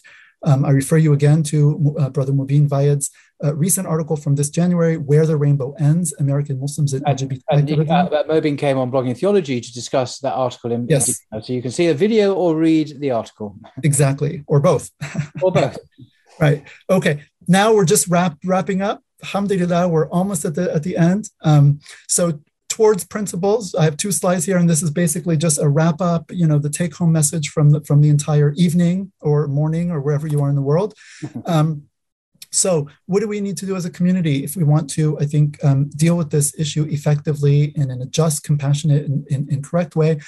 We need to strongly and confidently establish um, our Islamic gender and sexuality paradigm is very different from the contemporary Western one. We believe in gender essentialism. We believe in the gender binary. We're heteronormative. I mean, it's all of these terrible words that you've been told are, are like from the devil. You know, we deconstruct that. All that is, that's all concocted vocabulary, right? And, and we go to the ma'ani, we go to the meanings, and we look at the wisdom of the legislation of our creator, and we understand it, and we uh, establish it uh, uh, uh, you know, the gender and sexuality paradigm, right? So again, gender is binary. Gender differences are real and God-given. Again, these are just take-home messages. Messages. Sexual expression is legitimate only in the context of marriage, which is by definition heterosexual. Um, act. We should also critique and deconstruct, as we've tried to do, Paul and I, uh, in this uh, podcast. We should actively crit- critique and de- deconstruct West the Western paradigm post sexual revolution and show what is wrong with it because it's harmful to people. It har- it's not just because Muslims don't like it. it. Harms people, right? It leads people to destructive behaviors. It leads them to sexual chaos, and not just in the realm of homosexuality. I mean, you know, just even heterosexual sex is a mess in the West today. Marriage is a mess. Partnering is a mess. The sexual marketplace is a disaster. I mean, there's the the the the the, the uh, repercussions and the fallout of the sexual revolution, no one wants to talk about it because it would strike at their core ideological and moral commitments. We but, still have people who grew up on the, drinking the milk of the sexual yeah. revolution who are adults today, and they're not willing to, you know, to, to fundamentally question their basic assumptions that they've taught made them enlightened modern people, uh, you know, uh, post 60s and and we're going to continue to pay the price as long as that's the case. I'm sorry, Paul, you were going to. No, no, I interrupted you. No, I was, I was going to say that there's also the geopolitical uh, position here that the uh, before there was Western colonialism, it was perhaps economic, and then it was political, then it was military. Military, but today Western colonialism, uh, in my view, is heavily ideological. They can have the other things as well, of course, but it has a, has a new virulent form of ideological colonization where, like you, you mentioned the tweets where the American government yep. is tweeting right. uh, the, Muslim, the Muslim world, which is considered highly provocative, of course, uh, by, the, by, mm-hmm. by many in the Muslim world.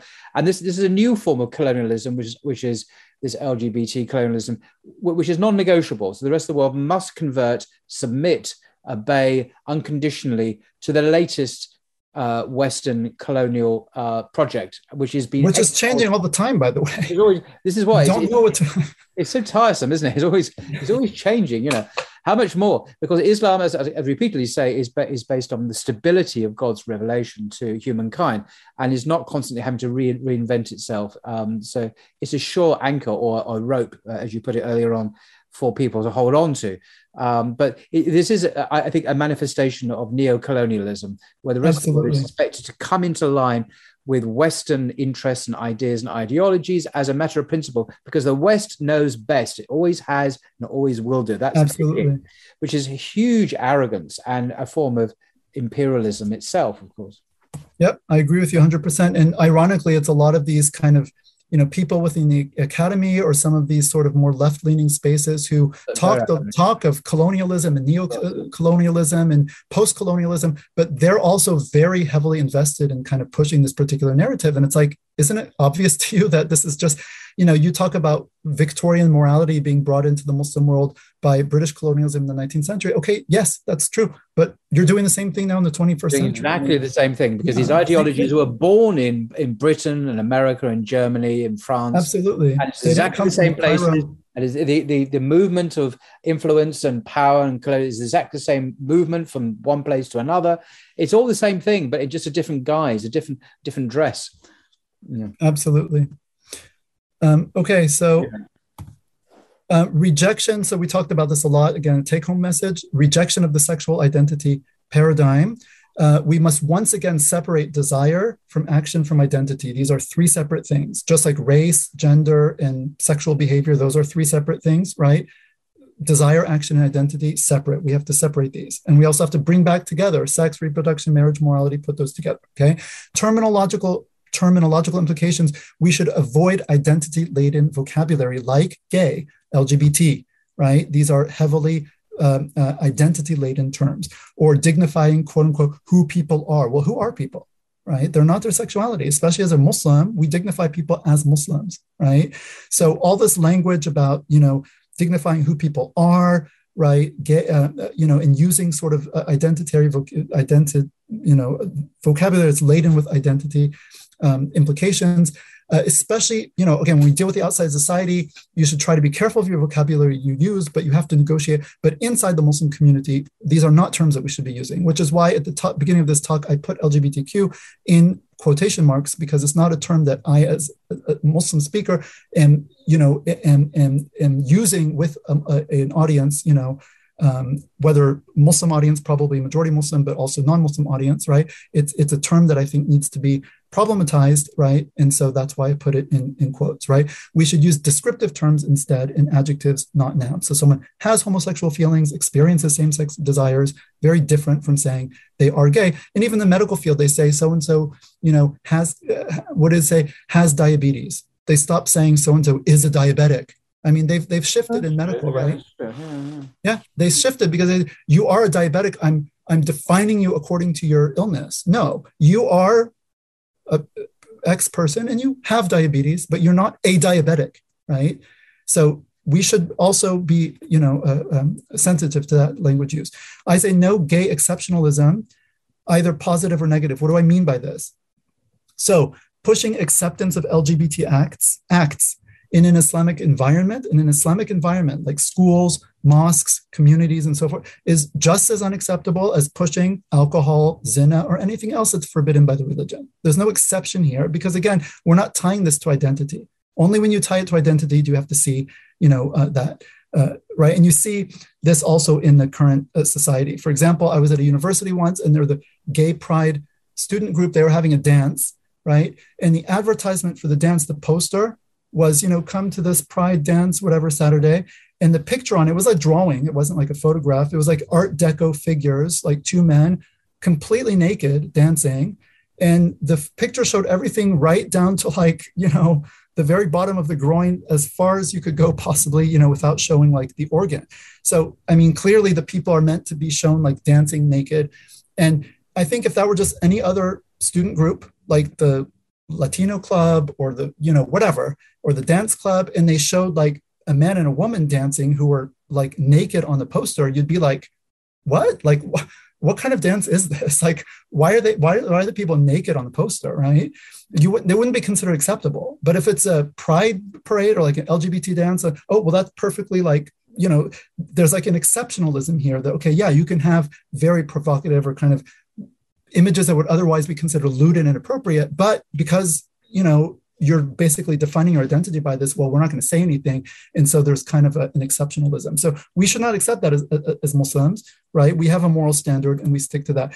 At the same time, so there's no like positive gay exceptionalism, but also not negative. So again, I say this to Muslims of probably a more traditional bent or people who they consider themselves like, okay, well, we're firm and hardcore on this issue. Be careful, right? As I said before, you might be more uh, more um, impacted by the modern Western paradigm than you yourself imagine. Merely having and faithfully struggling with same-sex desires or you know gender identity issues also does not merit any particular stigma or singling out. Someone comes to you, you're friend, I've known you for so long. I have this big thing I want to, you know, share with you. It's so difficult for me.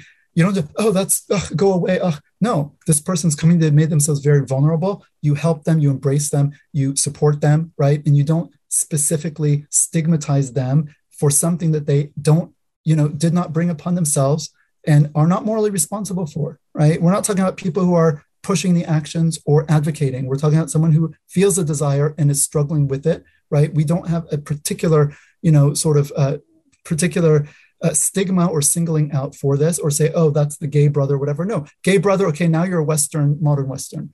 Don't tell me you're a traditional Muslim and you say gay Muslim. Well, what do you mean gay? Say that in Arabic. Say, tell me that in classical Arabic. I don't have a word for it. I don't have a word for gay.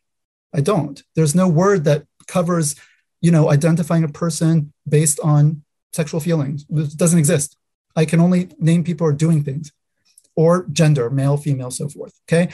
All right. Balancing individual and community, subjective feelings versus objective truths. We talked about this, you know, the objective right and wrong, the objective nature of, of acts and how Allah has defined them and uh, legislated according to them, and the subjective feelings of people who are facing these desires, right? So, as I said before, individuals dealing with same sex attraction or gender identity issues should be supported in their efforts to realize their purpose as Muslims and live their lives in submission to Allah and His deen. Again, go back to that, you know, article by Brother Yusuf, um, you know, uh, uh, from a same sex attracted Muslim between uh, distorting reality and um,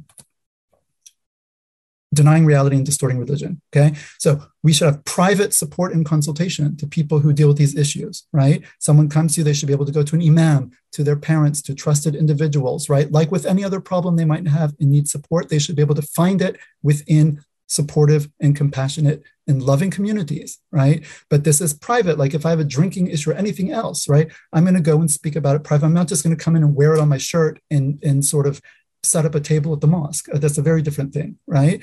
So, private support and consultation, people should have people within the community to turn to, right? As opposed to public, quote unquote, accommodation or inclusion. Again, I put these in, in quotes because these are buzzwords accommodation, inclusion, right?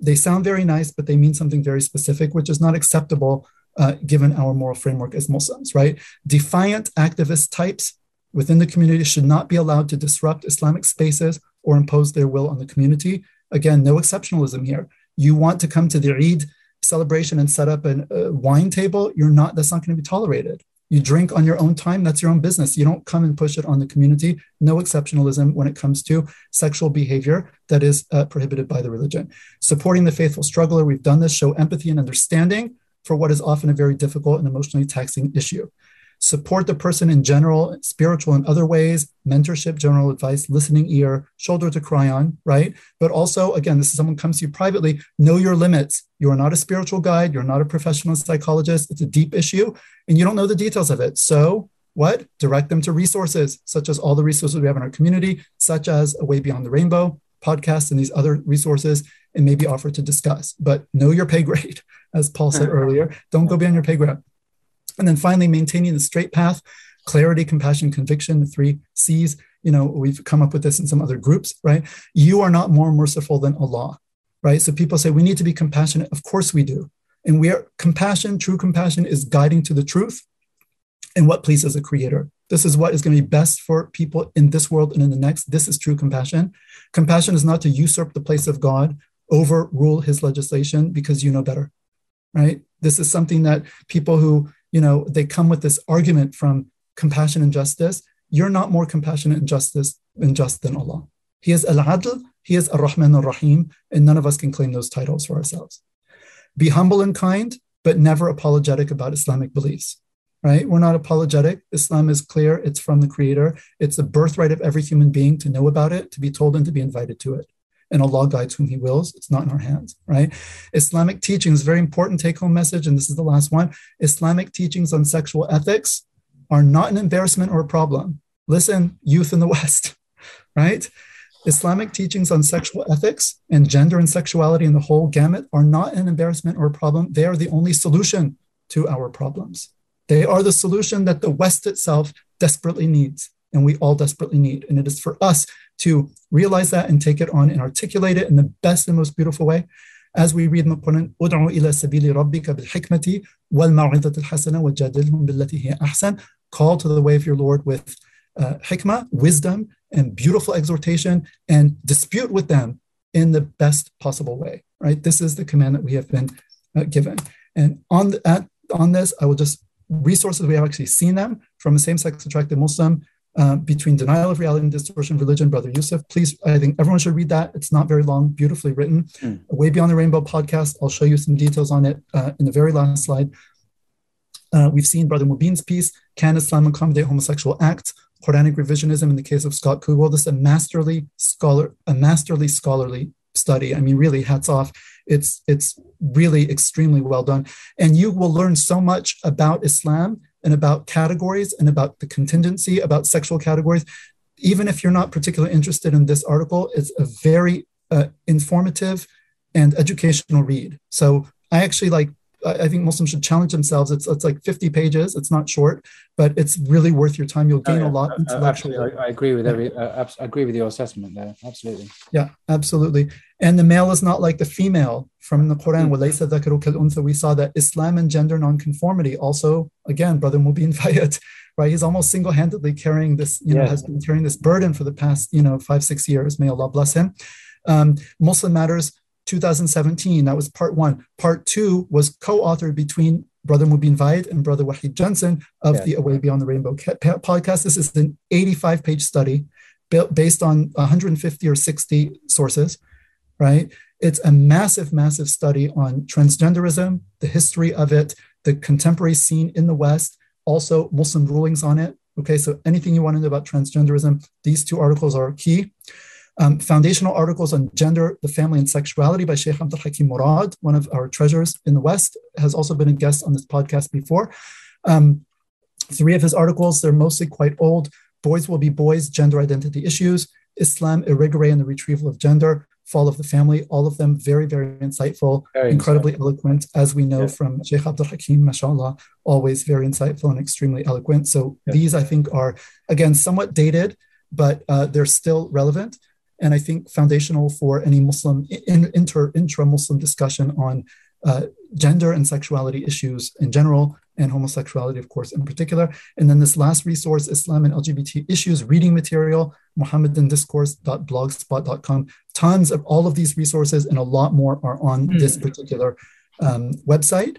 And then finally, a just, uh, you know, because I've said, uh, talked about this away beyond the rainbow, I think it is a game changer.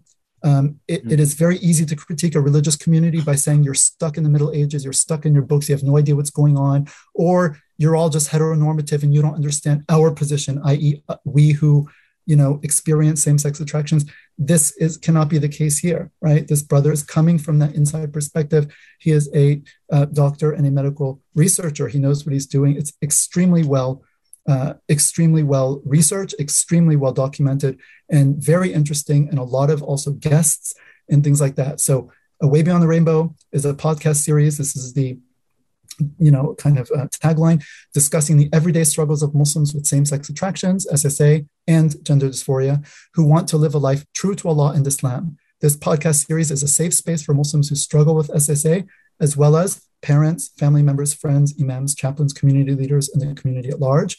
It is separated into five seasons. Season one tackles topics, just to give you an idea shame, vulnerability, self compassion, identity, so on and so forth. Okay, I won't read everything because it's, it's season two tackles the spiritual dimensions related to this particular struggle right? How can people understand the spiritual dimensions of this particular struggle, every struggle, but this particular one, from the wisdom of hardships and tribulations, attachments and surrender, as well as gifts and divine openings, futuhat, ilahiyah, rabbaniya, to the struggle with temptations and desires, sin and repentance, as well as the story of the people of Lut and of many of the other prophets whose stories are relevant to every struggle, including this particular struggle. Season three focuses on the importance of support systems and social connections um, and answers frequently asked questions when it comes to friendships and support groups.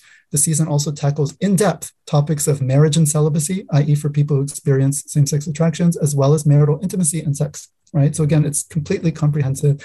Season four, dedicated to healing and recovery work, tackles foundational topics relevant to the healing journey. And this is actually relevant to people who don't even experience same-sex attraction. Just general, you know, complex trauma. He takes a lot from the sort of contemporary psychological perspectives, but from an you know Islamic uh, angle. Emotional attachments, dependency and codependency, um, and then you know uh, sexual compulsions and addictions as well as sexual abuse so these are things are unfortunately relevant to a lot of muslims you know have experienced sexual abuse whether they experience you know same-sex attractions or not uh, sexual compulsions and addictions there are i think four episodes on masturbation pornography addictions and again unfortunately given the state of current technology and so forth many many muslims i mean we're not uh, uh, we are not immune to these struggles and many muslims quite apart from same-sex attraction, deal with you know uh, issues of sexual compulsion, issues of pornography addiction, and so forth. Um, and and so you can also find very uh, um, beneficial things here. And then the last season addresses the wider community and focuses on relevant socio-political themes such as revisionist movements. So again, you know, uh, Brother Mobeen does the whole takedown of the revisionist, you know, uh, arguments based on his work uh, Sharia perspectives, gender dysphoria and transgenderism, and also topics that are relevant for parents and family members, i.e., of Muslims who have same sex attraction or gender identity issues, for spouses, teachers, imams, and community leaders. So completely comprehensive. And again, a lot of Muslim kind of personalities have come.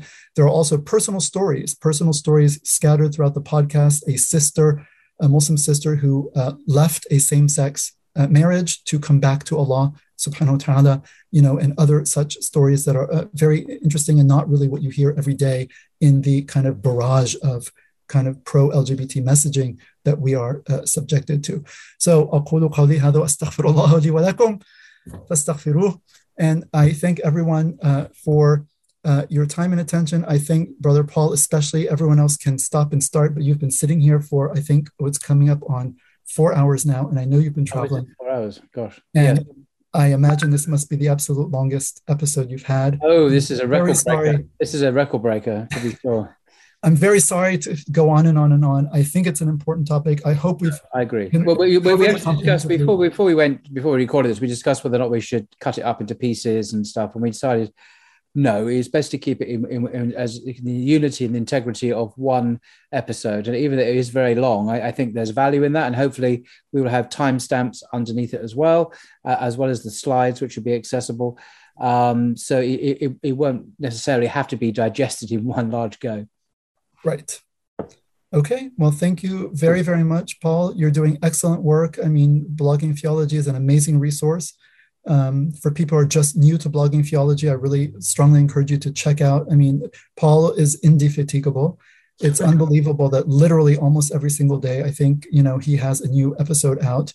And uh, very often uh, he's discussing deep works with authors that require him to have read these works. You know, I mean, it's not yeah, just like it's, you know, it's not easy. It's not easy. Yeah, it, he invited me to talk. I've been, you know, running my mouth for four hours, but like very usually, I mean, he had me on before. He read my book and other people. And as you've seen, every time someone mentions a book, I don't know how you do it. He just doesn't even get up from his chair, reaches, oh, here's the book you were talking about. Every book you mention is like at his fingertips. So there's uh, something, uh, you know, not, not, not uh, spiritual. I think, you know, futuhat here, some divine openings. May Allah bless you, Paul. Um, we're, we're very happy to uh, to have you among us. You're, you're a great, great asset to our community. And uh, uh, yeah, may Allah, may Allah bless you and and uh, and everyone who uh, watches your channel and benefits from your channel. And uh, I'll just end as we uh, normally do. Anything that I have said that is right and true is from Allah subhanahu wa ta'ala, and we thank Him for that. All truth and goodness come from the only true uh, Allah is the haq, the truth itself, and, and good and beauty itself. And anything that is wrong or inaccurate um, it comes from me and from me alone. And I ask your forgiveness as an audience, as well as Allah's forgiveness for anything that I said that it might have been wrong. I hope I was not, did not say anything that anyone might have found offensive. It was not my uh, intention to. Um, I think in the larger context of what was being said, I tried to hit everything from different angles to make exactly clear what I'm saying and what I'm not saying. These are difficult issues. Um, I, I, may Allah help all Muslims deal, uh, whether it's dealing again with society and uh, uh, external pressures, or whether it's dealing with this issue inside your own heart or within your own family or community, um, th- this is not going to go away anytime soon. And this is something that we do have to know how to deal with properly and have mature conversations about, principled conversations, but conversations that also the human element is involved. And we understand people are very confused in this time. And we should also be, you know, without letting, again, this sort of activist type run amok, but be gentle with people. People have been hearing one narrative their entire lives right? It, it, it, can take some time and some effort and some coaxing to kind of get them to, especially if they're dealing with the, you know, just be patient with people and make dua for people. And may Allah guide all of us to what is best and what pleases Him. Uh, wassalamu alaikum wa rahmatullahi ta'ala wa barakatuh. Yeah, thank you. Well, thank you very much, uh, for your uh, outstanding work presentation uh, and uh, beautiful slides. And this is, this is going to be a, a, great resource, I'm certain, for uh, many people in the months, maybe the years to come, for a, a, a very comprehensive, compassionate, accurate, faithful um, uh, exposition on on the whole question of Islam and the LGBT question gender, sexuality, morality, and identity. So, thank you very much indeed for all your extraordinary efforts in this regard. And um, until next time. Okay, inshallah. Assalamu alaikum. Walaikum assalam.